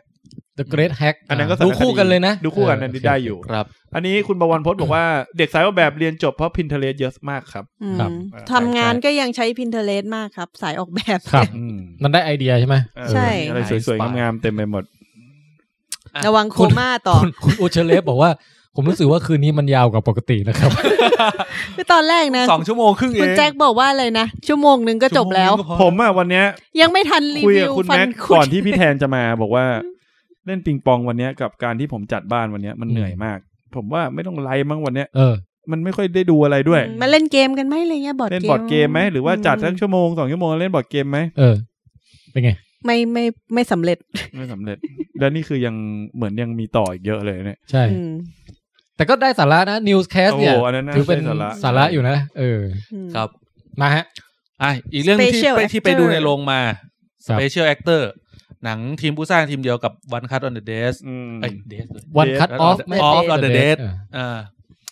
เอ่อเรื่องนี้ต้องบอกว่าตอนจบเนี่ยเป็นตอนจบที่ชอบมากอีกเรื่องหนึ่ง อีพิก โอ้ เออคือแต่แต่มันจะแตกต่างกับ น่าสนใจ วันคัดนิดนึงก็คือวันคัดอ่ะ ถ้าถ้ามองดูดูกราฟอะครับ มันจะเป็นเส้นตรงก่อนแล้วค่อยๆเฉียงขึ้นอย่างนี้ อ๋อ อืม แต่ไอ้เรื่องเนี้ยมันมันจะตรง แล้วตอนจบมันจะ ปุ้ ปุ้ง ง ขึ้นอย่างเงี้ย โอ้ คือชื่อเรื่องเนี้ย ห้ามสปอย เออสปอย เออ ไม่ได้เลย นะฮะ สปอยนี่คือจบทุกอย่างเลย เออ อีกแล้ว อืม มาสไตล์เดิม แต่ตอโอนเค จบอ่ะแต่ตอนจบอ่ะผมชอบความเล่นใหญ่ของเขาอ่ะ เออไม่ไม่ห่างแล้วไม่ห่าง อ่า มันตลกใช่ไหมเรื่องนี้ มันมันไม่ ความ เชิงตลก ความตลกอ่ะน้อยกว่า อ่า วันคัท อ่าฮะ แต่ว่าถามว่าทั้งเรื่องเนี่ย ความเซอร์ไพรส์อ่ะ คง ผมชอบ ความคงความรู้สึกเฮฮาไหมก็ใช่ อืม โอ้ แล้วก็ตอนจบอ่ะเป็นตอนจบที่แบบ มันดูเป็นหนังเกรดบีอ่ะแต่เราชอบมันนะแต่เรา โอ้ อินกับมันนะกับตอนจบเนี้ย ดูเป็นหนังเกรดบีทั้งเรื่องอ่ะไอ เออ เรื่องเนี้ย เท่าเท่าที่ฟังคือยังมีลายเซ็นของพุ่มกับนี้อยู่ ใช่ใช่ มีมี มีมีลายเซ็นของการหักมุมตอนสุดท้าย อะไรอย่างเงี้ย เออ มีความแบบต้องเหมาะเจาะกันจริง ๆ นะ ถึงจะแบบ เออ ต้องคิดมาเยอะจริง ๆอ่ะถึงจะทำหนังสไตล์นี้ออกมาได้ คือผมไม่ว่าเขาเลยนะ ที่เขาจะดรอปจาก One Cut of อื the ม Dead อะ เพราะบางครั้งมันพีคมากอะ จริ พี่ ง คือถ้าถ้าใครที่สามารถทำวันคั t ออฟเดอะเด d มาได้ แล้วสามารถทำหนังต่อจากนั้นน่ะให้เด็ดกว่าเดิมได้อ่ะ ผมว่ามันยากแล้วล่ะ ยากยาก ผม แต่ ว่าไม่มีใครทำได้ แต่ อะ อย่างน้อย ใช่ คุณภาพมันไม่ดรอปไง จริง เออ ซึ่งทำให้รู้สึกว่าแบบ เออ สนุกดี จริง แถมมันมีเรื่องกัดเยอะแยะเลยไอ้ เออทั้งไลฟ์โค้ด คือมันเหมือนมันเหมือนกับเออไลฟ์โค้ดเนี่ย ทั้ง มันเหมือนจะเป็นลัทธิอะไรบางอย่างอี หิ ก นพลัง เอออ อะไรอย่างเงี้ย อ๋อ มันมีอยู่หลายหลายช่วงช่วงหนึ่งที่แบบญี่ปุ่นเต็มไปด้วยลัทธิอะไรแปลก อ่าลัทธิ ๆเนี่ย ซึ่งไอ้ลัทธินี่มันก็ประหลาดมากเลยอ่ะ อ๋อ อืม เออเออเออเออน่าดูน่าดู ก็คือมันด้วยความที่หนึ่งมันมันสปอยไม่ได้ด้วยแหละ ตลกดีนะเวลาสปอยไม่ได้มันจะพูดอะไรได้ยากมากเลยนะ ใช่ อืม แต่บอกแค่ว่าตอนจบอะชอบมาก ชอบ ครับ แบบ รู้สึกว่ามันเฮฟวี่มาก อืม อืม คุณกูบลินต่อมุกมานะฮะ ที่เราม่าม่าๆกันตะเกียะเออเขาบอกว่าระวังโคม่าด้วย อืม อืม ก็คืออะไรนะเอาใหม่ดิ ก็คือกินมาม่า เออ กับอาม่า ดู ดูอะไรนะ โซเชียลเด e m ม่า ดูโซเชียลไดเลม่า แต่อย่าดราม่า กับออปป้า เออแล้วเราแล้วก็ให้ระวังโคม่า อืมแล้วผมก็ชอบอัปปาก้า ไม่อย่าอย่าอย่าเพิ่มพยัญชนะอื่นไปด้วยเดี๋ยวเอาแต่มอมาอย่างเดียว อ๋อ มากมาก เดี๋ยวมันจะเยอะเกินไง อืม อืม นะฮะ อืม โอเค เอ่อ มีคนที่ดูแล้วอีกคนหนึ่งบอกชอบท่าปั้นเข้าวปั้น อื มีใช่ไหมในในเรื่องนี้ มีมัน ห้ามบอกอะไรใช่ไหมเออโค เออ โค บอกอะไร โอเคฮะ โอเค เอ่อก็ เนี่ย เดี๋ยวเนี้ยคือพอมีหนังอะไรเข้าโรงอ่ะ จริง ๆ ถ้าเป็นเมื่อก่อนต้องรีบไปดูแล้วนะ อืมจริง ๆ เรื่องเนี้ยของวันคัตเดอะเดทอ่ะจริง ๆ พวกเราควรจะพุ่งไปดูแล้วนะ นี่แบบ เออชิลมันออกไปแล้ว แล้วมันเข้าโรงน้อยด้วยแหละ จริง อยากอยากดูภาคไทยเรื่องนี้เหมือนกันนะ อืม น่าจะสนุกมากเลยอะ เออ อยาก นั่นน่ะดิ อยากรู้มุกมากเลยอ่ะ จริง มัน ๆ แปลยังไงวะ เออจริงนะ คือหนังจากผู้สร้างวันคั t อัปเดต เออ เราจะไม่ดูได้ยังไงวะ คือเคยเคยเคยได้ยินไหมที่เขาบอกว่ารู้สึกว่าเธอเปลี่ยนไปอ่ะ อืม แล้วอันเนี้ยคือเรารู้สึกกับตัวเราเองอ่ะ อืม อืม เราเปลี่ยนไป นายนายเปลี่ยนไปนะ เราเปลี่ยนไปได้ยังไงวะ เมื่อก่อนนี่คือ อืม ต้องไปวันแรกนะ ใช่ ใช่ แบบ เออ ชวนกันไปเลยแบบว่าไปดูเรื่องนี้กันไหม เสาร์นี้จัด ก็พี่แทนก็จะแบบ เฮ้ยเรื่องนี้น่าดูอะต้องไปแล้ว โอ้บอย นี่มัน new normal จริงว่ะ ะ เดี๋ยวนี้ ดิ ก็คงแบบ ถามพี่แทนดูยังพี่แทนบอกว่า ไม่บ้าง ไม่ไม่ไม่รู้สึกอยากดูหนังโรงเท่าไหร่เลยอ่ะ ก็อย่างผมอ่ะ มีวันหนึ่งขวัญถามผมมาว่า เหมือนเหมือนขวัญอยากจะไปดูหนังมั้ง อืม ขวัญบอกช่วงนี้หนังโรงมีอะไร ผมสตันไปแบบวิหนึ่งเว้ย เออ เออว่ะเรื่องนี้มีช่วงนี้มีอะไรดูวะ เอ อ แต่เนี่ยมันมีอยู่เรื่องที่เข้าอยู่ตอนเนี้ย หนังคุณเจอหลาดบัลเลอร์อะ กรีนแลนด์ กรีนแรน น่า ที่ ดู เขาก็คือเจอหลาดบัลเลอร์วิ่งหนีอุกกาบาตว่ากันเถอะ หนังประมาณเนี้ยอยากดูมากเลยผมอ่ะอันนี้จริง ๆ นะ ชอบ มันดูแบบเบาสมองดีนะ ใช่ใช่ อันเนี้ยเนี่ยว่าจะไปดูในโรงเหมือนกัน อืม มู่หลานนี่คือทุกคนข้ามไปหมดเลยใช่ไหม จริง มู่หลาน ๆผมอยากดูอ่ะ แล้ว แต่ เอาดูแล้วเหรอ ดูแล้วดูจบแล้ว ดูในโรงไหม ไม่ โอ้ อืม แล้วรีวิวสามประโยคอะมู่หลาน สามประโยคเหรอ สี่ก็ได้อะ โอเค คือมู่หลานเนี่ย มันเป็น เกิน ไม่ไม่นี่ประโยคที่หนึ่ง อ๋อโอเค มันเป็นไง อ๋อโอเค มันเป็นหนังที่ไม่เหมือนกับในการ์ตูน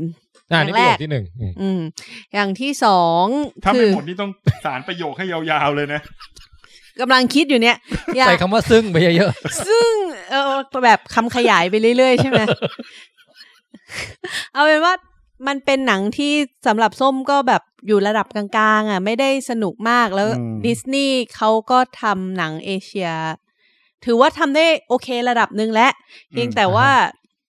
เรื่อง มีเพียงแต่ได้อยู่ เรื่องเรื่องของ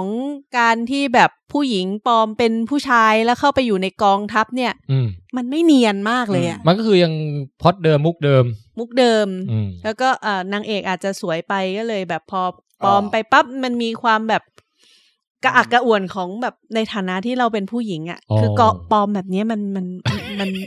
มันแบบละครไทยยังยังเหมือนกว่า เออแล้วคนไทยยังใส่หนวดเข้าไปนะ เออใส่หนวดใส่หนวด ก็ก็นั่นแหละ เออเออ แต่แต่คนไทยน่าจะชินแล้ว แต่ความรู้สึกที่ เออสวัสดีครับผมเป็นอย่างนี้ยมัน ผมเป็นผู้ชายนะ เออผมเป็นผู้ชายอะเออ ผมว่านะไอหนังที่เกี่ยวกับผู้หญิงเป็นผู้ชายอ่ะ มันต้องเอาตัวละครแบบแอบบี้ดิ เออ เออ คิดอย่างนั้นเหมือนกัน ร้านสัมภาษณ์ คิดงั้นเหมือนกันบอกว่า โอ้ ถ้าไม่ใช่ น่าเชื่อเลย แอบบี้เนี่ย เออ มันไม่ได้เลยนะ คือเหมือนกับการที่จะเอาผู้หญิงมาเป็นผู้ชายมันยังไม่ส เดี๋ยวจะ ลัด บอกคนไม่เคยเล่นเกมก่อนว่า ในเกม The Last of Us เนี่ยฮะที่เราบอกว่าวันนี้จะไม่พูดเลย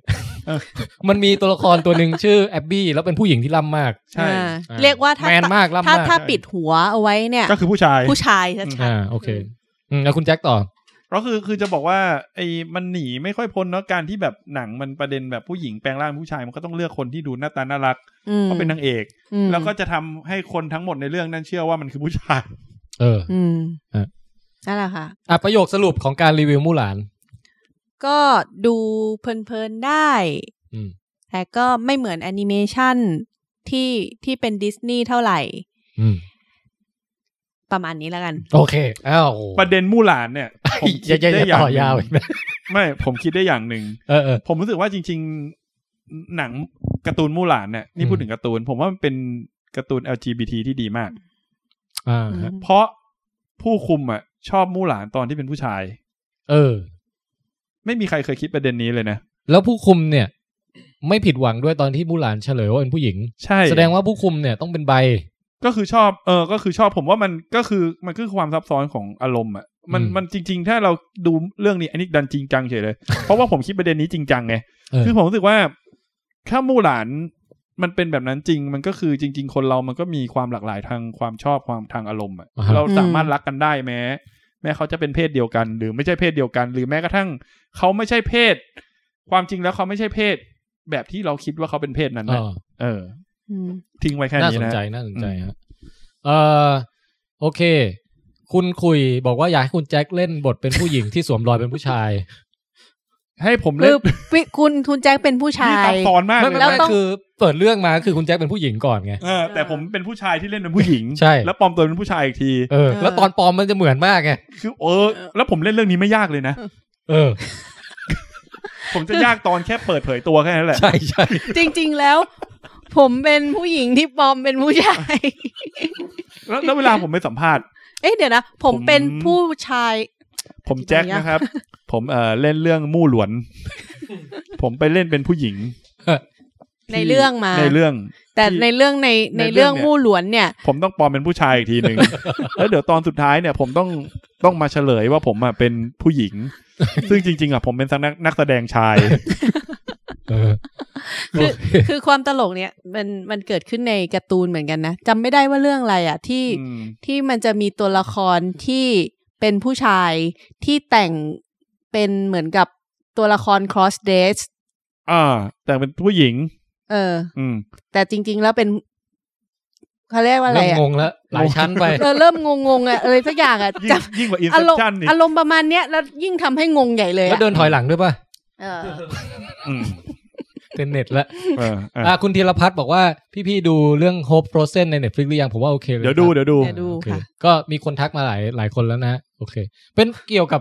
ถ้าใครไม่รู้จักต้องบอกด้วยว่าเป็นเรื่องราวเกี่ยวกับคนไทยด้วยใช่ไหมสารคดีเรื่องเนี้ย คนไทยเลย คนไทย เกี่ยวกับคนไทยเลย จริง ๆ จริงๆข่าวเรื่องนี้ดังมาหลายปีแล้วล่ะ ครับ นานแล้วแต่ว่าเหมือนเพิ่งมาทำสารคดี ครับ เออใคร ใครที่ดูแล้วนี่อาจจะใบ้ๆมาให้หน่อยว่ามันเรียกน้ำตาไหมเรื่องเนี้ย เคยไปอ่านรีวิวเขาบอกว่าเรียกทุกแบบ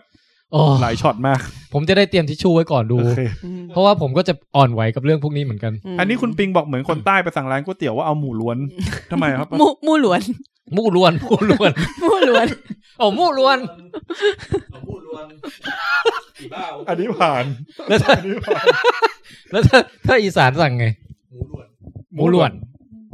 มู่ล้วน มู่ล้วน หมูล้วน มู่ล้วน มันก็ หมูหลวน ยากเหมือนกันนะ เออ เออ อ่ะ ต่อต่อ ผม ใคร เร็ รี ว วิวอะไรอีก ผมเร็วๆได้ไหม ได้เอาเลย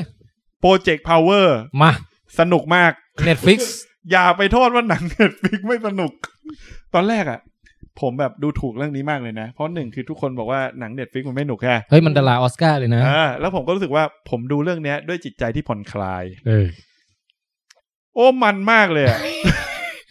มีความสุขมาก โปรเจกต์พาวเวอร์เดี๋ยวนะ ก็คืออ่าเจมี่ฟ็อกซ์ไอโจเซฟโกดอนเลิฟวิด อ่า เอ่อเล่นเป็นหนังเกี่ยวกับซูเปอร์ฮีโร่แบบแนว มันไม่เชิงซูเปอร์ฮีโร่คือมันมียาเสพติดอันหนึงที่กินแล้วจะได้พลังซูเปอร์ฮีโร่มาห้าทีอะ เออ แล้วก็มี มีอะไรอ่ะ มีจะเรียกว่าไงดีว่า มีการไล่ล่ากันต่างๆนานาเกิดขึ้น คือ คือผมรู้สึกว่าเวลาผมเซตอัพปุ๊บว่าหนังเรื่องเนี้ยมันเป็นหนังแนวแบบหนังบล็อสบัตเตอร์ทั่วไปหนังป๊อปคอร์นอะมันฟินมากเลยอะมันตรงที่แบบโอเคแหละ มันมีอะไรที่ไม่ค่อยสมเหตุสมผลเยอะแต่ผมรู้สึกว่าเขาตั้งใจมาทำให้เป็นหนังดูเพลิดเพลินอะ อ่ะฮะ ผมรู้สึกว่าต่อให้เรื่องเนี้ย มันไปอยู่ในโรงมันไม่ได้แย่เลยอะ อืม มันเป็นหนังที่เหมือนไปดูเวนอม ผมก็ว่าไม่แย่นะ เออเหมือนไปดูเวนอมมีเหมือนไปดูหนังแบบหนังแอคชั่น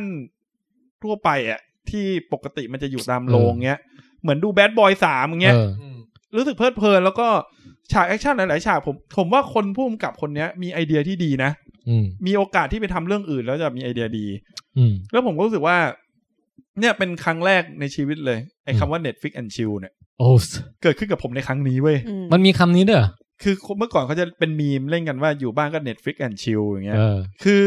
คือผมรู้สึกว่าการที่เราอยู่ดีนั่ง เออ นั่งเราเลือกหนัง เออ แล้วก็เออกูดูโปรเจกต์พาวเวอร์ดีกว่า เออ แต่พอเปิดมาเหมือนเราได้ไปดูหนังแบบบล็อกบัตเตอร์ในโรงเฉยเลยอะ อ่า ฟินมากเลย สเปเชียลเอฟเฟกอะไรดีหมด ดีหมดคือทุกอย่างมันเป็นหนังที่เหมาะกับช่วงช่วงพักร้อน อ่า หนัง ฮะ กินป๊อปคอร์นน่ะหนังป๊อปคอร์นหนังกินขนม เออ ดูไปอย่างเพลิดเพลินน่ะ แล้วอีกอย่างผมรู้สึกว่าคุณคุณฟ็อกกับคุณกอร์ดอนลิวอิตอ่ะ เออ ผมว่าเขาเคมีเข้ากันดีนะ แล้วสองคนนี้เขาเล่นเก่งอยู่แล้วอะ อืมใช่ใช่ อืมนั่นแหละ คือผมอ่ะเอ่อชอบการเซตอัพของเรื่องนี้มากเลย อืม ผมรู้สึกว่ามันแค่ไปไม่สุด อ่ะมันไม่สุด แต่ว่ามันก็ไม่ได้แย่ไงสำหรับ มันไม่แย่นะ อืม แต่เสียดายก็คือเหมือนกับแบบว่าอุตส่าห์เซตอัพไอเดียที่แบบครีเอทีฟขนาดเนี้ย อยากเห็นการคลี่คลายหรือการแบบสู้กันในด่านสุดท้ายที่มันมันกว่าเนี้ย อืมอืม เออที่แบบได้งัดเอาสิ่งที่เซตอัพ เข้า มา ใจ งัดพลังเจ๋งๆ ที่แบบ อืม เหมือนกับตอนเริ่มเรื่องเนี่ย พลังเจ๋งๆ เยอะไปหมดเลย อืมอืม พอมาสุดท้ายแล้วแบบอืม มันไม่ได้ใช้ เอออ อืม ก็เลย แต่ ก็เลย อืม ไปแป๊กตรงนั้น ใช่ แต่ว่าครึ่งเรื่องแรกเนี่ยชอบมากเลย แต่โดยรวมผมทั้งหมดเลย เออ ผมรู้สึกว่ามันมีทุกอย่างที่หนังป๊อปคอร์นควรจะมี อ่ะฮะ แค่นั้นแหละ ยกเว้นป๊อปคอร์นอย่างเดียว ใช่ก็ไม่มีวันนั้นไม่มีป๊อปคอร์นอยู่ที่บ้าน อืม เออนะ เออ นั่นแหละครับ ฮะโอเจกพาวเวอร์อ่ะ จบไป นี่ไงคุณคุยบอกเห็นหน้าหนังโปรเจกต์พาวเวอร์ผมก็จะแทงข้างที่ว่าคุณแจ็คต้องชอบ ฮะ ไม่คือคือส่วนหนึ่งที่ชอบคือผมรู้สึกว่า เมื่อก่อนน่ะ ในการที่เราไปดูหนังอ่ะ การที่มีหนังที่พยายามขายไอเดียใหม่ๆให้เราอ่ะ เออ ผมชอบแบบนั้น อ่ะฮะ รู้สึกเข้าไปดูแล้วเจออะไรใหม่ ๆ แบบขายเหมือนบัตรช็อตอ่ะ เออ บัตรช็อตจริงๆมันไม่ได้หนังดีอะไรมากนะ แต่รู้สึกว่าโอเค พอมันตั้งใจขายไอเดียใหม่ก็เลยรู้สึกว่าเพลิดเพลิน เออ อืม งั้นอย่าลืมไปดูโอกาสด้วย ฝากด้ว เอย อเดี๋ยวดูเรื่องเนี้ยดูต่อเดี๋ยวดูต่อแน่นอน เออเออก ำลังกำลังแบบตอน ดู นี้ คู่กันเลย กำลังติดและกำลังติดกับหนังผ่อนคลาย เออเออก็โอเคโปรเจกต์พาวเวอร์จบไป อีก ฮะ เรื่องหนึ่ง ได้มา ฮัช ฮัช ฮัชนี่เป็นหนังเก่าของคุณไมค์ฟอนแกน คุณไมค์ฟอนเนเกนนี่ก็มีดีกรีอะไรบ้าง เอ่อล่าสุดหนัง เรื่องด็อกเตอร์สลิป โอ้ อ่า ตอนนั้นนั่นก็ Hunting of the Hill House Hosting of Hill House เออ มีเรื่องออคูลัส โอ้ เออ คือเป็นหนังเกี่ยวกับสแลชเชอร์ ฆาตกรโรคจิต นางเอกอยู่ในบ้าน อืม แล้วนางเอกเป็นคนที่พูดไม่ได้แล้วหูหนวก อืม แล้วมีโจรที่แบบชอบล่าคนน่ะ เออ มาจะล่าพระเอกอ่ะ อ๋อ เอ้ยล่านางเอกอ่ะ อ๋อ แล้วเหมือนเป็นหนังแมวจับหนูอ่ะ อ๋อ แล้ว ก็อ ความลุ้นของเรื่อง เอ เนี้ย อ ลุ้นตรงที่ว่านางเอกมันไม่ได้ยินเว้ย คือมีคนแปลกหน้ามาทำอะไรอยู่ในบ้าน วิธี แต่ไม่รู้ ที่จะสู้กับ โอ้ วิธีที่จะสู้กับโจรได้อะคือต้องใช้ตามองอย่างเดียวเท่านั้น เพราะว่า เอ้ย หูไม่ได้ยินไง เออมันคิดมุกเก่งว่ะ แล้วแล้วแบบมันมันเหมือนแบบมันต้องคอยแบบ ไอ้นั่น แล้วไอ้ผู้ร้ายมันก็แบบชิลเลยอะ อ่า ก็แค่เดินไปรอบบ้าน เดิน คือแบบ แล้วผู้ร้ายมันไม่ไม่ไม่พยายามบุกในบ้านด้วยนะ เออ แบบเหมือนหยอกหยอก หมาหยอกไก่ แมวเออหมาหยอกไก่อะ ใช่ป่าวะ ไม่รู้อ่ะ เออนั่นแหละแล้วแล้วเหมือนกับว่า พอนางเอกมันไม่ได้ยินน่ะ ผมดูหนังเรื่องเนี้ยแล้วผมลุ้นเหมือนตอนดูดอนบีทกับไฟเอ็ดเพสเลย ใส่ไว้ในตะกร้าเดียวกันใช่ไหม ตะกร้าเดียวกันเลย แล้วเรื่องเนี้ยเอาจริงๆมาก่อนสองเรื่องนั้นด้วย โอ้ แล้วแล้วก็คือผมรู้สึกว่าคุณไมค์ฟานาแกนน่ะ คือเขาอาจจะไม่ได้ทำหนังแบบเพอร์เฟกเหมือนจอร์แดนพิวหรือว่าแบบพีคเท่าเท่าคุณเจมส์วานนะ แต่คือเขาทำหนังตั้งแต่ด็อกเตอร์สลีปทุกเรื่องที่เขาทำเลยอะมันคงเส้นคงวาในการมอบความบันเทิงแนวสยองขวัญให้เราได้ดีมากเลย อืม ก็คือดู Netflix ได้ แต่ ฮะ ไม่มีซับไทย ฮัช แต่ว่าไม่ต้องห่วงเรื่องนี้พูดน้อย เพราะนางเอกก็พูดไม่ได้อยู่แล้ว ฮะ อืม เออฮัช Hush นะฮะโอเค แต่อยากให้ลองดูเพราะว่าถ้าพี่แทนบอกว่าพี่แทนชอบไอ้ดอนบีทกับควายเอ็ดเพสอะ เอ ทุก อ คนดูในที่เนี้ยดูจะชอบอะ เออ ผมว่าอันเนี้ยออริจินอลเหมือนกัน โอเคได้ได้ได้แล้วก็โสตประสาทสัมผัสมันก็ไปเกือบครบแล้วนะ การ อืม มองเห็นการได้ยินการ อืม ส่งเสียงไม่ส่งเสียง ใช่ ก็เหลือแค่ตดเนี่ยแหละ เออ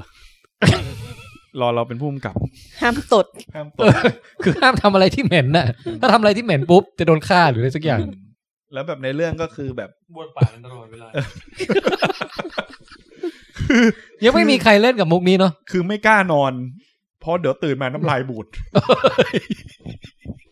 มันต้องเป็นโรคที่แบบหอมหวนรันจวนใจ เป็น มาก แบบหนังแอคชั่นที่ตื่นเป็นหนังตื่นเต้นมากเลยพอนอนตื่นขึ้นมาเป็นฉากแบบซูมไปที่หน้า แล้วแบบ นอน เผล ได้ อ ต้อง เผลอหายใจออก อะไรสักอย่ แล้วก็แบบ โดนขย้ แล้วพอเผลอหายใจแบบช็อก เออ แม่งกูปากเหม็น แล้วคือความตื่นเต้นของเรื่องนี้คือว่าทุกคนต้องแปรงฟันวันละสิบรอบไง อ่า แล้วอยู่มาวันหนึ่งมั่งเอ้า ชิบหาย ยาสีฟันหายไปไหนวะ ให้ แล้วแบบจะครบเวลาแล้วอะมันมันหาไม่เจอสักทีต้องวิ่งไปที่ร้านแบบอะไรอย่างเงี้ย แล้ เอ ว อ ก็มีแบบฉากประมาณว่าแบบหาของกินไม่ได้แล้วแบบไปเจอห้างห้างหนึ่งแล้ว เออ กินอาหารกระป๋องอะแล้วทุกคนกินอย่างโอ้โหอร่อยอร่อยมาก ทุกคนพลิกมาดูหมดอายุ ก็คือวันรุ่งขึ้นจะตดกันใช่ไหม ทุกคนท้องเสีย ต้องไปต้องไปแหกเข้าไปในร้านของชำอีกรอบแล้วไปหากาวตาช้างมาทารูตูดอะ อ่าจุกก๊อก เออ เอาจุกก๊อกจากวายอะ เออ ป๊อกออกมา โอเค อันนี้คือใครประกวดตั้งชื่อหนังแล้วกัน ถ้าเรื่องนี้ออกมา ดอนฟาด ตอนเออเออมีโอเค เอ้าคุณอบันยังอยู่เลยฮะ บอกห้ามเรอ เออคุณคุณคุณขลุยทักว่าคุณแม็กจะหลับแล้ว อืม คุณธีรพัฒน์ถามว่า เอ้ยไม่ใช่ถามเล่าว่า ผมดูแล้วไม่ร้องไห้ อัน ค นี้ รับ หมายถึงเรื่องโฮปโฟสเ e นนะครับ เออ ผมดูแล้วไม่ร้องไห้ครับ แต่ผมชอบการเล่าและอธิบาย ผมว่าลงตัวนะครับ มันทำให้เข้าใจมากขึ้น เล่าไปอธิบายไปว่าสิ่งที่ครอบครัวทำลงไปคืออะไร มันทำให้เข้าใจได้ไม่ยากครับครบโปรเซนต์ พ่วงกับเขาเป็นนักข่าวด้วยนี่ อ๋อเหรอ เขาเป็นคนทำทำสกู๊ปที่ไอ้สำนักข่าวต่างประเทศนะครับ อืมฮึคนไทยเหรอ คนไทย อ๋อ เป็นเป็นลูก โอ ค เค รึ่งมันเป็นลูกครึ่ง ฮะ ที่ทำข่าวเขาเขาทำเป็นคล้ายๆกับสกู๊ปอะครับ อืม เขาอาจจะมีแบบความเขาเรียกว่าอะไรมีมีการทำอะไรอย่างนี้บ่อยอยู่แล้ว อ๋อโอ ค เค รับ Into the unknown Into the unknown สมคุณสมพงษ์บอกเดี๋ยวจะทากาวตาช้างทำไมไม่ใส่ท่อคาไว้ ไม่ไม่มันต้องห้ามให้มีสิ่งเหม็นออกมาดิ ใช่ มันต้องปิดจุกก๊อกไวายเนี่ยดีที่สุด เอ อ มันจะตย เอาจุกก๊อก ไม่มีที่ลยะ เอาจุกก๊อกอุดไว้ แล้วเอาเชือกพันหัว หรือไม่ก็ต้องทำระบบรีไซเคิลน่ะ คือไม่ให้มีแก๊สออกมาจากร่างกายเลย ก็คือต้องเอาไอ้สิ่งที่ขาออกให้กลับไปขาเข้าอีกรอบห ก็ นึง คือเอาไปปากเนี่ย ใช่ โดยโดยแบบครบคุณแจ็คนี่ออกเป็นระบบปิดอ่ะ อ่า เราจะไม่มีกลิ่นเหม็นออกมาไง อืมเออ หรือว่าต้อง วน ต้อง ไป ต้องใส่สูตรแบบไอ้นักนักบินอวกาศ เฮ้ยไม่ไม่ห่างไม่ห่าง ต้องต้องใส่ชุดแบบนักบินอวกาศนะแล้วตดอะไรก็ตดได้ในนั้น โหเออ เออ จริงๆ ใส่ใส่ท่อทิ้งเอาไว้ ใช่ แป๊บนึงนะ คุณคุณแม็กลืมเปิดไมค์ไหมเนี่ย เปิดได้ไหม เลยเฮ้ย อ่าตะกี้ปิด เออ อ่าอ่าพูดใหม่พูดใหม่อะไรนะ ก็อันอาจจะต้องมีชุดแบบนักบินอวกาศอะที่แบบทุกอย่างมันเป็นใหญ่ๆจะตดจะอะไรก็ ผมว่าสนุกเลย เออ คือไม่ต้องไม่ต้องเป็นไม่ต้องแบบ เป็นชุดนักบินอวกาศปกติ เออ แล้วพอแบบฉากที่แบบท้องเสียหรือปืดขึ้นมา เออ ตรงกระบังห น้าแบบจะมีกระชอก แบบ ชอกขึ้นมา เป็นน้ำพุสีน้ำตาลโผล่ขึ้นมาอย่างเงี้ย นี่กำลังคิดไปถึงฉากแอคชั่นนะ ที่แบบว่าพยายามที่จะฆ่าอีกคนน่ะ เออ ด้วยการแบบ ฉีก พยายามไปแบบ ฉีกกระชาก ฉีฉีกกระชากไอ้ เออ ตรงส่วนที่เก็บตดไว้อ่ะ เตะก้นมันอ่ะ เออ แล้วแม่งก็ เตะนมัน ไอ้ควันมันก็ไหลขึ้นมา เฮ้ยการที่ทำให้คุณส้มพูดเรื่องพวกนี้ได้เนี่ยเป็นความภูมิใจอย่างหนึ่ง ที่ผมแบบก่อตั้งลองเทคขึ้นมานะคุณส้มขอบคุณมากนะผมรู้สึกมีความสุขมากเลย คือรู้สึกว่าการที่ทำให้คุณคุณแจ็คหลงไหลในขี้ไปด้วยได้ มันมันเป็นแค่เลเวลน้อยไง ใช่เพราะว่าผมมีโอกาสไปทางนั้นอยู่ เอ แล้อวแต่ทำให้คุณส้มร่วมวงได้เนี่ย ผมรู้สึกว่าโอบถ้าเป็นในเล่นเวลาเล่นเกมได้ achievement แล้วอะ ปัญหาคือเมื่อกี้คือจินตนาการมันขึ้นมาตอนที่แบบพูดขึ้นมาเลยไงก็เลยแบบจำเป็นจะต้องอธิบายว่าสิ่งที่อยู่ในหัวมันคืออะไร ผมว่า เรื่องนี้ผ่าน เออ ผมว่านี่คือหนังที่น่าจะได้ออสการ์ คือกูบริตั้งชื่อว่า Fast and Furious อืม อืมอ่ะซีเรียส อ๋อ Fast and Serious คุณสมพงษ์บอกนึกถึงลูกกลมๆที่ใส่คนแล้วกิ้งเอาไว้ของเล่น โอเค อืม เออคนคุยซีเรียสมากครับ บอกว่า เป็นระบบปิดต้องเอาคาร์บอนไดออกไซด์ออกด้วยนะครับ ไม่งั้นก็จะหายใจไม่ออกตาย อืม เออ ก๊าซซัลเฟอร์ด้วย ครับ โอ้มีมีคนจินตนาการมาต่อยเยอะเลยว่ะ มีคนมาต่อที่ตูดแล้วต่อวนกัน มันก็จะกลายเป็นหนังเรื่องไอ้มนุษย์ตะขาบดิ เซน ฮิวแมน เออ เซนติพีใช่ ต้องมีคนเอาห้อยหัวแล้วไฟลนให้อากาศมีแรงดันแล้วเจอ ผมไม่คิดได้ไงวะคุณปิงแซดห้านะ บอกว่า คือต้องค่อยหัวก่อนนะ อืม แล้วเอาไฟลนด้านล่าง แก๊สมันจะร้อนขึ้นแล้วลอยตัวไง เหมือนกับแบบบอลลูนอ่ะนึกออกใช่ไหม ออกจากก้น ครับ แล้วมันก็จะเกิดความดันไปออกที่ตูดไง โอ้โห นี่คือวิธี โห ทรมานคนในโลกนี้ ดมากนี่โหดมาก โหดมาก อืม ฮะฮะก็เขียนกันเข้ามาได้เรื่อยนะ เอ่อกล่องรับจดหมายเรายังไม่ปิดนะครับ ครับ เออครับ สักพักช่องไลฟ์ไม่ได้ ไม่ YouTube แบน มีแต่คำว่าฟาสต์มีแต่ เอ้าอยู่ดีมีคนกดไลค์เพิ่มขึ้นน่ะ ได้ตั้งยี่สิบสามนะ เออ โอ้ เราไม่ แล้วค ได้ น ต้องการนะ เทนเน็ตเทนเน็ต เออ คุณไม่กดเรียว เราบริการเลยไม่ก่อนแล้ว นี่นี่ยังคุยกับคุณแจ็คเลยว่าเราเราอาจจะมาเน้นยอดเอดิสไลค์กันดีกว่า เอ เอ อ อ เปลี่ยนแนว อย่าเลยอย่าเลย ดูดอากาศออกให้หมดแล้วทำให้อากาศภายในลำไส้ขยายตัวทำให้ตดแตกแบบเละเทะ อันนี้คุณคุยนะฮะ อ๋อแบบ pressure negative อะไรเงี้ย อืม เออ ทำให้ดู พอแล้วพ ป อ ระมา แล้ ณ วอ่ะหมดยังรีวิวหนัง หมดละ หมดแล้ว เหลือเหลือคุณแจ็คเนี่ยไอที่ไปผ่านจะรีวิวไหม ปิดท้ายคืนนี้ฮะ อ่า ปิดท้ายคืนนี้ ก็คือว่า เดี๋ยวจะรีวิวการผ่าฟันคุด ครับ ครับ เตือนก่อนต้องเตือนก่อนว่า ไอการรีวิวพวกเนี้ยมันฟังมันก็ดูตลกดี ครับ แต่แน่นอนแล้วมันส่งผลให้เกิดความกลัวแน่นอน ครับสำหรับคนที่จะ ใช่ ต้องไปทำอะไร มันเกิดเหตุการณ์แบบนี้กับผมคือว่าเมื่อประมาณสิบปีก่อน ผมมันมีฟันคุดโผล่มาสองเซสองซี่ ฮะ แล้วผมถอน ม ตอนนั้นก็ไม่ได้กลัวอะไรเลยนะ แต่เหมือนตอนที่แบบถอนซี่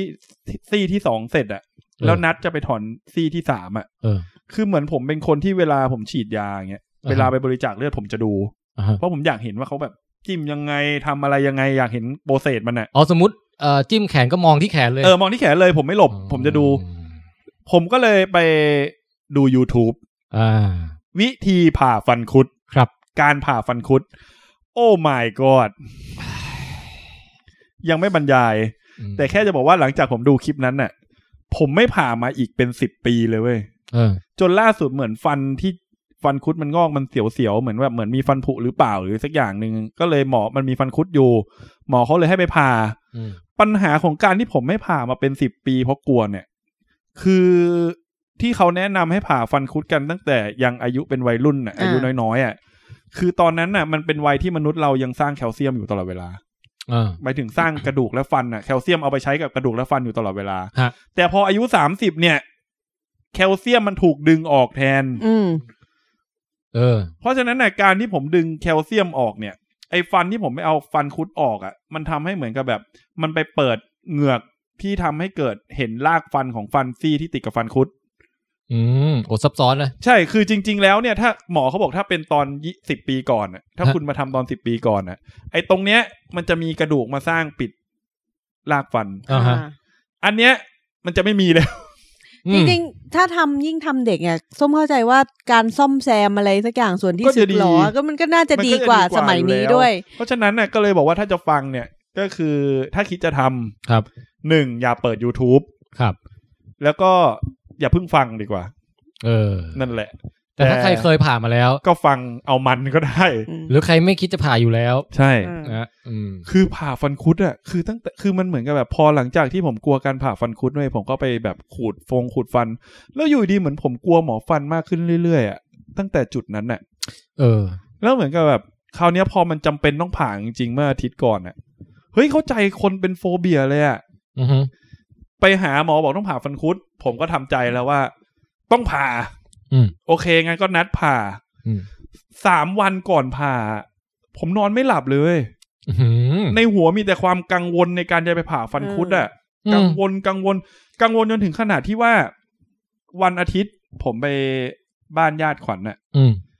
ปกติผมไปนี่คือผมขับไปถึงแบบโดยสบายมากเลยนะ อือฮึ อันนี้เลยที่กลับรถมั่ง อ๋อ เลยซอยบ้าง เออ จอดรถผิด ใจลอยใจลอย ใจลอยมาก ใจลอย มาก รวรวมถึงนอนไม่พอด้วย เออ แล้วอีกวันหนึ่งที่ต้องไปส่งพอใจอ่ะ เดี๋ยวนะผมผมขอแทรกเพลงได้ไหม ได้ ใจเรามันชักจะยังไง มันลอยลอยไปอยู่กับเธอ ใจลอยไงใจลอย ใจลอยโอเค เจเจ แล้ว ตรี อีกวันหนึ่งไปส่งพอใจเว้ย อ่า ขับไปจนถึงจุดหนึ่งอ่ะ ปกติโรงเรียนพอใจลงมา ผมต้องขึ้นทางด่วนไปส่งพอใจเพราะว่าไม่งั้นมันจะติด มันจะต้องบวกไปอีกครึ่งชั่วโมงอ่ะถ้าไม่ขึ้นทางด่วนอะ เออ ผมขับขับอยู่อะขวัญทักผมเฮ้ย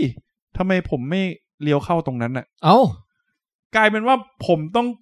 เหมือนแทบจะกลับมาอยู่จุดเริ่มต้นใหม่ของการขับรถไปส่งลูกเลยวันนั้นน่ะเพราะว่าในหัวคิดแต่แบบ เออเอ คิด อ แต่จะไปทำฟันคุดวันนี้แล้วอะไรอย่างเงี้ย อ่ะฮะ ก็เลยรู้สึกว่าเอ แล้ว อ แล้วคอนเทนต์ของความคิดนั้นอ่ะ มันประกอบด้วยอะไร เช่น นึกถึงตอนผ่าหรือว่านึกถึงความเจ็บ นึก หรืออะไร นึกถึงแบบประมาณว่า ตอนฉีดยาชา โอ้ ตอนถอนแล้วมันมันมันก็ไม่ได้นึกถึงรายละเอียดนะ แต่มันเหมือนเป็นความกังวลในใจที่ทำให้เราเหม่อไปถึงมันอะ เออ แล้วก็บางทีก็เหม่อก็ไม่ได้คิดอะไรเลย แต่รู้แค่ว่าต้องไปผ่าฟันคุดอะ อ๋อ แล้ว ก็คือไม่ได้คิดด้วยว่าแบบกังวลว่าเอ้ยของเราจะผ่ายาก ไม่ ไหม ไม่ได้กังวลเลย แต่เหมือนแบบใจมันลอยไปแล้วอะรู้แค่ว่าต้องไปผ่าฟันคุดวันเนี้ย คือเหมือนกับวิญญาณมันอยากจะหนีจากร่างนี้ไปว่างั้นเถอะ ใช่ คือคุณแจ็คทำอะไรอ่ะ คือไม่ได้ตั้งใจหรอก แต่ในหัวมันจะมีแบบคำว่าฟันคุดหรืออะไร สักอย่าเองอเหมือน โผ แบ ล่ บ ขึ้นมาใน เหมือนแบบหก ใน โม นิ ง มิต เข้าใจ ใช่ ผมเข้าใจคุณแจ็คเพราะว่าผมเป็นผมเป็นโรคกลัวเครื่องบิน เออ แล้วคือมันมันมีปัญหากับชีวิตการทำงานอะไรมาก เพราะว่าสมมุติมีแล้วมันเลี่ยงไม่ได้จริง ๆ มันต้อง ต้อง จอง ไป จริง อืม ขึ้นไปดอยอย่างเงี้ย ยังไงมันก็ต้องไปทางเครื่องบิน มันจะคิดอย่างนั้น ต่อให้จองเป็นสองเดือนมันก็จะคิดแบบ โอ้ สองเดือนไปเลย กังวลจริงนะ อืม แล้วแบบพอวันที่ไปเว้ย เออ มือแอร์ในไอคลินิกอ่ะ เออ มันเย็นมากเลยนะ อ่าฮะอ่าฮะ แต่มือชุ่มเลยอ่ะ โอ้เหงื่อออกมือเลยเหรอ เออ แล้วแล้วตอนที่ทำ อันนี้คือข้ามไปสปข้ามสปอยไปตอนที่ทำอ่ะ เออ เวลาอ้าปากลิ้นมันต้องอยู่ประมาณตรงกลางใช่ป่ะเพราะเหลือที่ให้หมอหมอเขาทำอ่ะ เหมือนเราต้องแกะเกรงลิ้นไว้ตรงกลาง อย่างนั้น ห เลยเหรอ ไม่คือ อ หมย เพราะ ถึ ฟัน แบบ ล่าง มั ใช่ไหม มันเป็นออโต้ของเราฟันบน ฟันบนอ๋ มัน อ มั ฟั น น เป็น บ ออน โต้เลยคือเราพยายามจะหลบไม่ให้หมอโดนอ่ะ อืม ผมรู้สึกได้เลยว่าลิ้นผมแม่งเป็นอย่างเงี้ย สั่น จริง แล้วมือมือผมนี่ทั้งตัวผมนี่แม่งแบบ มันมีความสั่นของมันเองอ่ะ ๆ ไอ้ที่เขาบอกว่าเข่าอ่อนอะไรนี่คือ เป็น คือผมยังไม่ถึง คือผมรู้สึกว่าผมยังไม่ถึงขนาดนั้น เออ ยังไม่ถึงแบบสลบหรืออะไรคือแค่เป็นอาการเริ่มต้นผมว่านะ อ่าฮะ แต่คิดว่าคงไม่ได้ไปกว่านั้นคงเป็นแค่ประมาณเนี้ย อืม แล้วก็ความตลกก็คือ ผมคิดแล้ววันเนี้ย โอเคไปถึงที่ทำแล้ว อืม ทำเสร็จหมอให้ไปเอ็กซเรย์ฟัน หมอก็พูดมาสามอย่าง เนี่ย ถ้าคุณทำนะ มันก็จะมีความเสี่ยงนะครับ เป็นหมอวัยรุ่น ฮะ อย่างแรก เนี่ย เห็นไหมครับ อันเนี้ยฟันคุดของคุณเนี่ย มันอยู่ติดกับฟันอีกซี่หนึ่งมันก็ถอนยากหน่อยมันอาจจะไปเปิด เอ่อเปิดเปิดรากฟันอีกอันหนึ่ง อืม ซึ่งผมโดนอันนี้ แล้วมันจะเสียวฟัน อืม แล้วมันก็จะรักษายาก ส่วนอีกอันนะครับ เนี่ยเห็นไหมครับ โพรงข้างบนเนี่ยนะฮะ มันคือโพรงไซนัส อ่า โอ้ แล้วอันเนี้ยมันลึกไปถึงโพรงโพรงไซนั ส ถ้า คื เอา อคือ ถ้า เอาออกปั๊บมัน ถ้า จะเหมือนถุง ได้ถ้าเอาออกปั๊บ ลูโป่งรั่ว มันจะมีรู โอ้ แล้วการที่มีรูเนี่ย น้ำเนี่ย มันก็จะเข้าจากรูฟันไปตรงโพรงไซนัสได้ หรือน้ำจาก ข้างบนจะ ทะลุรูฟันได้ เหมือนเหมือนลูกโป่ง แต่ว่า รั่ ก็ไม่เป็นไร ถ้าตรงเนี้ยเป็นเนี่ย เดี๋ยวเราจะผ่าเหงือกใกล้ ๆ มาปิดรูให้ โอ้ ผมคิดในใจเวลานั้นเลยเว้ยว่า อ๋อ หมอเขาบอกว่ามีความเสี่ยงอะไรบ้าง แล้วถ้าหมอเขาถามว่าจะทำไหม ผมจะตอบเลยว่า ผมไม่ทำ ผมจำ ไม่ได้ว่าความเสี่ยงอันหนึ่งคืออะไร ผมก็ลุ้นเว้ย เห มอครับถามมาสิครับ ว่าจะทำไหม ถามมาเลยครับ หมอบอกอ่ะไปะไปทำโอเค กูไปทำก็ได้ คือ กูก็ บอกให้รับ ทราบแต่ไม่ได้ถามแบ ใช่ บว่าเนมความเสี่ยงแล้ว แล้วเหมือนกับว่า พอนั่งปุ๊บสิ่งที่ผมกลัวมากในการทำฟันคือการฉีดยาชา เออ เพราะผมจำได้ว่าตอนฉีดอ่ะ มันเปรียบแล้วชา คือเข็ม ที่เคยทำครั้งก่อนอ่ะ เข็มทิ่มที่ใดไม่เจ็บเท่าทิ่มที่เหงือก ใช่แล้วมันเปรียบแล้วเหมือนกับว่า ก่อนผมทำผมก็บอกหมอหมอครับ ผมฟังเพลงได้ไหมครับ ผมเอาหูฟังมาครับ ฮะ ผมขอฟังเพลง แท หมอบอก น หมอ ชงกา แฟในคาเฟ่ หมอบอกว่า ไอ้ หมอ จริงอ่ะ หมอบอกว่า อย่าพึ่งอย่าพึ่ง อันนี้ฉีดยาชาก่อนแล้วเดี๋ยวค่อยไปนั่งให้ชายามันชาเดี๋ยวตอนทำจริงค่อยฟัง เออ ผมก็โอเค แล้วกลายว่าความโล่งใจอย่างหนึ่งก็คืออ๋อเดี๋ยวนี้เขาทาทายาชาก่อน อ่าใช่ ด้ ไม่ไม่ไม่ เพื่อ ไม่ได้ฉีดเลย ไม่ไม่เจ็บแล้วไม่ทาก่อนแล้วค่อยฉีด เออ ทาก่อนแล้วก็ค่อยฉีดใช่ไหม อืมอืม ก็โอเคอ่ะไม่ค่อยเจ็บสบายใจไปนั่งรอ อ่ะเริ่มชาแล้วชาชาโอเค ชาแล้ว เออ ไปนั่ง หมอบอกอ่ะชาแล้วมาทำเดี๋ยวผมขอใส่หูฟังก่อนนะครับ เปิดแม่งกูลืมเอามา เพราะว่าก่อนที่จะออกมาเนี่ย ตอนสี่โมงเนี่ยอ๋อเดี๋ยวเราจะไปหาหมอ เดี๋ยวเราต้องชาร์จหูฟังก่อนเป็นหูฟังไร้สาย โอ้ ชาร์จไว้ที่บ้าน ครับ เปิดมาไม่มีที่ชาร์จเอ้ยไม่มี อ่า หูฟัง โอเค หมอครับ ผมไม่ได้เอามาครับ หมอบอกอ้าวก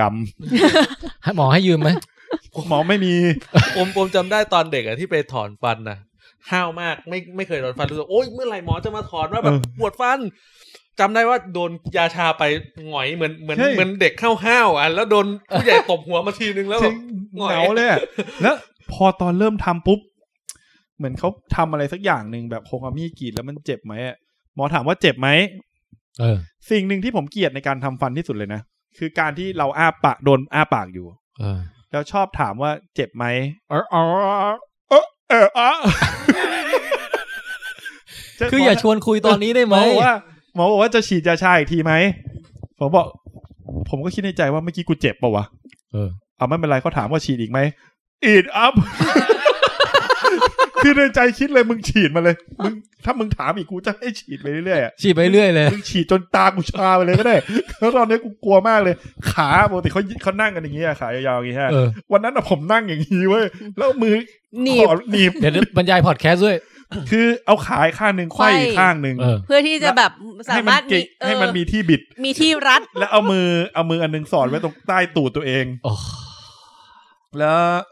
แล้วมีพยาบาลถามด้วยนะ ตอนที่ผมแบบเก่งอะเจ็บเหรอคะอ๋อไม่เจ็บครับ เตรียมพร้อม เก่งร่วมหน้า คิดในใจคือกูกลัว เอยล่าสุดเนี่ยตตอนที่มีคนมากอฟันเนี่ยเขาหมอบอกว่าถ้าเจ็บอะให้ยกมือซ้ายนะ เออ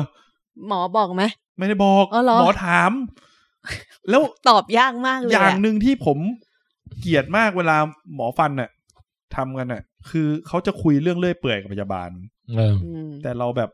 เราไม่อยากฟังเขาคุยกันน่ะ จริงนะ มันรีแลกซ์เกินอ่ะ มันเออมันมันเหมือนกับว่าถ้าจะคุยกันคุยเรื่องที่เราสนใจเลยได้ไหมเนี่ยหรือว่าแบบเปิดเพลงให้เราฟังก็ได้ รีวิวหนังได้ไหม เออรีวิวหนังก็ได้ เออ เผื่อเราจะได้โฟกัสไปทางอย่างอื่นไง อ่าฮะ แล้วพอมันเป็นเรื่องที่เราไม่ได้แบบรีเลทกับมันเรารู้สึกลำคาญอ่ะเพราะเราหงุดหงิดอยู่เราไม่อยากให้พวกมึงรีเลท เป็นโมเมนต์ที่เราอ่อนแออยู่อะ เรา เรา ไม่ ไม่อยายอาก กให้พวกคุณมารีแลกกับเรานะในขณะที่เรากำลังไอ้นี่อยู่ เออ แต่วันเนี้ยแย่กว่านั้นอีก อืม เพราะหมอไม่รีแลก อืม เพราะว่าตอนที่พอหมอเปิดฟันมาแล้วเนี่ย ฟันผมโชคดีอย่าง นี่นี่นี่ฟันคุดผม อ่ะเอาไป เอา ที่จอฮะที่จอ ผมไม่ดูแล้ว ไม่ดู เห็นทั้งในแชทเห็นทั้งของจริงแล้ว เอ้ยคือคือไอ้ฟันคุดเนี่ย ปกติถ้ามันทิ่มลงอ่ะมัน เออ ดึงออกได้เลย อ่ะฮะ แต่ถ้ามันเอียงเนี่ยซึ่งเหลืออีกซี่หนึ่งของผมเนี่ย เออ อีกซี่หนึ่งที่ผมเคยทำคือเขาจะบีบให้มันแตกแล้วเอาออก อืม โอ้ แต่อันเนี้ยมันทิ่มลง อ่า คือคือคือหมออ่ะ คือสิ่งที่ส้มกลัวมากก็คือหมอชอบบรรยายทุกอย่าง เออ คุณแจ็ค คือมันเหมือนกับอย่างยกตัวอย่างของส้มนะ คือเขาบอกว่าฟันคุดเนี่ย มันไปติดกับซี่ข้างหน้าใช่ไหม อืม ฉะนั้นหมอก็บอกว่า ดังนั้นผมจะเอาเลื่อยมาเลื่อยมันก่อนนะครับ จริงๆไม่ต้องบอกเราก็ได้นะ คือ มาเลื่อยก่อนเสร็จแล้วก็จะแบบอย่างที่คุณแจ็คบอกทุบออกนิดนึง เออ ทุบให้มันแตกก่อน เพราะว่ามันมันแบบมันค่อนข้างที่จะแบบแข็งแรงมาก เออ แล้วก็ค่อยแบบมางัดออกอะไรของเขาอะ อืม แล้วอธิบายทุกอย่างเลยอะ ไอ้วันเนี้ยแย่กว่านั้นเว้ยวันเนี้ยแย่กว่านั้น เพราะว่าพอหมอเขาผมไม่รู้ทำอะไรสักอย่างอ่ะเรียกคงมันมันเหมือนฟันผมอ่ะมันติดอะไรไม่รู้เว้ยหมอดึงไม่ออก เฮ้ย คือก็โยกไปอ่ะผมก็อ้าปากไป โยกไป อ้าปากไป สิ่งหนึ่งที่เกลียดที่สุดในการต่อให้คุณไม่เจ็บแล้วอ่ะ ผมมึงสิ่งที่น่ากลัวที่สุดต่อให้เราไม่เจ็บอ่ะคือเสียง เออ อืม มัน ASMR ใช่ไหม มัน ASMR มาก แล้วมัน ไอ้ มันดิ่งเลย ไอ้นั้นไม่เท่าไหร่ไอ้นั้นไม่เท่าไหร่ตอนที่ผมถอนซี่แรกครั้งแรกสุดอ่ะมันไม่มีอะไรน่ากลัวสำหรับผมเลยแม้กระทั่งการฉีดยาชา อืม แต่สิ่งที่น่ากลัวที่สุดคือมันไม่มีความเจ็บเลยแต่มันมีเสียง เออ เสียงตอนที่ฟันมันหลุดจากรากข้างบนน่ะ อืม แล้วไม่มีเสียงดังแควกอ่ะ จริงเหรอ ใช่ อืม What? มันจะมีเสียง มันจะมีเสียงแบบ มันจะมีเสียง มันจะมีเหมือนมีเสียงฉี คือ กเล็กๆอะ คือเสียงเสียงเสียงของส้มที่ได้ยินตลอดอะคือเสียงดังกึดกึดกึดกึดกึดกึด อันนั้นเป็นเครื่องมือ เครื่องมือ ไม่ ผม ไม่ไม่ ไม่กลัว ไม่ใช่ไม่ใช่งั้นมันคือเสียงแบบเวลาเขางัดออกอะ อ๋อ แล้วแล้วเหมือนกับเสียงที่ค่อย ๆ ถอนตะปูออกอะ เอออ๋อ มันจะไม่เสียงกึดกึดกึดกึดแบบ เออไอ้ พยายามเอาออก ไอ้กึกๆนั้นผมไม่กลัว แต่ที่ผมแบบกลัวคือ คือเสียงแควกอะ จึก เสียงแควกที่มันเหมือนมีอะไรขาดออกจากกันน่ะ ไอ้ตรงนั้นก็ยังโอเคทำใจตอนมันมีจังหวะดึงที่แบบแควกอะผมดีใจเลย เพราะว่าตอนทำตอนทำซี่ก่อนน่ะ ตอนทำซี่ก่อนคือแควกปุ๊บจบแล้ว เออ คือหมดแล้ว อ่า อันเนี้ยแควกปุ๊บอะหมอแบบ แล้วเป็นความผิดพลาดที่ไม่เอาหูฟังเข้าไปจริง อืม ๆ สิ่งที่หมอคุยกับพยาบาลคือประมาณนี้ครับ ครับ เฮ้ยทำไมมันเอาไม่ออกเนาะ อืม มันติดอะไรอะครับหมอ ไม่รู้ติดอะไรผมผมก็แบบอ้าวติดอะไรวะนี่มึงติดเลยเนี่ย เส้นประสาทสมองป่ะ อืมลองด้านนี้แล้วก็ดึง ผมก็อ่ะ า คุณเอ่อเอ่อคุณคนไข้ก็พยายามสู้แรงหมอนะคะ อันนี้หมอ เราก็ หมอผู้หญิง หมอผู้ชายผผู้มก็ ชาย งัดงัด ขนาด สู้ เป็นหมอ แบบ ผู้ชายแล้วนะ ผมก็งัด ส่วนใหญ่อะเท่าที่ฟังมาคนถอนมังคุดก็เจอปัญหาแบบนี้แหละดึงไม่ออก ผมก็งัดงัดงัดงัดกับหมอ อืม ครั้งแรกผ่านไปอะหมอหมอ ทุกครั้งที่หมอดึงไม่ออกอะหมอเขาจะเหนื่อยใจอะ ออ แบบโอ้ทำไมมันดึงไม่ออกนะ ผมแบบเป็นอย่างเงี้ยอยู่สามครั้งอะ อ๋อ ผมจำได้ว่าประมาณครั้งที่สามมั้ง อื ผมจะร้องไห้เลยเว้ย อืม คือมีความรู้สึกว่า หมอท้อยเราเห็นน่ะ ท้อให้เราได้ยินอย่างรุนแรงะ ทอดถอนใจอ่ะ แล้วไม่ได้มีแค่ทอดถอนใจมีเสียงพยาบาลแบบตบมุกให้ด้วยว่า เนี่ยเอ้ยมันเข้าไปอีกแล้วนะคะ โอ้ โอ้ my god มึงจะให้กูได้ยินชัดขนาดนั้นทำไมเนี่ย มึงแบบ ไม่ได้โทษมึงนี่คือเป็นอารมณ์นะเวลานั้น อืม คือคือ เออ ไม่ได้โทษหมออย่าเพิ่งด่ากัน แค่แค่หมายถึงว่า เออ ความรู้สึกตอนนั้นว่า โอ้รายละเอียดมันช่าง นั่นเห ลึ อก เน ลับซับ นั่นแหละ ซ้อน หมอ ทำงาน หม ไป อหมอที่ตอนนั้นอ่ะเขาก็เลยบอกว่า ผม งั้นผมจะใช้เลื่อยนะครับ ผม โอ้ ผมผมอิน ผมอินคืออยู่ดีๆ คุณแจ็คพูดถึงซีนเนี้ยภาพมันแฟลชแบ็กขึ้นมาตอนเด็กเลย เออ ตอนที่ฟันน้ำนมอ่ะพี่ แล้วแล้วมันเหมือนจะหลุดอ่ะมันมันโยกอ่ะ แล้วมันรู้สึกว่าตอนนั้นมันปวดมากมันเจ็บมากอ่ะ จนแบบอารมณ์แบบถ้าไม่ตายแล้ว ผมเอาเชือกมามัด แล้วก็มาวัดไว้กับประตู แล้วก็นึก โอ้ คือพี่คือคือตอนนั้นแบบมันปวดมันเจ็บจนทนไม่ไหวแล้ว จนแบบ คือคือกะแล้วแบบว่า คือร้องไห้นะตอนนั้นอะถ้าไม่ออกนะกูจะกั้นใจแล้วกูจะ ใช่ เตะประตู แล้วแล้วอยู่ดีแม่แม่ขึ้นมาแล้วแม่ไอ้ไหนเนี่ยแม่แม่ขอดูหน่อยสิแม่ก็เลยผมเลยอ้าปากให้แม่ดูแม่ก็เลยจับไม่ไม่ได้ดึงแรงด้วยนะนิดๆหน่อยๆแล้วหลุดปุ๊บ เออ ตอนนั้นผมรู้สึกว่าแม่งโคตมันรโล่ง ดีใจ มันโล่ มาง กเลยมันแบบ แต่ โอ้ แต่อันแม่เนี้ย พระไอ้ อันเนี้ยมันคือ หมอแบบเหมือนทำเหมือนเขาพูดกันเองไม่ได้ให้เราได้ยินหรอก แต่แบบเฮ้ย คิดในใจว่ากูถอยไม่ได้แล้วนี่หว่า นี่คือเสียงแควกแม่งก็ไปแล้ว หรือว่าให้เขาใส่กลับ ไม่แต่เสียงแควกไปแล้วไง การที่แควก ก็ติแวคือกดาวกลับไปใหม่ไง หมอครับช่วยเอากลับที่เดิมเย็บให้ แล้ว ด้วย แล้วหมอก็ผ่าไปแล้ว แล้วแบบ เออ แต่ก็ได้ความรู้นิดนึงนะ ปกติเขาจะใส่ที่อ้าปากตลอดจ้ะ อ่าใช่ พอดึงไม่ได้เขาเอาออก แล้วเหมือนมันดึงง่ายขึ้น โอ้ มันเหมือนกับพอมันอยู่ตรงกรามอ่ะไอการที่เราอ้าปากลงอ่ะมันทำให้เหลือพื้นที่มันเหมือนกับโครงโครงสร้าง อ๋อมันเป็นงัด ดึงได้งัดลงมาได้อะไรเงี้ย โอ้ แล้วหมอก็บอกให้เอากรามเฉียงไปทางซ้าย อ่าฮะ แล้วคางท่านั้น คือ เมื่อยมาก คือไอท่าเนี้ย กับการอ้าปากอ่ะ ทั้งอาทิตย์มาเนี้ย ผมแทบไม่เจ็บแผลเลยนะ เออ ผมเจ็บไอท่าที่เกรงกรามนั่นแหะคือมันมัน เบี้ยวไปข้างหนึ่ง มันเจ็บข้างเลยอะแล้วก็ทุกคนบอกแขนล้าครับไม่เสียงมันแอบเบา ไม่เริ่มตกใช่ไหมไม่เริ่มตกเออ แล้วแล้วพอแบบมันมีช็อตที่อยู่ดีก็เสร็จแล้วอะ อ่ะ แล้วหมอก็ไม่พูดด้วย โกรธหมอนะ เอ้าเหรอ จริง ๆ คือโกรธหมอ เพราะว่าเอ้า ตอนดึงไม่ออก บนทุกอย่างเลย ให้กูได้ยินทุกตอนเลย แต่ตอนที่แบบอยู่ดีหมอบอกอ่ะเรียกขอเข็มพยาบาลผมก็คิด เอ้า ถึงช็อตเข็มแล้วนี่คือ เย็บแล้วนี่ อืม เออ เอาเย็บแล้วนี่ เอางี้กู แล้วทำไมไม่บอกหน่อยอะ คือเหมือนร่วมรบกันมาตั้งนานแล้วแบบ เออ พอชนะแล้วแบบว่า เออ ไม่มีการประกาศชัยชนะ ไม่มี เลย เฮอ่ะ แล้ว อันเนี้ย แล้วกลายเป็นว่า พอทำเสร็จทั้งหมด สิ่งที่ทำให้ผมเครียดกว่าเดิมเว้ยคือผมไปครั้งเนี้ย คือมันมีฟันซี่หนึ่งเสียว อืม ซึ่งไม่ใช่ฟันที่เป็นซี่หิน ไม่ได้เป็นฟันซี่ที่เป็นฟันคุด แต่พอไปเสร็จหมอบอกว่า หมอหน้าตามแบบหมอประมาณนี้เลยนะ อืม ผมคิดว่าหมอต้องตกจิตวิทยาแน่นอนอะเออเนี่ยครับ มันถอนมาแล้วเนี่ยนะฮะ มันมันไปเปิดลากฟันอีกอันนึง อืม มันจะทำให้เสียวฟันนะครับ อืม ผมก็ถามเออมันไม่หายแล้วใช่ไหมหมอ มันก็อายุเท่านี้มันก็ไม่ค่อยสร้างมาแล้ว แล้วก็แล้วหมอก็ทำแบบ เหมือนมีเอียงคออะ อืม มันน่าจะเป็นโรคเหงือกด้วย อืม ผมฮะคิดในใจว่าอะทำไมกูมาทำเนี่ย ทำไมกูได้โรคเพิ่มวะ ทำไม คือมา มาทำฟันเพื่อให้สุขภาพแหกปากดี แต่ ขึ้น ทำไมเป็นโอกาส แล้ว มันอาจจะเป็นโรคเหงือกหรืออีกโรคหนึ่งชื่อภาษาอังกฤษอะไรสักอย่างหนึ่งอะ เออ ผมก็ถามย้ำไปไอ้โรคภาษาอังกฤษนี่มันคือโรคเหงือกอะไรวะครับ เปล่ามันแย่กว่าโรคเหงือก เออ อะไรวะ คือ มันมีอะไรอีกอะนอกจากเหงือกในปาก มันเหมือนเป็นชื่อโรคอะไรบางอย่างที่หมอก็พูดมา เออ ก็แล้วหมอก็ทิ้งเรางงๆแบบนั้น แล้วเราก็เดินออกมานั่งแบบห อ่าฮะ งอยๆอะ เออ ออกมานั่งแบบหงอยจริงๆนะ อ่ะฮะ คือกลายเป็นว่ารู้สึกเครียดกว่า ตอนก่อนไปทำอีกอะเพราะมันเหมือนกับอ้าวไอ้ที่ทำวันนี้คืออะไรเนี่ย เออ คือคือทำอะไรอะ เออ ทำไมเท่าแล้วมันก็แบบอ๋อพอไปคุยกับเพื่อนที่ทำเหมือนกัน แล้วก็แบบให้ขวัญตอนนี้พูดไม่ได้เจ็บนิดนิดๆหน่อยหน่อยๆให้ขวัญลองโทรไปถามหมอเพิ่มอะ เออ มันเหมือนกับจริง ๆ แล้วหมอสื่อสารไม่ดี อ้าว คือมันเหมือนกับว่า การทำฟันคุดมันมีความเสี่ยงที่ทำอายุเท่าเนี้ย มันมีความเสี่ยงที่จะเกิดขึ้นสิ่งเหล่านี้อยู่แล้ว อ๋อ คือคือผมว่าถ้ามันมีวิธีพูดที่ดีกว่าเนี้ย บอกเราให้เข้าใจตั้งแต่แรกอะ่ะ มันก็ เอออ อาจจะโอเคไง แต่ด้วยวิธีการที่หมอขมวดคิ้ว เออ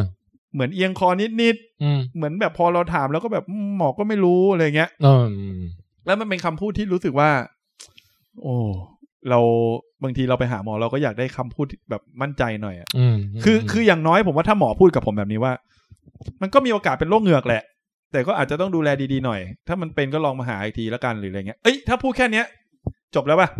ปวดเมื่อไหร่ก็มานะคุณแจ๊คอะไรอย่าง มั เงี้ย นก็แบบว่ามันก็มีโอกาสเป็นนะ แต่ไม่ต้องไปกังวล อ่าม ากเออ คนไข้ต้องระวังนะครับ อย่างที่หนึ่งหลังจากผ่านแล้วจะต้อง เอ หนึ่ง เ สอง น สา นี้ ม อัน อะไร นี้คือสิ่งที่หมอพูดบอกอืม แต่ ผม ถ้า ก็ มัน ไม่ค่อยแน่ใจ ถ้ามันถ้ามันมีอะไรที่มันผิดปกติก็มาหาหมอนะอะไรอย่างเงี้ย อื อื ม ม ก็นั่นแหละ แล้วพออย่างนี้ก็เลยแบบ แล้วผมเนี่ยซวยอย่างหนึ่งคือผมดันแพ้ยาสองอย่าง โอ้อันนี้ซวยหนัก อันนี้สวยอย่างคือคือผมอะ่ะมันเคยไปไม่รู้ว่าเพราะถอนฟันคุดครั้งที่แล้วหรือเปล่า มันจะได้ยาฆ่าเชื้อมาตัวหนึ่งคืออะม็อกซี่ อืม กับยาแก้ปวดคือไอไอบูโพรเฟน อืม พวกเนี้ยจะได้คู่กันตลอดเวลาคนปวดหนักๆหรือผ่าตัดมา อืม คือวันนั้นผมเมื่อสิบกว่าปีก่อนคงถอนฟันคุดนี่แหละคือกินยาสองตัวเนี้ยเขาให้กินพร้อมกันแล้วเหมือนผื่นมันขึ้น อืม มันก็กลายว่า มันต้องล็อกไว้เลยว่าสองตัวเนี้ยมีโอกาสแพ้ อ่า แล้วแล้วผมเคยถามหมอว่าลองสักตัวก่อนได้ไหมว่าแพ้ตัวไหน อืม กลายเป็นว่าการแพ้ยาเขาไม่ให้ลอง อืม เพราะมันเหมือนกับถ้าแพ้ไปแล้วอ่ะ แล้วเกิดไปกินตัวหนึ่งที่มันทำให้แพ้จริง ๆ อ่ะ เออ ไอไอละลอกสองที่มันจะแพ้มัน แรง แรงกว่า อืม ก็กลายว่า หมอก็บอกอ้าวไอยาแก้แพ้ตัวนี้ไอยาฆ่าเชื้อตัวนี้กินไม่ได้ อืมเอาอีกตัวไปแล้วกัน แต่ตัวเนี้ยถ้ากินแล้วมันอาจจะมีผลข้างเคียงคือปวดบิดแบบเหมือนท้องเสียนะ คุณ เออ ซึ่งโอเคกลับมากินแล้วไม่เป็นไร อ๋อ แต่อีกตัวหนึ่งอ่ะหมอบอกว่า อีบูโพรเฟนนี่ทำไงดีอ่ะหมอแบบประมาณว่าแบบต้องเอาอีกตัวหนึ่งแทน ผมกินพาราได้ไหมหมอ มันเอาไม่อยู่นะมันจะหนักเลยนะ อืม เนี่ยคือหมอไม่ให้ความมั่นใจกูเลยอะมันจะหนักเลยนะต้องไปซื้อยาอีกตัวหนึ่งแทนไอยาที่หมอให้ชื่อไปอ่ะ พอไปถามเภสัชร้านขายยาเขาบอกว่าตัวเนี้ยเภสัชขายไม่ได้ เอ้า ต้องโรงพยาบาลออกเท่านั้น เพราะยามันแรง อืม มอร์ฟีนเหรอ มันไม่เชิงมันเป็นชื่อยาอะไรไม่รู้อะแล้ว อืม กลายเป็นว่า ผมก็ต้องไปซื้อยาปวดอีกอันหนึ่งซึ่งคนเป็นเมนกิน เออ ไอ้ยแต่ก็เป็นแต่ก็คือ มันเขียนไว้ว่าคนปวดฟันหรือคนปวดประจำเดือน โอ้ แต่เขาโชคดีของผมอีกอะที่ผมไม่ปวดเลย คือสุดท้ายไม่ต้องกินเลย สุดท้ายผมเหมือนกินไปเป็นธรรมเนียมอะแล้วหลังจากนั้นก็ไม่กินเลย โอ้ก็ดีดิ มันเหมือนกับว่าจริง ๆ ถอนฟันคุดครั้งที่ผ่านมาสองซี่ก่อนผมก็ไม่ได้ปวดอะไรนะ อืม เออ ก็เลยโชคดีที่มันไม่ได้ปวดอะไร แต่ว่าเนี่ยผ่านมาอาที่หนึ่งแล้ว อืม ลองอมน้ำเย็นดู เสียวไหม เสียว ว้าว เออ ก็นั่นนะฮะ ก็ทุกคนที่ยังไม่ถอนฟันคุดแล้วเออน้องๆที่ยังอายุแบบ ครับ อยู่ในวัยที่แคลเซียม น้อยๆ สร้างได้อะ แล้วรู้ว่าแบบต้องไปตรวจสุขภาพฟันแล้วหมอทักว่ามีฟันคุดขึ้น ใช่ นะ ให้รีบจัด ไป การ ถ มัน อน ซะ รีบไปจัดการ ฮะ เพราะตอนเนี้ยผมอีกซี่หนึ่งเนี่ย มันเห็นฟันแล้วอ่ะ เออ แล้วนอนมาเลย แล้วคราวเนี้ยผมไม่กล้าทำอีกซี่หนึ่งแล้ว เพราะว่าถ้าเกิดเป็นเสียวฟันอีกซี่หนึ่งนี่ความสุขในการกินน้ำเย็นของผมจะหายไปเลยนะ อืม ก็เลยอยากจะบอกว่าใครต้องถอนฟันคุดแล้วอายุยังโอเคอยู่อ่ะรีบไปถอน เออตะกี้คุณแจ็คบอกน้องๆใช่ไหม ใช่ แล้วผมอะ ของพี่ต้องทำอะไร คืออย่างนี้สมัยเด็กๆ ผมเคยถอนไปแล้วสี่ซี่บนล่างบนล่าง จริงเหรอ งั้นก็รอดฟันคุดไปแล้วดิ ไม่มันยังเหลืออีกสี่ซี่ ฮะ ถอนไปสี่แล้ว อืมหรือว่าเหลืออีกสองไม่รู้เหลือเหลือกรามล่างอ่ะอีกสองที่มันยังแบบอยู่ใต้เหงือกอยู่อะแล้ว อืม แล้วโผล่มาแค่ครึ่งซี่อ่ะ เหมือนผมใช่ไหม แล้วแบบนอนนอน ขึ้ซี่ะ ๆโผล่มานอนนอนๆหน่อย เออเหมือนกันเลย เออ แต่ว่าตอนณตอนเนี้ยมันยังไม่เกิดปัญหาอะไรไง เออผมก็ยังไม่เกิด เดี๋ยวเราเกิดพร้อมกันแล้วเราค่อย เออ แต่จากฟังที่ฟังที่คุณแจ็คเล่าแล้วก็คือว่าผมคงพ้นวัยที่จะ จะมีปัญหา ไม่ใช่จะมีปัญหาดิจะหมายถึงว่าแบบ คือไม่สามารถไปผ่าได้อย่างไม่มี side effect แล้วไง อ๋อเออ ก็เหมือนกันน่ะ ผมยัง เออ ไม่เคยเอาออกเลย ไม่เคยตรวจด้วย อืม มันมันมันสร้างปัญหาอะไรให้พี่แทนยัง ตอนเนี้ยยัง อืม แล้วที่ผ่านมาก็มีแบบ ถ้าวันไหนมีเศษอาหารไปติดแล้วผ่านไปสักสองสามวันมันจะปวดปวดๆหน่อย แต่พอมันหลุดก็หายไปอะไรเงี้ย เออเหมือนกันเลย เป็นเหมือนกัผนมที่ที่เป็นอยู่ก็เป็นเหมือนกัน เออ แล้วมันจะเหม็นเหม็นๆด้วยบางที ผมอ่ะ ผมอาจ จะโชคดีอย่างหนึ่งคือตอนเด็กอ่ะถอนฟันไป แล้วมันถอนมันถอนตรงฟันกรามอ่ะครับ แล้วพอฟันกรามมันออกมันจะมีช่องอ่ะ อ่ะฮะ แล้วตอนเนี้ยคือช่องนั้นมันหายไปแล้ว น่าจะเป็นฟันคุดนี่แหละที่มันขึ้นมาแล้ว เอ้ยมัน เอ้ย ขึ้นมา มือมือถื อ แล้วน่าจะเป็นฟันคุดที่มันขึ้นมาแล้วมันอุด อืม ช่องนั้นพอดี อ่ะฮะโอ้ อื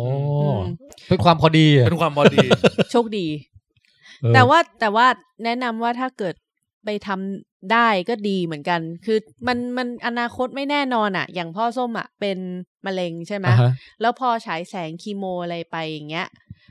พอมันมีปัญหาอะไรกับฟันเนี่ย หมอฟันไม่กล้าทำนะ เออ ใช่ โอ้ พวกแบบประมาณว่าเขาไม่แน่ใจว่าพอเอาออกไปแล้วอะ่ะ เลือดมันจะหยุดไหลจริงหรือเปล่าหรือว่าแบบ โอ้ อะไรอย่างนั้นอ่ะ คือตอนจังหวะนั้นจังหวะที่พ่อปวดฟันเนี่ยเป็นอะไรที่แบบทรมานมาก เพราะว่าหมอฟันก็ไม่กล้าทำ โอ้ อะไรประมาณเนี้ย อีกเรื่องด้วย คือถ้าถ้าไม่รีบรักษาฟันในช่วงเวลาเนี้ย ถ้าแก่ไปเกิดเป็นโรคเกี่ยวกับหลอดเลือด อืม โรคหลอดเลือดเนี่ย ยาที่ต้องกินคือยาละลายริ่มเลือด อ่าฮะ ยาละลายเนี่ยมันทำให้เลือดมันแบบ เออ แล้ว อ่าใช่ ถ้ร ใช่ แล้ว เขา ถ้า กิน เราไปถอนฟันเมื่อไหร่ เขา เนี่ย กินอยู่ด้วยตัวนี้ อ่าฮะอ่าฮะ เอออันเนี้ย อืม อันตัวเนี้ยแหละที่ทำให้ถอนฟันไม่ได้ อืม เพราะว่าทำฟันแล้วเลือด เพราะว่า ใหญ่ มันมารวมกับเออด้วยความที่แบบเป็นความดันด้วย อืม ต้องกินยาเลย ถ้าผมไปทำอันนี้แทนได้ไหม ผมไปสัญญกรรมให้กรามใหญ่ใหญ่ขึ้น นะ แบบยืด เออ ให้ยืดมาเหมือนปากหมางั้น นะ รองรับใช่ไหมให้มันรองรับ แล้วก็ ขึ้ มัน มา อ่ะคุดก็คุดก็งอกไป มันก็มีพื้นที่ให้งอก เอ ได้ อนั่นน่ะดิ กลายเป็นแบบ ทำ เอาไว้ หลื เคี้ยวเนื้อได้อีก ทำเหลื เนื้เอออ กระดูก ผมอาจจะเสริมเพิ่มแบบช่วยปลูกฟันเพิ่มให้ผมอีกสักสี่ซี่ได้ไหม ฟันไม่พอครับใช่ไหม เออ ผมว่าอย่างนี้ก็ไม่รู้เหมือนกันนะ ครับเป็นช้อย เป็นช้อยเป็นช้อย คือเหมือนที่คุยกับคุณส้มนะว่า คนเมื่อก่อนเขามีตายเรื่องนี้เปล่าวะ ใช่ เอ้ยมันมันมีไอตอนตอนตอนเรียนอยู่เห็นคุณคุณโหน่งนะครับหม่ำเท่งโหน่งอ่ะคือมันเขาปวดฟันแล้วเขาไปถอนฟัน แล้วมันมีช่วงหนึงที่เขาปากเบี้ยวไปเลย อืม น่าจะไปโดนเส้นประสาทอะไรสักอย่าง เออ แต่ด่านด่านการเผชิญหน้ากับหมอฟันของผมเนี่ยอย่าเพิ่งไปถึงถอนฟันคุดเลย ขูดพินปูน เอาแค่ด่านแรกไปขูดหินปูนก่อนยี่สิบปีแล้ว ก็จะโดนหมอว่ามาสัก ของส้มอะไม่ขูดมาแบบสามปีหมอยังบอก ผมก็เหมือนกัน หินงอกหินย้อยอ่ะ เออใช่ แล้วคือวันก่อนอบันทนไม่ไหวอะเอาสิวกับค้อนมาตอก จริงวะเนี่ย ไม่ไม่ไม่ไม่ถึงขนาดนั้น แต่ว่าเป็นอุปกรณ์อะไรที่อบันไปซื้อมาเองอะ อ๋อโอเค แล้วมันเป็นเคียวแหลมๆไงเอามาจิ้มเข้าไปตรงระหว่างร่องฟันล่างอะ อ๋อ แล้วอบันจิ้มเก่งไงไม่รู้มันปักแล้วหลุดออกมาเป็นแท่งหินปูนอะ อ่าใช่ใช่ ใช่ มันเหมาะเครื่องมือหมอฟันน่ะที่มันเป็นตัวเกี่ยวเป็นเป็นอย่างเงี้ย เออ คือสามารถขูดได้ระดับหนึ่ง อืมอืมอืม แล้วถ้าเกิดว่ามันมันแบบคนที่หนาหนามากก็มีสิทธิ์ที่จะหลุดออกมา เออ แต่ว่ามันไม่ใช่ความรู้สึกที่ดีเลยว่ะ แต่จะบอกว่า โดยเฉพาะการที่อบันแบบ ไหนมาขูดสิอย่างเงี้ย เหมือนตอนขวัญมา มาแค่หูผมอะ มันไม่ใช่ความรู้สึกที่ดีเลยว่ะ แล้วถ้าเกิดเป็นมากๆเนี่ยก็จะถูกล้วงเข้าไปใต้เหงือก ก็จะเจอด้ว แต่ ยนะ แต่จะบอกว่าความรู้สึกหลังขูดหินปูนฟินมากนะพี่ เออ จินตนาการออก รู้ว่าว่ามันจะ มัน สบาย มันรู้สึกว่าสะอาดมากเลยอะ ชั่งน้ำหนักก่อนและหลังไหม ไม่เออลองช่างแล้วมัน หายไปแบบ กิโล โอ้ถ้ากิโลนั่นแบบ มีปัญหาเรื่องกระดูก ตอนบ้วนปากอ่ะ จังหวะที่แบบเห็นหินมันออกมา คือแบบ จำ ขนาดนี้เลยเหรอวะ จำได้ว่าตอนตอนเรียนน่ะเขาจะให้แบบโรงพยาบาลมาขูดฟันให้ฟรีแล้วเขาจะมีอ่าลูกอมมันหนึ่งสี อืม ชมพูที่ให้อมก่อนว่า แล้วจะให้ไปยิ้มให้พยาบาลดูว่า เออ ใครสีชมพูเต็มปากเขาก็จะอ่าไปนอนเลย เตรียมคูดินปูนจำได้ว่ากลัวมากจนขนาดแบบอมเข้าไปแล้ว ต้องหาน้ำมาบ้วนออกทำยังไงก็ได้ให้มันออกก็ออกให้มันเหลือน้อยที่สุด อืมฮะโอเค ก็นั่นก็คือการรีวิว ครับ ประสบการณ์ ใช่ ทำถอนฟันคุดของ ครับ แจ็คนะฮะ ก็คือไม่ว่าจะน่ากลัวหรือว่ายังไงหรือเผลอฟังไปแล้วเนี่ย ถ้ามีเนี่ย และอายุก็แบบพอถอนได้เนี่ย ควรถอนนะครับ ครับ โอเค ก็เดี๋ยวย้อนกลับไปอ่านคอมเมนต์คุณขุยนิดนึงได้ไหมข้างบนน่ะเห็นคุณขุยพิมพ์อะไรมายาวๆ คุณขุยบอกว่า ตอนม .5 เคยโดนส่งตัวไปถอนฟัน ไปถึงโรงพยาบาลเนี่ยฉีดยาชาแล้ว แต่ว่าหมอไม่ชัวร์ว่าจะถอนซี่ไหน สรุปก็คือวันนั้นไม่ได้ถอน ฮะ ปากชาลิ้นชาแล้วก็ต้องไปเรียนรอดอต่อน้ำลายยืด แล้วก็ขึ้นไปอีกขึ้นไปอีก เนี่ยคุณคุยเขียนมาบอกว่าผ่าฟันคุดเนี่ยผมเพิ่งผ่านไปต้นปี แต่ดันเป็นเคสยากอยู่ลึก มุมฟันลาดชันมาก สรุปผ่านานสี่ชั่วโมง โคตรเหนื่อยทรมานมาก สี่ชั่วโมง คุณแจ็คกี่ชั่วโมง ชั่วโมง โอ้โห ว่ ต่างกันเยอะนะ โอ้โหสี่ชั่วโมงนี่โหดมาก โอ้โห โอ้ my god เคสยากอยู่ลึก โอ้ ถ้าเกิดสมมุติว่าให้คุณแจ็คแบบได้มีประสบการณ์อะไรบางอย่างที่เป็นความใฝ่ฝันเลยอะแบบรู้สึกดีมากๆสุดๆอะจะเป็นกินของอร่อยหรือได้ไปเที่ยวที่ที่ชอบหรืออะไรก็แล้วแต่ แต่ต้องปิดท้ายวันเนี้ยด้วยการไปผ่าฟันคุดอะ คุณแจ็คเอาไหมแลกกัน เอา เอาเหรอ เอาได้ เฮ้ยแสดงว่าไม่เท่าไหร่ดีกว่า เอ้ยพูดยากว่ะ เหรอ คือเงื่อนไขตอนเนี้ยมันได้ เพราะว่าผ่าซี่หนึ่งไปแล้ว เออ แต่อีกซี่หนึ่งผมไม่ผ่าแล้วไง สมมติแบบว่าราเมงร้านนี้อร่อยมากเลย แต่ถ้าไปกินแล้วต้องไปผ่าฟันคุดนะ อ๋อนี่ คืน ไม่เอา เนี้ยไม่เอาใช่ไหม ไม่ คุ้ม แค่กินราเมงเนี่ยไม่คุ้ม เออเออโอเค อันนี้คุณกุลนิตบอกคลิปผ่าฟันคุดคงติดตามากใช่ครับ ครับ ยังทุกวันนี้ยังจำได้อยู่เลยครับ โอ้บอย คุณคุณกุลนิตบอกดีใจด้วยที่ผ่านมาได้แล้ว พี่แทนทำใจดีๆนะครับ คือบางทีไม่เขาเรียกว่าไง จิตวิทยาความกลัวของคนน่ะ มันประหลาดเหมือนกันนะ อืม คือสิ่งที่สมัยเด็กเรากลัวนิดเดียว ไปทำ ใช่ ฟันเนี่ยอย่างเงี้ย ก็คือ จริง ไปทำฟันก็ไม่เป็นไร เจ็บก็คือเจ็บไปหรือว่าแบบกลัวก็กลัวปานกลางอะไรเงี้ย อืม แต่พอมันเว้นเป็นนานๆน่ะ ไอความกลัวในสิ่งนั้นมันพอกพูนพีคขึ้นเรื่อยๆพีคขึ้นเรื่อยๆว่ะ ใช่ คือคือผมจำได้ว่าตอนเด็กที่ไปทำฟันอ่ะ คืออารมณ์แบบชิวๆมากเลยอะเหมือนก็ไปทำ เออ ไม่ได้แบบรู้สึกว่ากลัวอะไร เจ็บก็เจ็บ ตอนเด็กนี่ผมถึงขั้นรักษารากฟันด้วยนะ โอ้ไม่ได้กลัวเลยพี่ตอ ห น รือแบบ ทำ ไปขันน็อตดัดฟันอะไรพวกเนี้ยมันก็ ไม่ได้ เจ็บ ไม่ นะ ได้ แต่ไม่ได้กลัวขนาดนั้นเลย ไม่เลยก็ไปทำก็ถือว่าเป็นสิ่งหนึ่งที่ต้องทำอะไรเงี้ย อืม อีกอย่างหนึ่งที่มันพอกพูนคือการกลัวแมงสาบ คือตอนเด็กๆอ่ะ ชั่วโมงชีวะนี่คือ จับเลยนะ จับกับมืออะ อืมอืม จับมันแบบขึงแผ่แผ่แบบกลางขา อ๋อ ปักหมุด ปักหมุด ปักหมุด แล้วส่องกล้องจุลทรรศน์เห็นหน้ามันแบบใหญ่เท่า เหมือนกับดูจอ iMac อ่ะ อืม แม่ง แล้วก็ผ่าแบบกรีดท้องมันตั้งแต่บนลงล่าง แล้วค่อยๆแหวกเอาไส้มันออกมาดูอย่างเงี้ย นี่ ก็ คือ ทำ ตอน ไป ไหนพี่มัธยม ตอนเรียนโอลิมปิกอ่ะเขามีแลบ อ๋อ แลบผ่า ด้ แม วย ลง โอ้ ต้องไปดักมาเองด้วยนะที่มหาลัยไม่มีให้ โอ้ my god แล้วคือก็ผ่าไปก็แบบเออน่าสนใจว่ะไส้มันเป็นอย่างนี้เหรอเนี่ย อืม อ๋อไอ้ตรงเหลืองๆนี่คือไขมันมันเหรออ๋อหรืออะไร เออ ให้ทำทุกวันนี้นี่คือมึงจ้างกูหมื่นบาทกูไม่เอาแล้วเนี่ย ผมอะเมื่อก่อนจำได้ว่าตอนเด็กอะคือไม่ได้อินกับแมงสาบแบบจับมันได้นะ เออ แต่ถ้ามันตายแล้วจับหนวดขึ้นมาได้ อืม หมายถึงจับจับมาดูเงี้ยได้ แต่เดี๋ยวนี้ให้ตายแล้วเนี่ย ไม่ นั่นดิ คือได้แต่ไม้กวาดกวาดให้แบบไปทิ้งอะ คือบางทีไม่รู้ว่าพัฒนาการของความกลัวเนี่ยมันมาจากไหนไง ใช่ ทั้งที่เราก็เคยไม่กลัวสิ่งนี้มาก่อนอย่างเงี้ยเออ มัน ประหลาดแท้ ใช่ มันเหมือนกับมันก็เหมือนกับแบบอันนี้โยงเรื่องแบบผมอ่านมาเกี่ยวกับเรื่องม็อบเรื่องสังคมนะพวกเนี้ยเขาบอกว่าคนที่จะขับเคลื่อนสังคมส่วนใหญ่ก็จะเป็นวัยรุ่นนั่นแหละ คือมันเป็นวัยที่กล้าไงคือเหมือนกับว่า โอ้ มีความเสี่ยงที่น้อยอ่ะ อ่ะฮะคืแล้วอ ร่างกาย กล้ารับกล้ารับความเสี่ยง แล้วก็ร่างกายมีความแบบเขาเรียกแข็งแรงเต็มที่อ่ะ ใช่ อย่าง อืม ตอนหลังๆมาเนี่ยส้มเริ่มกลัวคัตเตอร์ กลัวมี อ๋อ ด เออ ทั้งๆที่แต่ก่อนนี่แบบตอนทำโมเดลสถาปัตย์อะไรเงี้ย เออ มัน อืมอืม มันไม่เคยกลัวเลยนะ อืมอืมอืม แต่หลังๆมาแบบพอถือแล้วรู้สึกว่ามัน ว่าเสียว หวาดเสียว มัน จะบาดเราไหม มันเหมือนไอ้นี่ไหมมันเหมือนว่าพอเราผ่านชีวิตวัยรุ่นมาแล้วอะอายุสามสิบสี่สิบอะมันเหมือนเราเราเรากลัวไปแล้ว แบบประมาณว่าแบบไม่อยากทำให้สิ่งที่ผ่านมามันผิดไปแล้วอะคือรู้สึกว่า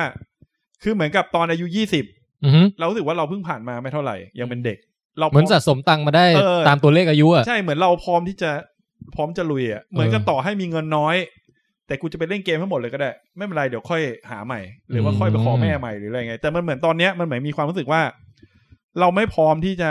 ก็เป็นสมมติเสี่ฐานยงอะไร หนึ่งนะ เสียอะไรแล้ว แต่แต่ผม เออ รู้สึกว่า เรไพอมที่จะเสีย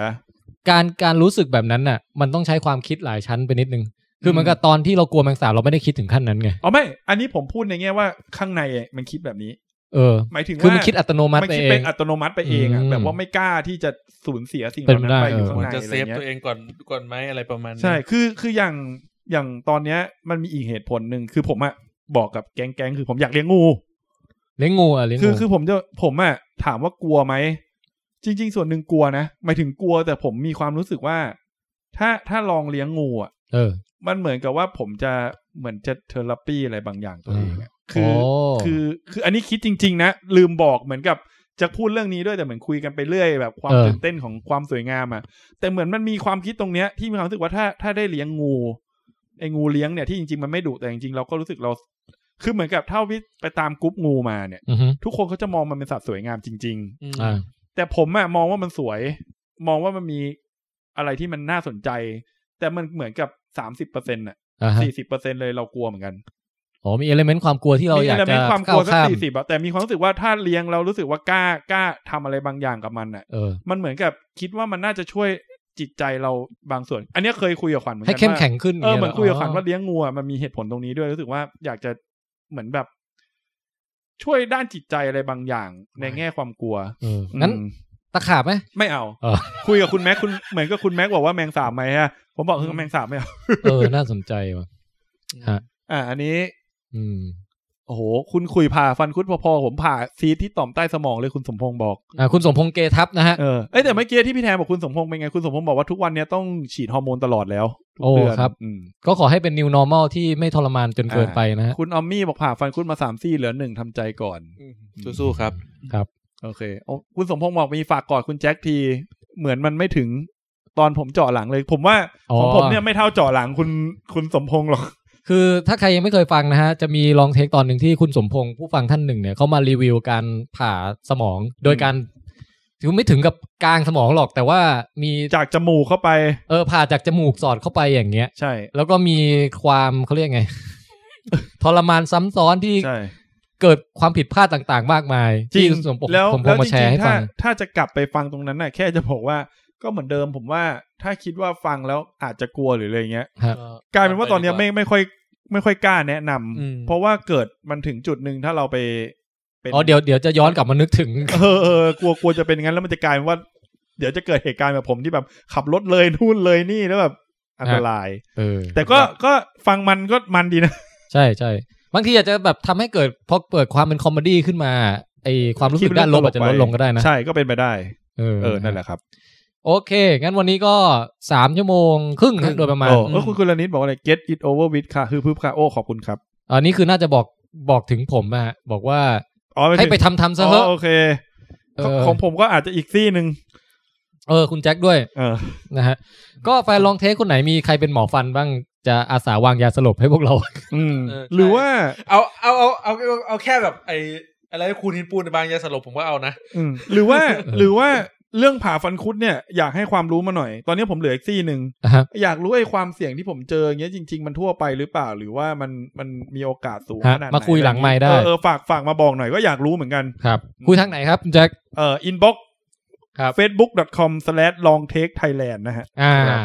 แล้วก็ติดตามพวกเราเอ่อทางไหนได้อีกบ้างฮะ พอดแคสต์ครับ podcast พอดแคสต์ก็ลองเทคไทยแลนด์ อ่า เหมือน ทุ กั ก น ช่องทาง เสิร์ชได้หมดเลยครับ ตอนนี้โผล่ทุกที่ละ ทวิตเตอร์ก็ เอ้ยแต่ถ้าเป็นในพอดแคสต์เนี่ยอาจจะต้องพิมพ์ลองแล้วเว้นวรรคแล้วก็เทคป่ะ อ่า ลองเทคลองวักเทเทคแล้วก็วักไทยแลนด์ อ่า าโอเค สปอติฟายด้วย ส่วนทวิตเตอร์ ทุกที่ละ นี่ก็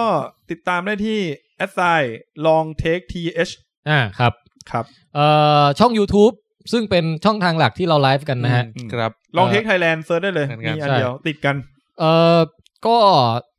เราไม่ได้ไลฟ์ทุกวันเสาร์นะ แต่ว่าทุกครั้งที่เราไลฟ์อะเป็นวันเสาร์ ครับ อืม ประโยคนี้งงไหมฮะ ไม่งงคไม่รับ งง เออไม่งง นะ เกือบจะงงแล้ว แต่ก็ไม่งง โอเค ก็คือเราเวลาเราไลฟ์เนี่ยไลฟ์วันเสาร์แต่ก็ ใช่ ไม่ได้ไม่ได้ทุกเสาร์ แต่ไม่ได้ทุกเสาร์อาจจะมีเสาร์เว้นเสาร์ จะมีแจ้งก่อน หรืออะไรก็ตามก็ไปติดตามที่เพจว่าเสาร์ไหนมีไลฟ์บ้าง แต่แต่เท่าที่เราทำตอนนี้เราก็คงสถิติอยู่นะครับ คืออย่างน้อยสองเสาร์ก็จะไลฟ์ครั้งหนึ่ง เราไม่เรายังไม่เคยเว้นไปห่างเกินแบบหนึ่งเดือนหรืออะไรเงี้ย อย่างอย่างตอนนี้มันเหมือนเรากลับมาก็คือทุกสองอาทิตย์ ฮะ โดยประมาณ เออแล้วต่อต่อให้หนังเข้าโรงจะมีน้อยยังไงก็ตาม เราก็คุยกันได้สามชั่วโมงครึ่งนะฮะ เออใช่ เพราะว่าพวกเราคือ ลองเทคไทยแลนด์ โอเค วันนี้ผมแทนไทยคุยยาวครับ ครับ ผมแจ็คคุยยาวครับ ครับเอ่อผมแม็กกุยยาวครับ ค่ะส้มจีดค่ะลองเทค พวกเราทั้งสี่ขอกล่าวคำว่า สวัสดี สวัสดีครับ จ้า